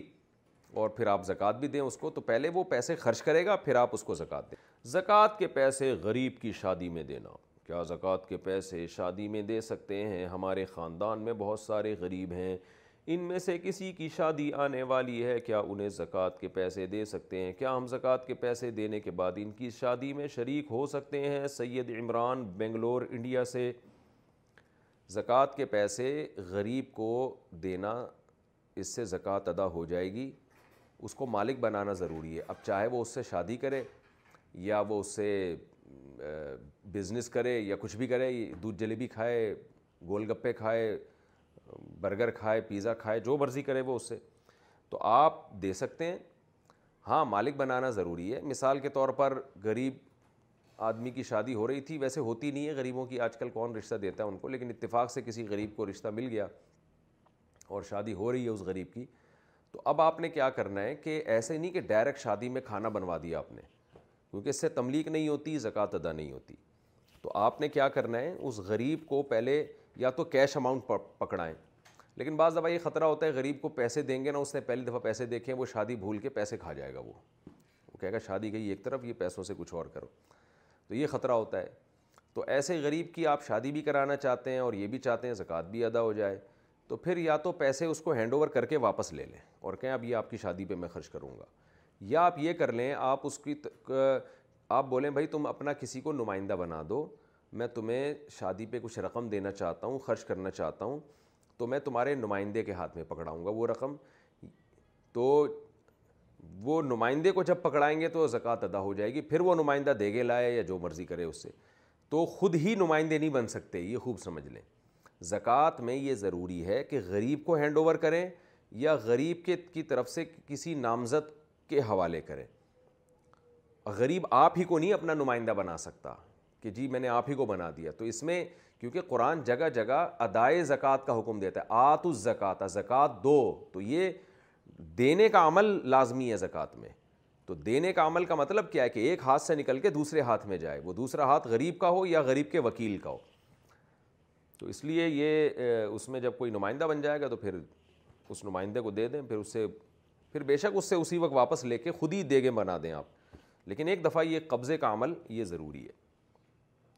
یتیم بچے کو زکوٰۃ دینے کا حکم نابالغ یتیم بچے کے پاس نصاب کے برابر مال ہو جو اسے ترکہ میں ملا ہو تو کیا اسے زکوٰۃ دے سکتے ہیں محمد صدیق کراچی سے نہیں دے سکتے اگر یتیم کو اپنے ابا سے وراثت ملی ہے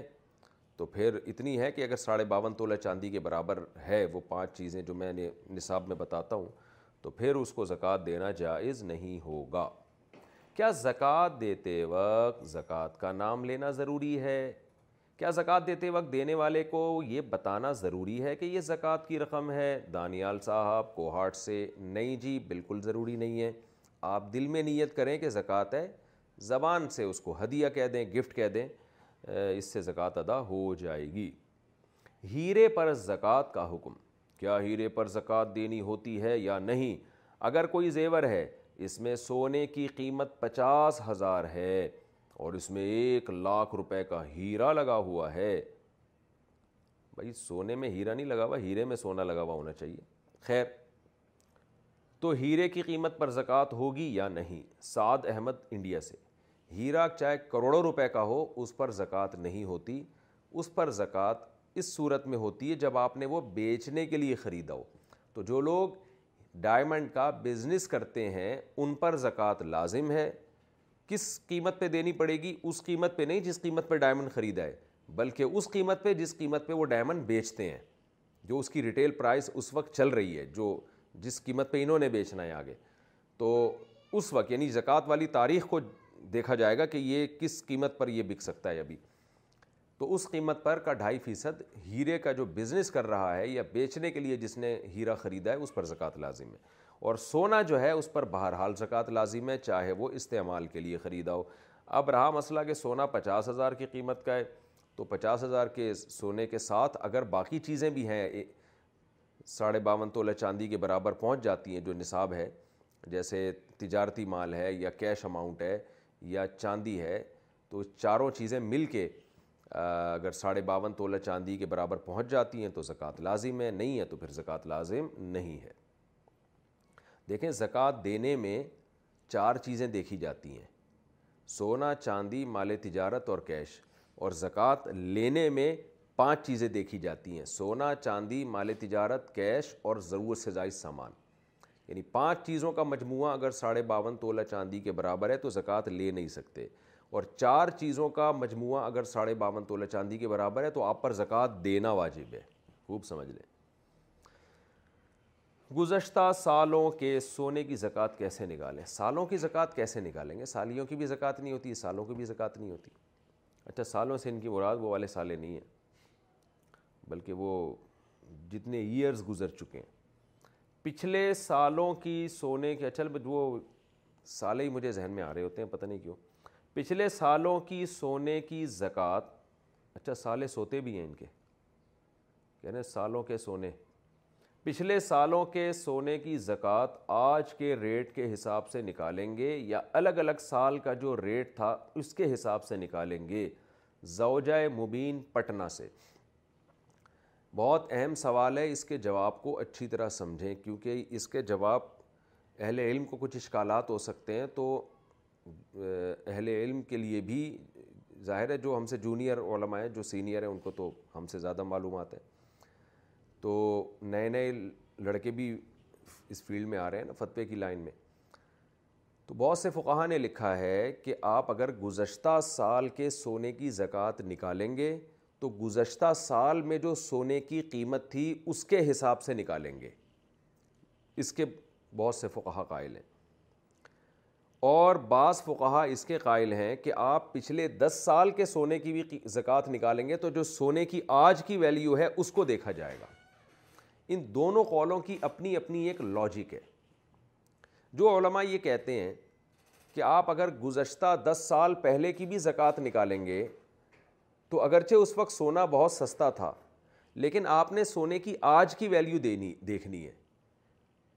مثال کے طور پر گزشتہ سال یا دس سال پہلے سونا تھا دس ہزار روپے تولا ایک مثال دے رہا ہوں اتنا تھا نہیں لیکن ایک مثال دینے پر گورنمنٹ نے کوئی پابندی نہیں لگائی اور آج سونا ڈیڑھ لاکھ روپے تولا چل رہا ہے تو آپ دس سال پہلے والے سونے کی زکوٰۃ نکالیں گے ڈیڑھ لاکھ روپے تولے کے حساب سے بہت سے فقہا اس کے قائل ہیں ان کی دلیل بھی بڑی مضبوط ہے وہ مضبوط دلیل یہ ہے کہ بھائی سونے کی زکوٰۃ جب آپ پر واجب ہوئی تھی دس سال پہلے تو اصل میں تو آپ پر واجب ہوا تھا کہ اس سونے کا ڈھائی فیصد یعنی سونے کو کاٹ کے اس میں سے ڈھائی فیصد دیا جائے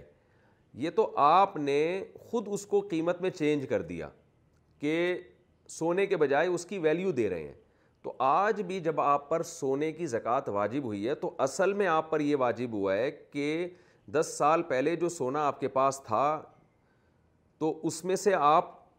ڈھائی فیصد کاٹ کے سونا دیں گے اصل تو سونا واجب ہوا ہے آپ کے اوپر لیکن اگر آپ سونا نہیں دے رہے تو اس کا آلٹرنیٹ دے رہے ہیں تو آلٹرنیٹ تو پھر آج دے رہے ہیں نا تو آج کی قیمت کا اعتبار ہوگا لہذا آپ آج کی سونے کی ویلیو لگا کے اس کا ڈھائی فیصد دیں گے چاہے دس سال پہلے کی زکوٰۃ آپ نکال رہے ہوں تو یہ اس قول کی یہ لاجک ہے اور یہ بھی بڑی مضبوط لاجک ہے لیکن بعض فقہ اس کے قائل ہیں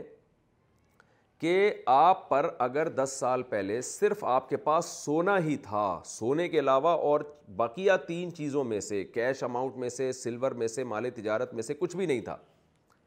تو پھر تو آپ پر یہ واجب ہوا تھا کہ سونے کی زکوٰۃ میں سے سونا ہی دیں لیکن عام طور پر ایسا ہوتا نہیں ہے بلکہ جس کے پاس گولڈ ہوتا ہے ایک آدھ روپے کیش اماؤنٹ ہوتا ہی ہے تو جب سونے کے ساتھ بقیہ تین چیزیں کیش اماؤنٹ مال تجارت اور سلور یعنی چاندی ان تین چیزوں میں سے کچھ بھی آپ کے پاس اگر موجود ہے تین چیزیں ہیں یا ایک اور چیز ہے یا دو چیزیں ہیں تو پھر سونے کا معیار نہیں ہوتا پھر قیمت کے لحاظ سے زکوٰۃ واجب ہوتی ہے پھر آپ پر یہ واجب تھا کہ آپ کے پاس یہ تین چیزیں یا چار چیزوں کا مجموعہ ساڑھے باون تولہ چاندی کی ویلیو کے برابر ہے یا نہیں ہے تو اگر ہے تو زکوٰۃ واجب ہے تو ان کے کہنا یہ ہے کہ اس صورت میں پھر اصل ویلیو ہے قیمت ہے اس قیمت کے لحاظ سے آپ پہ زکوٰۃ واجب ہوگی تو دس سال پہلے جو قیمت تھی سونے کی آپ پر اس قیمت کا ڈھائی فیصد واجب ہوا تھا اور جو قیمت کا ڈھائی فیصد واجب ہوا تھا تو وہی واجب اب تک آپ کے ذمے میں موجود ہے مثال کے طور پر میں نے دس سال پہلے زید کو قرضہ دینا تھا ڈھائی ہزار روپے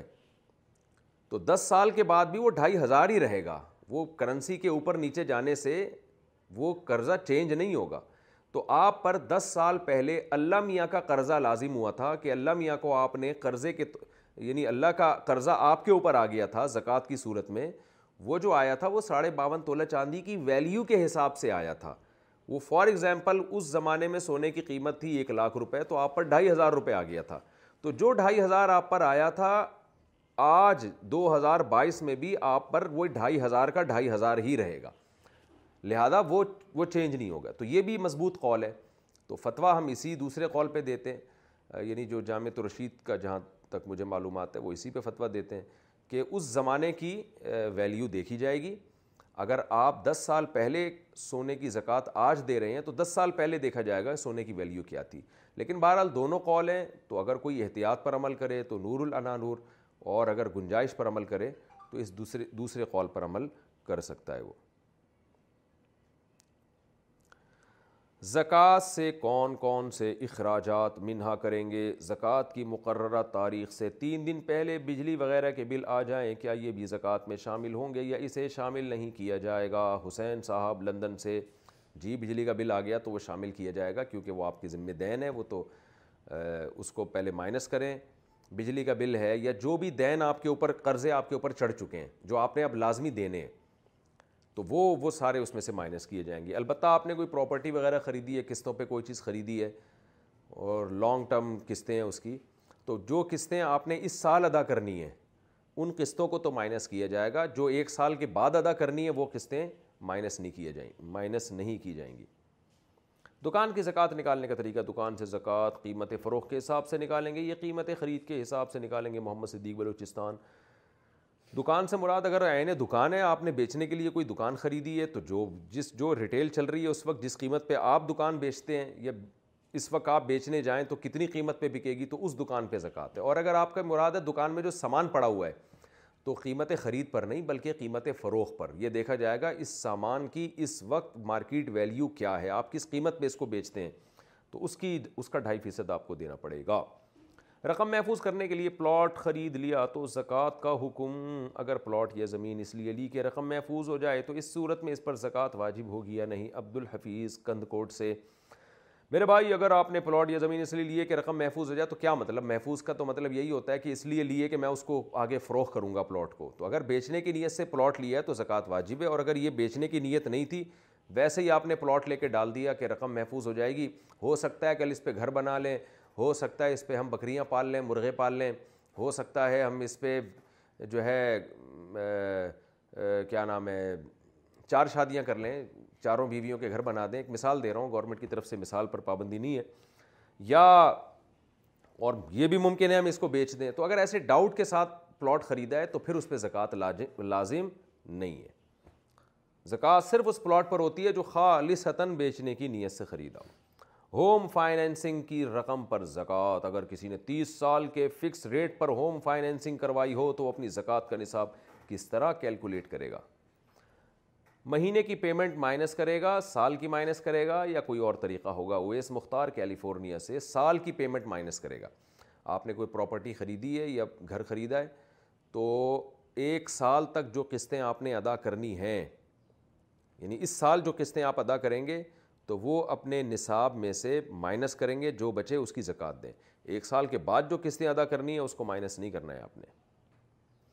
پی اے ایف اکاؤنٹ میں جمع شدہ رقم پر زکوٰۃ پی اے ایف اکاؤنٹ میں جو پیسے ہوتے ہیں جو ہمارے قبضے میں نہیں ہوتے کیا ان پر زکوٰۃ ہوگی یا نہیں عبد الواحد دہلی یہ جو پرائیویڈنٹ فنڈ ہے جس پر ہر سال کٹوتی ہوتی ہے آپ کی تنخواہ سے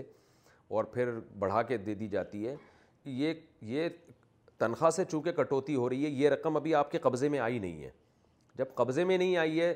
تو اس لیے اس پر آپ پر زکوٰۃ بھی واجب نہیں ہوئی ہے تو یہ گورنمنٹ کے یا کمپنی کے اکاؤنٹ میں جو رقم آپ کی جتنی بھی جمع ہو جائے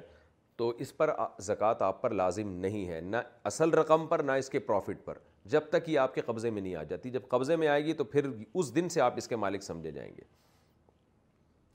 قرض ادا قرض دار کو زکوٰۃ دینے کا حکم اور طریقہ کسی آدمی کو زکوٰۃ دیتے وقت آ جائے آپ پر جو قرضہ ہے یہ پیسے اپنے قرضے میں ادا کرو اس طرح زکوٰۃ دینے میں کوئی حرج تو نہیں ہے صفی اللہ جدہ سے اگر وہ زکوٰۃ کا مستحق ہے تو آپ اس کو دے سکتے ہیں بھائی یہ پیسے لو اور اپنے قرضے میں ادا کرو بلکہ یوں بھی کہہ سکتے ہیں کہ آپ نے کسی سے قرضہ کسی نے آپ سے قرضہ لیا ہے واپس نہیں کر رہا تو یہ بھی کر سکتے ہیں یہ پیسے لے بھائی لے لیے لا واپس میرا قرضہ دے چل شاوش تو اس سے بھی زکوٰۃ ادا ہو جائے گی لیکن اگر ویسے ہی کہہ دیا کہ جو تم نے مجھے قرضہ دینا تھا وہ میں نے زکوٰۃ میں معاف کر دیا اس سے زکوٰۃ ادا نہیں ہوتی قبضہ دینا ضروری ہے قبضہ دیں وہ پکڑے گا مالک بن جائے گا پھر بولے بھائی تو نے میرے بھی تو پچاس ہزار کھائے ہوئے ہیں کب سے دے نہیں رہا لا چل شابش دے تو اس سے آپ کا قرضہ بھی ادا ہو جائے گا زکوٰۃ بھی ادا ہو جائے گی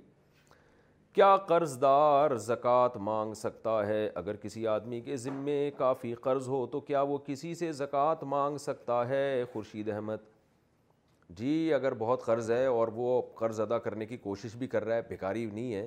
جیسے پروفیشنل بھکاری ہوتے ہیں تو پھر وہ زکوٰۃ مانگ سکتا ہے لیکن مانگنے کو شریعت نے پسند نہیں کیا شریعت نے بہرحال خودداری کو پسند کیا ہے تو اس لیے حتی الامکان کوشش کریں کسی کے سامنے ہاتھ نہ پھیلائیں بس اللہ سے مانگیں لیکن بہرحال اگر وہ واقعی ضرورت مند ہے اور بعض لوگ ہم نے دیکھے ہیں اپنے پاس پیسے جمع کیے ہوئے ہوتے ہیں اور لوگوں سے بھیک مانگتے پھر رہے ہوتے ہیں زکواتیں مانگتے پھر رہے ہوتے ہیں ضرورت کے لیے اور اپنا جو گولڈ رکھا ہے وہ خرچ نہیں کر رہے ہوتے اور کہتے ہیں وہ آڑے وقت کے لیے رکھا ہے ہم نے تو یہ جائز نہیں ہے کیا قرضے کے پیسوں میں زکوٰۃ کی نیت کر سکتے ہیں اگر کوئی مالی حق واپس نہیں کرتا تو کیا دینے والا ان پیسوں پر زکوٰۃ کی نیت کر سکتا ہے دانیال کو ہارٹ دیکھیں اگر کوئی آپ سے قرضہ مانگنے آیا اور آپ کو پتہ ہے یہ زکوٰۃ کا مستحق ہے اور آپ کو یہ بھی پتہ ہے کم بخت قرضہ لے کے پی جائے گا یہ مجھے پتہ ہے نہیں دے گا تو پھر آپ اس کو سیدھا سیدھا یہ دے دیں زکوٰۃ کی نیت سے آپ دے دیں پیسے لے بھائی اور دل میں نیت کر لیں میں نے واپس نہیں لینے اس کو اور یہ بھی ویسے ہی دے دیا آپ نے کہ میں اس کو دے رہا ہوں اگر دے دیے اس نے واپس تو ٹھیک ہے نہیں دیے تو اس کے ہو گئے اس طرح زکوٰۃ ادا نہیں ہوتی یہ کنفیوژن کے ساتھ زکوٰۃ میں نیت ضروری ہے کہ بس یہ دے دیے ختم اب نہیں لوں گا میں اس سے اور اگر آپ کسی سے قرضہ لینا چاہتے ہیں اور آپ یہ کہتے ہیں کہ یہ چونکہ زکوٰۃ کا مستحق بھی ہے تو میں اپنا قرضہ اس کو معاف کر رہا ہوں زکوٰۃ میں اس سے زکوٰۃ ادا نہیں ہوتی کیونکہ بار بار قرآن کہتا ہے آت اس زکوٰۃ زکوٰۃ دو اس میں ادا کا عمل ادائیگی کا عمل ضروری ہے تو آپ نے کیا کرنا ہے وسیم فار ایگزامپل کوئی وسیم بیچارہ بیان سن رہا ہوگا بدنام ہو جائے گا سبکتگین ہم فرض کر لیتے ہیں نام آپ نے سبکتگین کو لاکھ روپے قرضہ دیا تھا سبکتگین آپ کے پیسے دے نہیں رہا اور ہے بھی وہ زکوٰۃ کا مستحق تو آپ یوں کریں لاکھ روپے اس کو پکڑائیں دل میں زکوٰۃ کی نیت کریں اور بول دیں یہ تمہارے ہو گئے اس کے ہو گئے پھر فوراً بولے تم نے میرا قرضہ واپس کرنا تھا چل رہا شابش دے وہ نہیں دیرا شرافت سے زبردستی بھی چھین سکتے ہیں اس سے اعتکاف شروع ہو چکا ہے تو میں بہت زیادہ اعتکاف کے مسائل پوچھے جا رہے ہیں تو میں نے سوچا کہ میں کچھ تھوڑے سے اعتکاف کے موٹے موٹے بنیادی مسائل بتا دوں پھر ہم اپنے سوالات کا سیشن شروع کرتے ہیں چونکہ یہ کامن سوال ہے بہت سے لوگ پوچھ رہے ہیں اس لیے میں نام لیے بغیر خود ہی بیان کرنا شروع کر دیتا ہوں تو دیکھیے اعتکاف جن حضرات نے بھی کیا ہے سب سے پہلے دعا ہے اللہ تعالیٰ ان کے اس اعتکاف کو قبول فرمائے اور للت القدر کے حصول کا ذریعہ بنائے یہ اعتکاف ان کے لیے تو اعتکاف کا ایک کی ایک حکمت ہے اور ایک شرعی حکم ہے دیکھیں جیسے کوئی بھی عبادت ہوتی ہے نا اس میں کچھ حکمتیں ہوتی ہیں نماز کی حکمت کیا ہے اللہ نے فرمایا ان صلاۃ تنہا عن الفحشاء والمنکر نماز جو ہے آپ کو بے حیائی اور برے کاموں سے روکتی ہے اور پاک صاف رکھتی ہے نماز آپ کو یہ ساری حکمتیں ہیں لیکن ایک شرعی طریقہ ہے نماز کا اس طریقے سے آپ نماز ادا کریں گے تو یہ حکمتیں حاصل نہ بھی ہوں نماز آپ کی بہرحال ہو جائے گی نماز کا ثواب آپ کو مل جائے گا جیسے آپ نے وضو کیا قبلے کی طرف رخ کیا تکبیر تحریمہ کہہ کے ہاتھ باندھے سور فاتحہ پڑھی صورت ملائی رکو کیا تسبیح پڑھی اتیات پڑھی ایک خاص طریقے سے ایک پورا پروسیس پورا کر کے آپ سلام پھیر کے نماز سے باہر نکل گئے روزے کی ایک حکمت ہے روزے کی حکمت کیا ہے کہ لال رقم تتقون قرآن کہتا ہے تمہارے اندر برداشت پیدا ہو تاکہ تم گناہوں سے بچو لیکن شرعی طور پر روزہ اس کا نام نہیں ہے روزہ نام ہے تین چیزوں سے رکنے کا صبح صادق سے لے کے غروب آفتاب تک آپ تین چیزوں سے رک جائیں کھانے سے پینے سے اور آپ زوجہ کے ساتھ جو ایک سیکشول ریلیشن ہوتا ہے اس سے آپ باز آ جائیں تو یہ تین کام آپ کر لیں گے تو آپ کا روزہ کمپلیٹ ہو جائے گا چاہے آپ کو اس کی وہ حکمتیں حاصل ہوں یا نہ ہوں تو اسی طرح اعتکاف کا ایک شرعی طریقہ ایک شرعی حکم ہے ایک ایک شریعت نے اس کا ایک ڈھانچہ بتایا کہ یہ کام کر لو تو اعتکاف ہو جائے گا لیکن اس کی کچھ حکمتیں ہیں حکمتیں کیا ہیں آپ کے دل میں اللہ کی محبت پیدا ہو آپ کو عبادت کا سلیقہ آ جائے آپ سے گناہ چھوٹ جائیں آپ کو لیلت القدر مل جائے یہ حکمتیں ہیں اور ایک ہے شرعی طریقہ کہ اس پروسیس کو پورا کریں گے تو اعتکاف آپ کا کمپلیٹ ہو جائے گا چاہے حکمتیں آپ کو نہ بھی حاصل ہو وہ طریقہ کیا ہے کہ آپ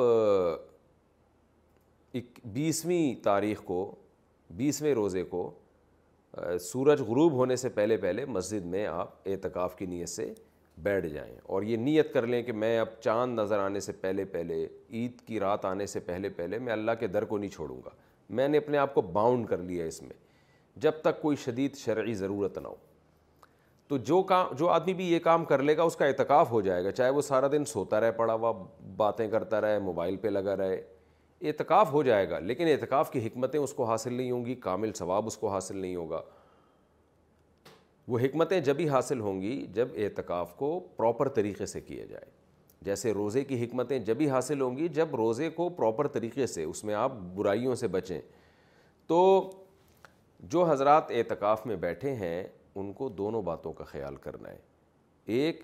شرعی مسائل کا بھی خیال کرنا ہے کہ ہمارا اعتکاف شرعی لحاظ سے فقہی لحاظ سے کمپلیٹ ہو جائے قانونی لحاظ سے کمپلیٹ ہو جائے دوسرا اس کا بھی خیال کرنا ہے کہ اس اعتکاف کی حکمتیں ہمیں پورے طور پر حاصل ہو جائیں تو پہلے تو میں اعتکاف کے شرعی مسائل بیان کروں گا کہ کون سے ایسے کام ہیں جن کو آپ نے کر لیا تو آپ کا اعتکاف ہی ٹوٹ گیا اور پھر ٹوٹنے کی صورت میں کرنا کیا ہے اور کون سے ایسے کام ہیں جن کو کرنے سے اعتکاف ٹوٹتا تو نہیں ہے لیکن اعتکاف کی حکمتیں آپ کو حاصل نہیں ہوتی تو اعتکاف میں بنیادی رکن کیا ہے یہ جو سورج غروب ہونے سے پہلے بیس تاریخ کو اب تو خیر ہو گیا ٹائم گزر گیا وہ یعنی آج پاکستان میں اکیسواں روزہ ہے تو کل لوگ بیٹھے ہیں اعتکاف میں اور بائیسواں شروع ہو رہا ہے تو غروب آفتاب سے پہلے آپ نے مسجد میں آ کے بیٹھ جانا ہے نیت یہ کرنی ہے کہ میں اب چاند نظر آنے سے پہلے عید کی رات آنے سے پہلے پہلے میں مسجد سے نہیں نکلوں گا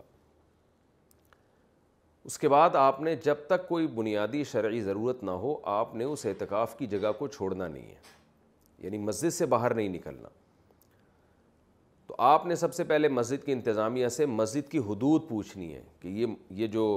جہاں لاؤڈ سپیکر رکھا ہوا ہے یہ مسجد کی حدود میں ہے یا نہیں ہے بعض دفعہ اندر الماری الماری میں جگہ ہوتی ہے وہاں لاؤڈ سپیکر ہوتا ہے موتقفین وہاں بھی چلے جاتے ہیں تو پہلے مسجد کی انتظامیہ سے پوچھ لیں یہ والا ایریا مسجد میں داخل ہے یا نہیں مسجد سے چھت پر جانے کے لیے جو سیڑھیاں ہوتی ہیں ان سیڑھیوں کے بارے میں مسجد کی انتظامیہ سے پوچھ لیں یہ مسجد کے اندر داخل ہیں یا مسجد کے باہر داخل ہے مسجد کے باہر ہے یہ اگر وہ مسجد کے باہر ہیں تو آپ اوپر جائیں گے تو آپ کا تو اعتکاف ٹوٹ جائے گا تو مسجد کے اندر ہیں تو پھر آپ جائیں اوپر کوئی حرج نہیں ہے اس میں وضو خانہ تو مسجد سے باہر ہی ہوتا ہے لیکن اس کی وہ شروع کہاں سے ہو رہا ہے تو یہ کلیئر کر لیں مسجد کی حدود ہے کیا کیونکہ اعتکاف نام ہے مسجد کی حدود کے اندر رہنے کا تو وہ حدود کی کا پتہ ہونا چاہیے سب سے پہلا کام آپ نے یہ کرنا ہے اچھا دوسری بات اب پوری مسجد میں کہیں بھی آپ جا سکتے ہیں بعض لوگ مسجد میں اوپر والے حصے میں چادریں لگا کے اعتکاف کرتے ہیں وہ ڈر رہے ہوتے ہیں کہ پتہ نہیں ہم جماعت میں شرکت کے لیے نیچے آئیں گے یا تراوی کے لیے نیچے والے پورشن میں آئیں گے تو اعتکاف تو نہیں ٹوٹ جائے گا تو بھائی نہیں ٹوٹے گا اگر آپ سیڑھیوں سے آ رہے ہیں اور سیڑھیاں بھی مسجد کی حدود کے اندر ہیں تو آپ کا اعتکاف نہیں ٹوٹے گا تو اس لیے مسجد کی انتظامیہ کو چاہیے کہ سیڑھیاں جو اوپر جانے کے لیے ہوتی ہیں مسجد کی حدود میں ہی رکھا کرے وہ تو آپ نے وضو کے لیے آپ جا سکتے ہیں آپ کا پہلے سے وضو ہے آپ تازہ وضو کرنا چاہتے ہیں تو بھی جا سکتے ہیں آپ کوئی حرج نہیں ہے اس میں غسل فرض ہو جائے اس کے لیے بھی جا سکتے ہیں اچھا جب آپ وضو کے لیے جائیں گے یا غسل کے لیے جائیں گے فرض غسل کے لیے نفل غسل یا ویسے ہی نہانے کے لیے نہیں فرض غسل کے لیے تو جب آپ غسل کے لیے مسجد سے باہر نکلیں گے یا قضائے حاجت کے لیے آپ جا رہے ہیں پیشاب وغیرہ کے لیے جا رہے ہیں یہ تین چیزیں ہی ہیں قضائے حاجت کے لیے اور غسل کے لیے اور وضو کے لیے اور کھانے کے لیے چوتھی چیز یہ بھی کھانے کا مطلب یہ ہے کہ کوئی کھانا لانے والا نہیں ہے تو آپ ہوٹل سے جا کے خرید سکتے ہیں یا گھر میں جا کے بنا سکتے ہیں یہ بھی جائز ہے خواتین اعتکاف والی جگہ سے نکل کے کچن میں جا کے کھانا بنا سکتی ہیں اپنے لیے اگر کوئی اور بنا کے نہیں دے رہا یا آپ نئی کام لینا چاہتے کسی دوسرے سے بعض لوگوں کی طبیعت میں استغنا ہوتا ہے وہ کہتے ہیں ہم سارے کام خود کریں گے تو ٹھیک ہے آپ جا کے ہوٹل سے کھانا لا سکتے ہیں اعتکاب یہ شرعی ضرورت ہے جب بھی یعنی چار کام ہے نا جن کے لیے نکلنا ہے آپ نے تو ان چار کاموں میں سے کسی کام کے لیے جب بھی آپ نکلیں گے تو ایک بات کا آپ نے خیال کرنا ہے کہ فوکس ان کاموں کو کرنا ہے درمیان میں ٹھہرنا نہیں ہے آپ نے آپ مسجد سے نکلے وضو خانے کی طرف گئے تو وضو خانے کی طرف جائیں اچھا اسپیڈ کے ساتھ جانا ضروری نہیں ہے خرامہ خرامہ بھی چل سکتے ہیں آرام سے بھی چل سکتے ہیں آپ کوئی بھاگنا دوڑنا ضروری نہیں ہے تو آپ آرام آرام سے جائیں وضو خانے کی طرف واش روم کی طرف قضائے حاجت کے لیے جائیں آپ آرام سے وہاں جا کے پتہ چلا جی وضو خانے پہ تو رش ہے بیٹھنے کی جگہ ہی نہیں ہے تو انتظار کر لیں اس سے اعتکاف نہیں ٹوٹے گا بندہ اٹھ گیا نلکے سے اب آپ پھر بیٹھ ہی نہیں رہے وضو ہی نہیں کر رہے کھڑے ہوئے سوچوں میں گم ہیں اب آپ کا اعتکاف ٹوٹ جائے گا وجہ اس کی یہ ہے کہ اب یہ جو آپ تاخیر کر رہے ہیں نا مسجد سے باہر ٹائم گزار رہے ہیں یہ غیر ضروری تاخیر ہے اسی طرح آپ واش روم کے لیے گئے واش روم کا دروازہ بند ہے یا واش روم صاف نہیں ملا آپ کو ایک آپ نے کہا میں اس میں نہیں جا سکتا تو یہ بھی شرعی عذر ہے لیکن واش روم کا دروازہ کھلا ہوا ہے آپ بیٹھ کے گپوں میں مشغول ہو گئے باہر کھڑے ہو کہ کسی کوئی بندہ مل گیا آپ کو تو اب آپ وہاں تھوڑی دیر کے لیے بھی کھڑے ہوں گے نا بلا وجہ تو آپ کا اعتکاف ٹوٹ جائے گا اس لیے آپ کو چاہیے آپ واش روم جائیں اور دیکھیں کون سا واش روم کھلا ہوا ہے اگر وہ کوئی ایسا کوئی خراب معاملہ نہیں ہے تو آپ جائیں اس میں واش روم یوز کریں اور واپس آ جائیں واپسی میں بھی ایسے ہی کرنا ہے تمیز سے واپس آ جانا ہے درمیان میں رکنا نہیں ہے جاتے ہوئے اگر آپ باتیں کرتے ہوئے جا رہے ہیں تو بھی اس سے اعتکاف نہیں ٹوٹتا بعض لوگ منہ ڈھانپ کے جا رہے ہوتے ہیں چپ چپ جا رہے ہوتے ہیں تو کوئی مسئلہ نہیں ہے آپ بات چیت کرتے ہوئے چلے جائیں سلام دعا کرتے ہوئے چلے جائیں آہستہ اسپیڈ میں جائیں تیز اسپیڈ میں جائیں رکنا نہیں ہے بریک نہیں لگانی ہے آپ نے اچھا یہ موٹی موٹی باتیں ہو گئیں بعض لوگوں کو ٹوتھ پیسٹ کرنا ہے برش کرنا ہے کرنا چاہیے تو اس کا بھی یہی طریقہ ہے کہ آپ اسپیشل برش کرنے کے لیے نہ جائیں مسجد سے باہر آپ وضو کرنے کے لیے جائیں وضو کے دوران آپ برش کر لیں وضو ہی کی نیت سے یعنی وضو میں دانت صاف کرنا بھی سنت ہے نا تو جیسے آپ وضو کے لیے بیٹھے آپ نے ہاتھ دھوئے اب کلی کرنے کا ٹائم ہے کلی کر کے آپ برش بھی کر لیں اور برش کرنے کے بعد آپ پراپر وضو کر کے آ جائیں فوراً لیکن اسپیشل الگ سے برش کرنے کے لیے اگر آپ مسجد سے باہر جائیں گے تو آپ کا اعتکاف ٹوٹ جائے گا یعنی کچھ کام ایسے ہیں کہ اسپیشل انہی کاموں کی نیت سے آپ نکلیں گے تو اعتکاف ٹوٹے گا وہاں بیٹھ کے درمیان میں کر لیے تو اعتکاف نہیں ٹوٹے گا اسی میں یہ بات بھی داخل ہے لوگ کیا کرتے ہیں کھانا کھانے کے بعد ہاتھ دھونے کے لیے چلے جاتے ہیں مسجد سے باہر اس سے بھی اعتکاف ٹوٹ جاتا ہے کیونکہ شرعی ضرورت نہیں ہے تو آپ ہاتھ دھونے کے لیے نہ جائیں بلکہ جب آپ وضو کے لیے جائیں نیت یہ ہو کہ میں وضو کے لیے جا رہا ہوں تو پھر آپ وہاں جا کے ہاتھ بھی دھو لیں اچھا بعض دفعہ یہ بھی ہوتا ہے انسان گڑبڑ کرتا ہے چلا گیا وہ ہاتھ دھونے کے لیے اب وہاں خیال آ رہے میرا اعتکاف تو ٹوٹ گیا پھر فوراً خیال ہے چلو پورا وضو ہی کر لو تو اب یاد رکھیں اعتکاف ٹوٹ گیا تو ٹوٹ گیا اب وہ جڑے گا نہیں تو وہ اب کرنا کیا ہے ٹوٹنے کی صورت میں وہ میں بتاؤں گا انشاءاللہ تو آپ نے مسجد سے نکلنا وضو کی نیت سے قضائے حاجت کی نیت سے کھانے کی نیت سے کھانا کھانے نہیں کھانا لانے تو کیونکہ مسجد میں بیٹھ کے کھانا کھایا جا سکتا ہے تو یہ یہ چیزیں آپ نے خیال کرنی ہے تکاف میں غسل کسی پہ فرض ہو گیا نائٹ فال ہو گیا احتلام ہو گیا تو جیسے ہی آپ کی آنکھ کھلی ہے آپ فوراً مسجد سے باہر نکلیں کپڑے لے لیں جلدی سے کپڑے اٹھا لیں اور فوراً مسجد سے باہر آ جائیں اور اس مجبوری سے جو آپ کو مسجد کے باہر کھڑے رہنا پڑے گا اس سے بھی اعتکاف نہیں ٹوٹتا کیونکہ ناپاکی کی حالت میں مسجد میں رہنا جائز نہیں ہے تو اب جو آپ باہر ٹائم گزاریں گے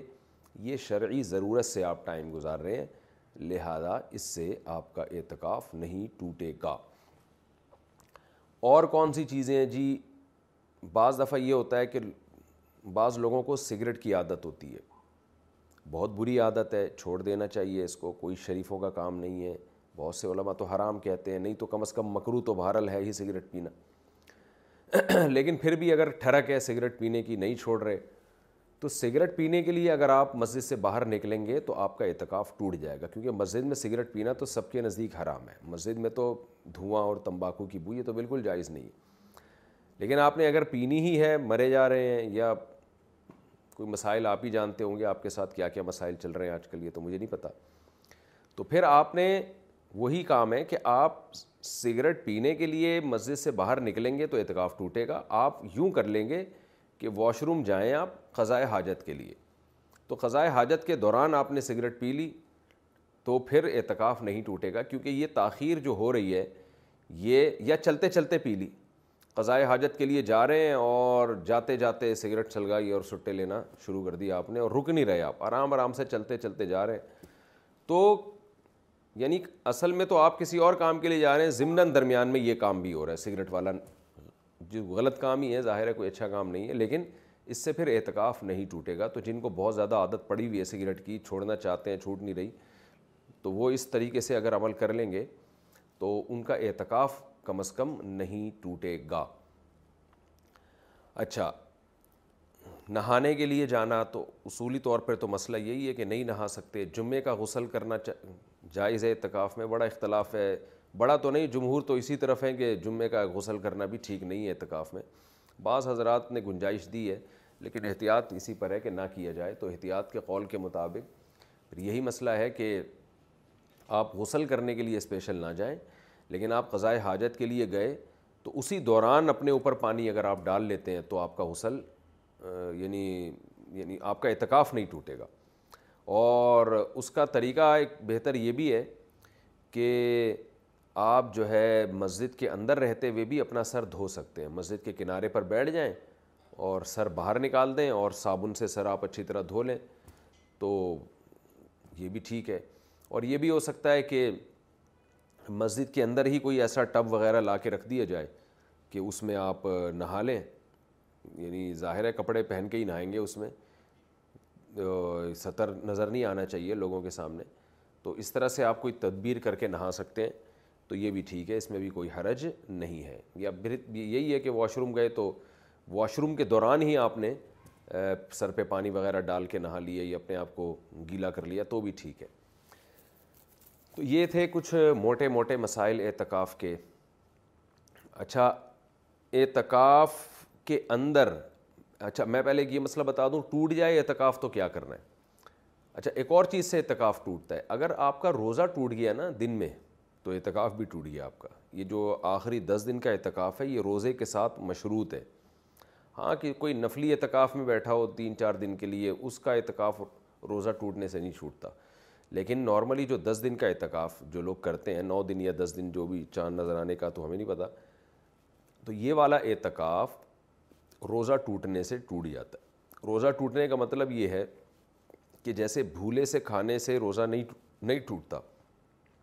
لیکن غلطی سے کھانے سے روزہ ٹوٹ جاتا ہے بھولے سے کھانے میں اور غلطی سے کھانے پینے میں فرق ہے بھولے کا مطلب یہ ہے کہ آپ کو یاد ہی نہیں تھا میرا روزہ ہے آپ نے کھا لیا تو نہیں ٹوٹے گا روزہ حدیث میں آتا ہے غلطی کا مطلب یہ ہے کہ آپ کو روزہ یاد ہے مگر کوئی ایسا کام غلطی سے کر لیا جس سے پانی یا لقمہ حلق میں چلا گیا کھانا حلق میں چلا گیا جیسے آپ نے وضو میں آپ کو روزہ یاد تھا آپ نے فنٹر گیری شروع کر دی اور آپ نے کہا کہ میں غرارے کر لیتا ہوں غرارے کیا آپ نے غرارے سے روزہ نہیں ٹوٹتا لیکن غرارے کے دوران پانی رکا نہیں اور حلق میں اتر گیا تو ایسی صورت میں روزے کا کفارہ تو لازم نہیں ہے کیونکہ جان کر روزہ آپ نے نہیں توڑا لیکن روزہ ٹوٹ جائے گا آپ کا اور جب روزہ ٹوٹ گیا تو اعتکاف بھی ٹوٹ گیا آپ نے آپ کو مسئلہ معلوم نہیں تھا آپ نے ناک میں دوا ڈال دی آپ سمجھ رہے تھے ناک میں دوا ڈالنے سے روزہ نہیں ٹوٹتا ادھر ناک میں دوا ڈالی آپ نے اور وہ دوا آپ کے گلے میں اتر گئی گلے میں ذائقہ آنے لگا اور حلق میں اتر گئی وہ دوا تو آپ کا روزہ ٹوٹ گیا تو جب روزہ ٹوٹ گیا تو آپ کا اعتکاف بھی ٹوٹ گیا اسی طرح اور بہت سارے مسائل ہیں جی، آپ کو صبح الٹی ہوئی الٹی سے روزہ نہیں ٹوٹتا خوب سمجھ لیں لیکن اگر منہ بھر کے الٹی ہوئی ہے خوب پریشر کے ساتھ اور آپ نے وہ نگل لی تو آپ کا روزہ ٹوٹ گیا اس سے کفارہ تو لازم نہیں ہے لیکن آپ کا کو قضا بہرحال کرنی پڑے گی روزے سوری اعتکاف آپ کا ٹوٹ جائے گا روزے کی قضا بھی گئی قضا بھی کرنی ہے اور اعتکاف بھی آپ کا ٹوٹ گیا تو خلاصہ کلام کا یہ نکلا کہ کسی بھی وجہ سے آپ کا روزہ ٹوٹے گا تو آپ کا اعتکاف بھی ٹوٹ جائے گا اچھا اب اس میں یہ مسئلہ ہے کہ روزہ ٹوٹ اعتکاف ٹوٹ جائے تو قضا کیا ہے اس کی کیسے کرنا ہے تو دیکھیں جس دن اعتکاف ٹوٹا نا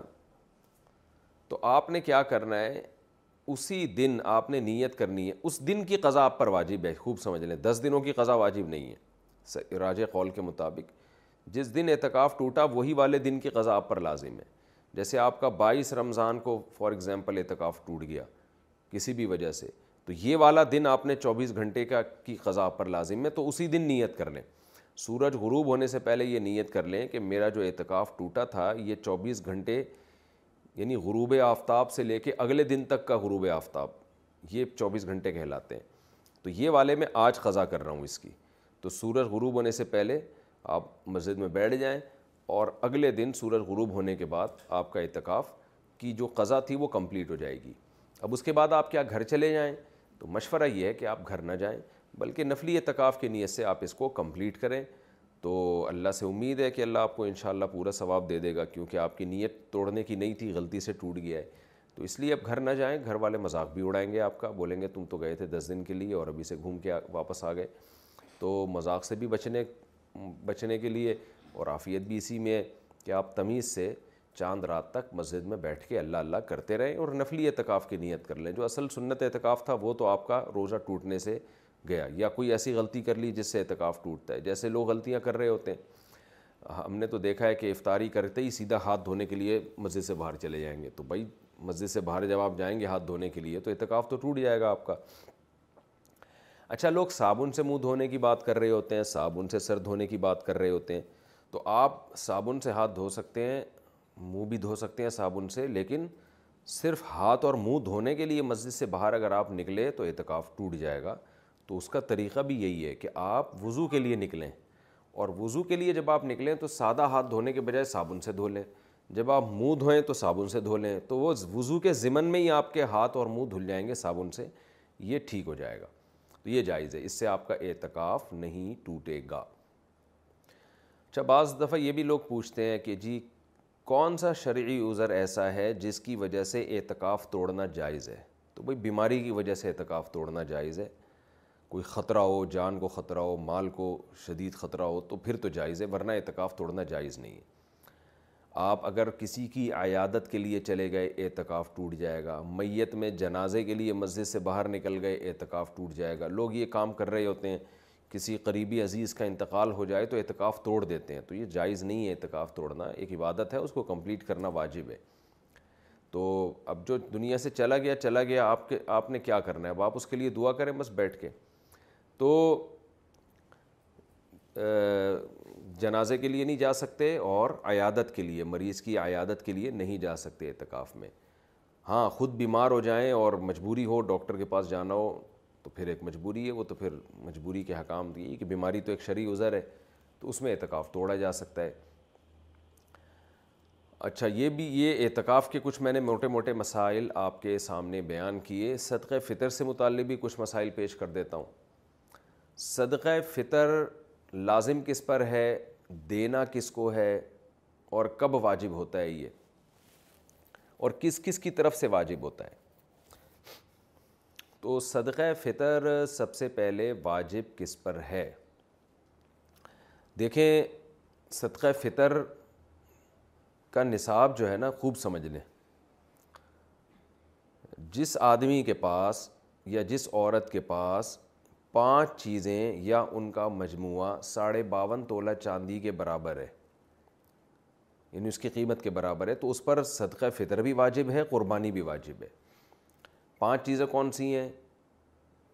سامان تجارت یعنی وہ سامان جو آپ نے بیچنے کے لیے خریدا ہو بار بار میں اس کی وضاحت کرتا ہوں پلاٹ خریدا تھا بیچنے کے لیے اور اب تک بیچنے کی نیت باقی ہے اس کو کہتے ہیں سامان تجارت دکان میں جو مال پڑا ہوا ہے بیچنے ہی کے لیے خریدا ہے آپ نے یہ سامان تجارت ہے تو ہر وہ چیز جو بیچنے کی نیت سے خریدی ہو اور اب تک بیچنے ہی کی نیت ہو یہ نیت آپ کی چینج نہیں ہوئی ہو اور اس نیت میں بھی آپ کنفیوز نہ ہو پکی ڈھکی نیت ہو یہی نیت ہے میں نے خریدا اس لیے کہ بیچوں گا چاہے کسی بھی نیت سے بیچیں بیچنے کا مقصد کچھ بھی ہو بزنس نہ بھی ہو بس یہ لی ہے میں نے اس لیے کہ میں لازمی بیچوں گا اس کو لے ہی اس لیے رہا ہوں میں تو ایسے یہ چیز دیکھی جائے گی نمبر دو سونا نمبر تین چاندی نمبر چار کیش اماؤنٹ یعنی کرنسی اور نمبر پانچ ضرورت سے زائد سامان ضرورت سے زائد سامان کا مطلب یہ ہے کہ وہ سامان جو پورے سال استعمال نہیں ہو رہا چاہے وہ پراپرٹی کی صورت میں ہو گاڑی ہو برتن ہیں گھر میں رکھے ہوئے پورے سال استعمال نہیں ہوتے شوکیس میں پڑے ہوئے ہیں کپڑے ہیں پورے سال استعمال نہیں ہو رہے موبائل ہے رکھا ہوا ہے استعمال میں نہیں آتا ڈبے میں رکھا ہوا ہے وہ تو پورے سال استعمال نہیں ہو رہا وہ یا آپ کی نیت ہی نہیں ہے پورے سال استعمال کرنے کی یا کوئی یا یعنی آپ کو پتہ ہے کہ یہ میرے استعمال میں نہیں ہے ایم ہی پڑا ہوا ہے یہ تو یہ پانچ چیزیں جس کے پاس ساڑھے باون تولہ چاندی کی قیمت کے برابر ہو جائیں گی تو اس پر صدقہ فطر بھی واجب ہے اور قربانی بھی واجب ہے اور ان میں اگر ضرورت سے زائد چیز کو نکال دیں آپ تو باقی چار چیزیں اگر ساڑھے باون تولہ چاندی کے برابر ہوں تو زکوٰۃ واجب ہے تو زکوٰۃ اور صدقہ فطر کے نصاب میں تھوڑا سا فرق ہے تو جب پانچ چیزوں کا مجموعہ آپ کے پاس یہ چار چیزیں یا تین یا دو چیزیں ساڑھے باون تولہ چاندی کے برابر ہو گئیں اور کس دن ہوئی جس دن عید کی صبح صادق ہوئی عید الفطر کی صبح صادق کے وقت آپ کے پاس یہ اماؤنٹ تھا اتنا مال تھا آپ کے پاس تو آپ پر صدقہ فطر واجب ہو جائے گا اگر آپ نہیں دیں گے تو آپ کو اس دینا پڑے گا وہ یہ زندگی بھر ساقت نہیں ہوتا صدقہ فطر خوب سمجھ لیں ہاں ایڈوانس میں آپ دے سکتے ہیں یعنی حساب تو آپ نے اس دن کرنا ہے جس دن عید کی صبح صادق ہوگی یعنی یکم شوال کی صبح صادق ہوگی تو اس وقت پتہ چلے گا آپ پر واجب ہے یا نہیں لیکن آپ ایڈوانس میں رمضان میں بھی دے سکتے ہیں بلکہ رمضان سے پہلے بھی دے سکتے ہیں اور عید کے بعد بھی دے سکتے ہیں عید سے ایک دن پہلے بھی دے سکتے ہیں تو دینے کا مسئلہ اتنا اہم نہیں ہے جب چاہیں دے دیں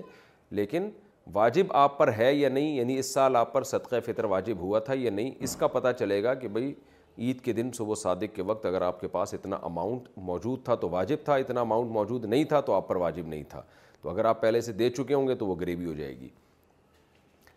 اب صدقہ فطر عورت پر جب واجب ہوتا ہے نا اس کے پاس اگر مال ہو جو یہ میں نے تفصیل بتائی تو صرف اپنا صدقہ واجب ہوتا ہے کسی اور کا نہیں ہوتا جیسے بیگم صاحبہ کے پاس سونا ہے گولڈ ہے یا کوئی بھی چیز ہے تو صدقہ فطر ان پر اپنا واجب ہے اب بچوں کی طرف سے عورت پر واجب نہیں ہوتا یا ان میرڈ خاتون ہے ان ان میرڈ لڑکی ہے اس کے پاس اتنا مال ہے تو بھی اپنا صدقہ فطر اس پہ واجب ہوگا لیکن مرد پہ جب صدقہ فطر واجب ہوتا ہے تو اپنی طرف سے بھی اور اپنے نابالغ بچوں کی طرف سے بھی واجب ہوتا ہے چاہے بیٹے ہوں یا بیٹیاں ہوں خوب سمجھ لیں بیوی کی طرف سے مرد پہ واجب نہیں ہوتا بالغ لڑکے کی طرف سے مرد پہ واجب نہیں ہوتا بالغ لڑکی کی طرف سے بھی واجب نہیں ہوتا یہ واجب ہوتا ہے نابالغ بچوں کی طرف سے یعنی گھر کا جو سربراہ ہے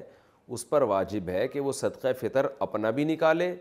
اور اپنے نابالغ بیٹے بیٹیوں کی طرف سے بھی نکالے چاہے وہ ایک دن کا بچہ کیوں نہ ہو دو دن کا بچہ کیوں نہ ہو تو ان کی طرف سے بھی نکالے ہاں اگر وہ بچے مالدار ہیں ان کے پاس خود سے نوے ہزار روپے یا ایک لاکھ روپے جمع ہو چکے ہیں ساڑھے باون تولے چاندی کی قیمت کے برابر تو پھر ان کے پیسوں سے صدقہ دے گا پھر اپنے پیسے خرچ کرنا لازم نہیں ہے دے دے تو اچھی بات ہے تو خوب سمجھ لیں اچھا آپ کے بچوں میں اگر کوئی بالغ ہے لیکن پاگل ہے مجنون ہے دیوانہ ہے دماغ اس کا صحیح نہیں ہے ایک تو وہ صحیح نہیں ہے جو آج کل ماں باپ کہتے ہیں ہمارے بچوں کا دماغ صحیح نہیں ہے وہ والا مراد نہیں باقی میڈیکلی دماغ خراب ہو ان کا نا یعنی مجنون ہے پاگل ہو تو ان کا بھی صدقہ فطر باپ پر واجب ہوتا ہے چاہے بیٹی ہو یا بیٹا ہو تو کیا کرنا ہے آپ نے جب عورت اپنا صدقہ نکالے گی اگر مالدار ہے تو ایک صدقہ فطر مرد نکالے گا تو اپنی طرف سے اور اپنے نابالغ بیٹے اور بیٹیوں کی طرف سے یا پاگل کوئی ہے مجنون ہے تو اس کی طرف سے چاہے وہ بالغ ہی کیوں نہ ہو کتنا صدقہ نکالنا ہے اس میں علماء کی دو رائے ہیں جمہور علماء جو بر صغیر کے وہ کہتے ہیں پونے دو کلو گندم یعنی اگر آپ نے آٹے کی صورت میں دینا ہے تو پونے دو کلو کھجور جو کشمش اس صورت میں اگر اس کو معیار بنا کے دینا ہے تو اس کو ڈبل کر لیں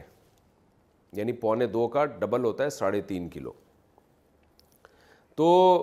یعنی کھجور سے اگر آپ دینا چاہیں کشمش سے دینا چاہیں جوک سے دینا چاہیں تو اس کا ڈبل اور اگر آپ گندم سے دینا چاہیں تو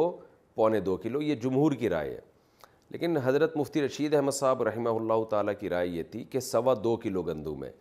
یعنی اگر آپ گندم سے دینا چاہیں تو ٹو پوائنٹ ٹو فائیو کے جی جمہور علماء کے نزدیک ون پوائنٹ سیون فائیو اور مفتی رشید احمد صاحب رحمہ اللہ تعالیٰ کی رائے ان کی پوری تحقیق اصل الفتح میں ان کی کتاب میں چھپی ہوئی ہے تو ہمیں اسی تحقیق پہ زیادہ اطمینان ہے کیونکہ وہ دلائل ہمارے خیال میں وہ زیادہ مضبوط دلائل ہیں تو two point two two point two two five یعنی سوا دو کلو تو سوا دو کلو گندم اور اگر کھجور یا جو سے یا کشمش سے دینا چاہیں تو ٹو پوائنٹ ٹو فائیو کو ڈبل کر لیں یعنی ساڑھے چار کلو تو یہ ایک اختلاف ہے جب ایسا اختلاف علماء کے درمیان ہوتا ہے تو پھر عوام کے لیے بہتر یہ ہوتا ہے کہ احتیاط والے قول پہ عمل کرے گنجائش یہ ہوتی ہے کہ اس قول پہ عمل کر لے جس میں مقدار کم ہے تو آپ کو میں نے دونوں نصاب اسی وجہ سے بتا دیے کیونکہ دونوں طرف بڑے بڑے علماء ہیں تو اگر آپ چاہیں تو پونے دو کلو گندم کے حساب سے دے دیں تو بھی انشاءاللہ صدقہ فطر آپ کا ادا ہو جائے گا لیکن احتیاط اس میں ہے کہ سوا دو کلو گندم کے حساب سے آپ دیں تو سوا دو کلو گندم کا جو فی الحال ریٹ چل رہا ہے آج کی تاریخ میں وہ ایک سو اسی روپے ہے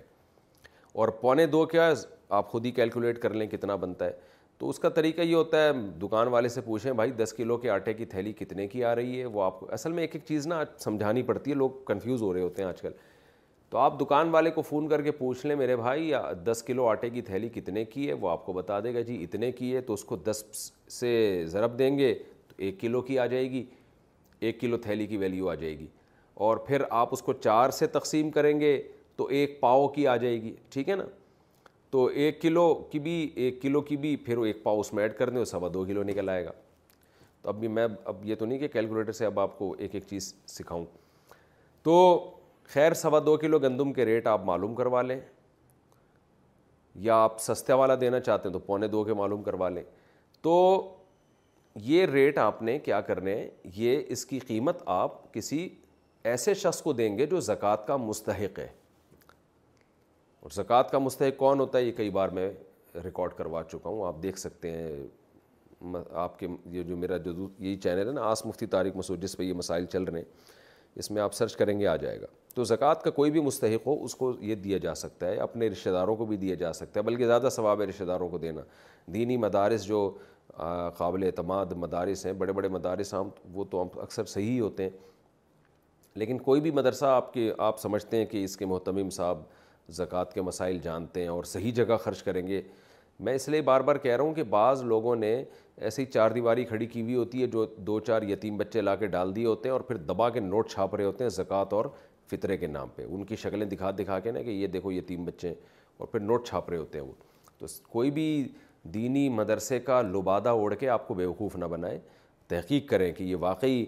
ایماندار لوگ ہیں یا نہیں ہیں پھر آپ دیا کریں تو دینی مدرسے میں دے سکتے ہیں مسجد میں فطرہ نہیں لگ سکتا کیونکہ صدقہ فطر کا مصرف وہی ہے جو زکوٰۃ کا اس میں بھی غریب کو مالک بنانا جس کو تملیغ کہتے ہیں مالک بنانا ضروری ہے تو اب آپ نے کیا کرنا ہے سوا دو کلو گندم یا ساڑھے چار کلو جو یا کھجور اس کے ویلیو معلوم بہتر ہے کھجور سے دیں جو سب سے اچھا کہلائے گا کشمش سے دیں تو یہ اس میں زیادہ ثواب ملے گا آپ کو دل بڑا رکھنا چاہیے اللہ بڑا ہے تو پھر اللہ کو بھی سخی لوگ پسند ہیں تو آپ بڑا دل رکھ کے کھجور کے ویلیو کے حساب سے دیں اچھا یہ آپ نے قیمت ہی دینی ہے یا گندم بھی دے سکتے ہیں تو تینوں امہ کے نزدیک امام مالک امام شافی اور امام احمد ابن حنبل رحمہ اللہ تعالی ان تینوں اماموں کے نزدیک آپ پیسے نہیں دے سکتے صدقہ فطر میں آپ کو گندم ہے تو گندم ہی دینی پڑے گی آٹا دینا پڑے گا یا اگر آپ جو سے دینا چاہتے ہیں تو آپ کو جو دینی پڑے گی آپ کشمش سے دینا چاہتے ہیں تو کشمش ہی دینی پڑے گی اس کی قیمت نہیں دے سکتے آپ لیکن امام ابو حنیفہ رحمہ اللہ کا موقف یہ ہے کہ آپ وہ چیز بھی دے سکتے ہیں اور اس کی قیمت بھی دے سکتے ہیں تو امام ابو حنیفہ کے رائے میں آسانی بہت ہے اسی وجہ سے میں نے دیکھا ہے کہ بہت سے حضرات جو دوسرے فقہ کو فالو کرتے ہیں وہ بھی اس میں امام حنیفہ کی رائے کو لے رہے ہوتے ہیں لیکن بہرحال اصول یہ ہے کہ جب آپ ایک فقہ کو فالو کریں تو آپ نے مکمل اسی کو فالو کرنا چاہیے اپنی خواہشات کی بیس پر چھوٹی چھوٹی باتوں کی بیس پر ایک فقہ سے دوسرے فقہ کی طرف چھلانگ مارنا اس سے انسان نفسانی خواہشات کا غلام بنتا ہے پھر بڑے بڑے مسائل میں بھی یہی کام کرنے لگتا ہے وہ تو آپ بہر امام حنیفہ رحمہ اللہ تعالیٰ کی رائے کے مطابق آپ اس کا متبادل بھی دے سکتے ہیں دیکھیں حدیث میں تو متبادل کا تذکرہ نہیں ملتا حدیث میں تو یہ گندم ہے تو گندم ہی ہے جو ہے تو جو ہی ہے لیکن امام علیفا نے اشتہاد کیا ہے کہ جی مقصد تو فقیر کی حاجت پوری کرنا ہے نا تو گندم کے بجائے پیسے دینے میں حاجت زیادہ پوری ہوگی تو بہرحال میں نے تو آپ کے سامنے فقہ کے جو اختلاف تھا وہ بیان کر دیا اب آپ جانیں آپ کیا اس کیسے عمل کرتے ہیں تو آپ اس کی قیمت بھی دے سکتے ہیں اور این وہ چیز بھی دے سکتے ہیں اچھا یہاں پر ایک چیز اور بھی ہے کہ مرد تو دے گا اپنے نابالغ بچوں کی طرف سے بھی اور اپنی طرف سے بھی اگر بیوی کی طرف سے صدقہ فطر وہ دے دے یا بالغ بچوں کی طرف سے دے دے تو ادا ہو جائے گا تو جی ہاں بالکل ادا ہو جائے گا لیکن اس کے لیے پہلے ان کو بتانا ان سے پرمیشن لینا ضروری ہے اگر آپ نے صدقہ فطر دے دیا بیوی کو بتائے بغیر بعد میں وہ پرمیشن دے دے ٹھیک ہے جی قبول ہے تو ادا نہیں ہوگا اس لیے کہ یہ عبادت ہے اور عبادت میں نیت ضروری ہے اور اور نیت عبادت سے پہلے ہوگی نماز پڑھنے کے بعد آپ فیصلہ کریں کہ میں یہ ظہر کے چار فرض بناؤں یا اثر کے بناؤں ایسا نہیں ہوتا پہلے کرنا پڑتا ہے آپ کو تو بیوی سے پہلے پرمیشن لے لیں کہ بھائی میں تمہاری طرف سے صدقہ ادا کر رہا ہوں تو اس کی خاموشی اس کی علامت ہوگی کہ وہ راضی اس پہ ظاہر ہے اس پہ تو سبھی راضی ہوتے ہیں کہ جب آپ کسی کی طرف سے کوئی عبادت کر رہے ہوں تو کون منع کرے گا آپ کو اس کا پیسہ بھی بچ رہا ہو تو بچوں کا بھی ایسا ہی ہے بالغ بیٹا ہے بالغ بیٹی ہیں ان کو بھی پہلے اطلاع دے دیں کہ میں تمہاری طرف سے تم سب کی طرف سے صدقہ فطر ادا کر رہا ہوں تو اگر ان کی اجازت ہوگی تو ٹھیک ہے یعنی یہ اطلاع یہ خاموشی بھی اجازت ہی ہے ایک طرح کی تو اس طرح سے آپ اگر دینا چاہیں تو ادا ہو جائے گا دینا کب چاہیے عید سے پہلے پہلے دینا یہ سنت عمل ہے تاکہ غریب لوگ عید کی خوشیوں میں آپ کے ساتھ شریک ہو جائیں لیکن اگر کسی نے عید کے دن دیا تو بھی ٹھیک ہے عید کے بعد دے دیا تو بھی ٹھیک ہے لیکن افضل اور سنت یہی ہے کہ عید سے پہلے پہلے دے اور صدقہ فطر جو ہے یہ قضا نہیں ہوتا یہ آپ پر ہمیشہ کے لیے لازم رہتا ہے اگر کسی نے دس پندرہ سالوں سے صدقہ فطر ادا نہیں کیا ہے تو اب وہ سارے تمام جتنے بھی سال گزر چکے ہیں سب کا صدقہ فطر آج نکالے گا وہ یا اس کو تقسیم کر کے دیتے یکمش دینا ضروری نہیں ہے وہ حساب لگا لے لیکن اس کو اپنی زندگی میں وہ پورا صدقہ ادا کر لے اچھا ایک سوال بہت پوچھا جاتا ہے کہ جو سعودی عرب میں رہتے ہیں اور صدقہ فطر پاکستان میں دے رہے ہیں تو وہ سعودی عرب کی گندم کی ویلیو کا حساب لگائیں گے یا پاکستان کی ویلیو کا حساب لگائیں گے تو خوب سمجھ لیں آپ جہاں رہتے ہیں وہاں کی ویلیو دیکھی جائے گی جہاں دے رہے ہیں وہ جگہ نہیں دیکھی جائے گی آپ رہتے امریکہ میں ہیں تو صدقہ اور دے پاکستان میں صدقہ فطر رہے تو آپ نے یہ دیکھنا ہے کہ امریکہ میں جہاں آپ رہتے ہیں وہاں گندم کی یا کھجور کی یا جو کی ویلیو کیا چل رہی ہے تو وہاں کی ویلیو کے حساب سے آپ نے دینا ہے بے شک آپ پاکستان میں دے رہے ہو اچھا یہ سوال بھی پوچھا جاتا ہے کہ کیا آپ نے جانوروں کی طرف سے بھی صدقہ فطر ہے نہیں ایسا نہیں ہے آپ پر آپ کے جو پالتو جانور ہیں ان کی طرف سے صدقہ آپ پر لازم نہیں ہے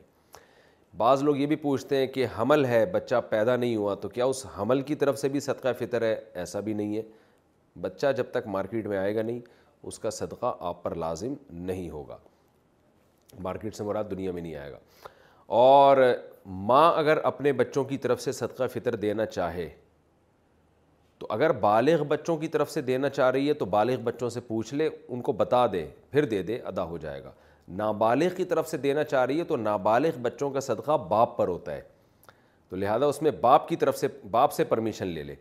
کہ آپ کی ذمہ داری میں پوری کر لی ہوں کر رہی ہوں تو کیا آپ کی طرف سے اجازت ہے تو باپ اگر اجازت دیتا ہے کہ میرے بچوں کی طرف سے تم صدقہ کر دو کیونکہ ہیں تو یہ تمہارے بھی بچے تو بھی ادا صدقہ ہو جائے گا لیکن اگر باپ کی پرمیشن کے بغیر ادا کر دی ماں نے صدقہ ادا کر دیا تو پھر ادا نہیں ہوگا خوب سمجھ لیں اس کو اچھی طرح سے اچھا صدقہ فطر کا فلسفہ بھی سمجھ لیں یہ جو آپ اپنی نابالغ بچوں کی طرف سے صدقہ ادا کرتے ہو نا باپ جو ادا کرتا ہے تو یہ شکرانے کا صدقہ ہے کیونکہ عید کے دن پینلٹی تھوڑی ہوگی شکرانہ ہوگا نا تو یہ شکرانہ اس بات کا ہے کہ اللہ نے آپ کو ماشاء اللہ اتنے لوگ دیے جو آپ کی زیر کفالت ہیں تو نابالغ بچے آپ کی کفالت میں ہوتے ہیں ان کی کفالت آپ پر واجب ہے تو یہ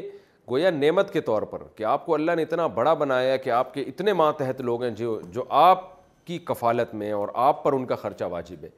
تو یہ پتہ چلا کہ یہ اولاد کی کثرت یہ بھی اللہ کی نعمت ہے جتنے زیادہ بچے ہوں گے اتنا ہی صدقہ آپ پر واجب ہوگا یہ شکر کے طور پر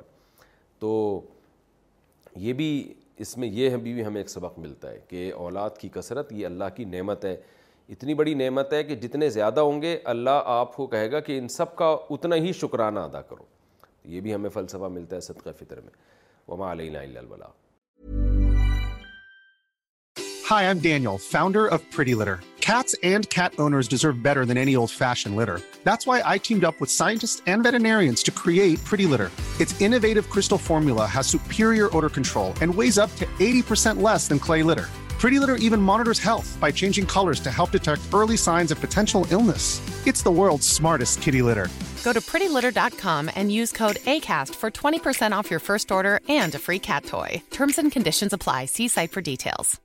Imagine the softest sheets you've ever felt. Now imagine them getting even softer over time. That's what you'll feel with Bowl and Branch's organic cotton sheets. In a recent customer survey, 96% replied that Bowl and Branch sheets get softer with every wash. Start getting your best night's sleep in these sheets that get softer and softer for years to come. Try their sheets with a 30-night guarantee. Plus, get 15% off your first order at bowlandbranch.com. Code BUTTERY. Exclusions apply. See site for details. Mom deserves the best, and there's no better place to shop for Mother's Day than Whole Foods Market. They're your destination for unbeatable savings, from premium gifts to show-stopping flowers and irresistible desserts. Start by saving 33% with Prime on all body care and candles. Then get a 15-stem bunch of tulips for just $9.99 each with Prime. Round out Mom's menu with festive rosé, irresistible berry chantilly cake, and more special treats. Come celebrate Mother's Day at Whole Foods Market.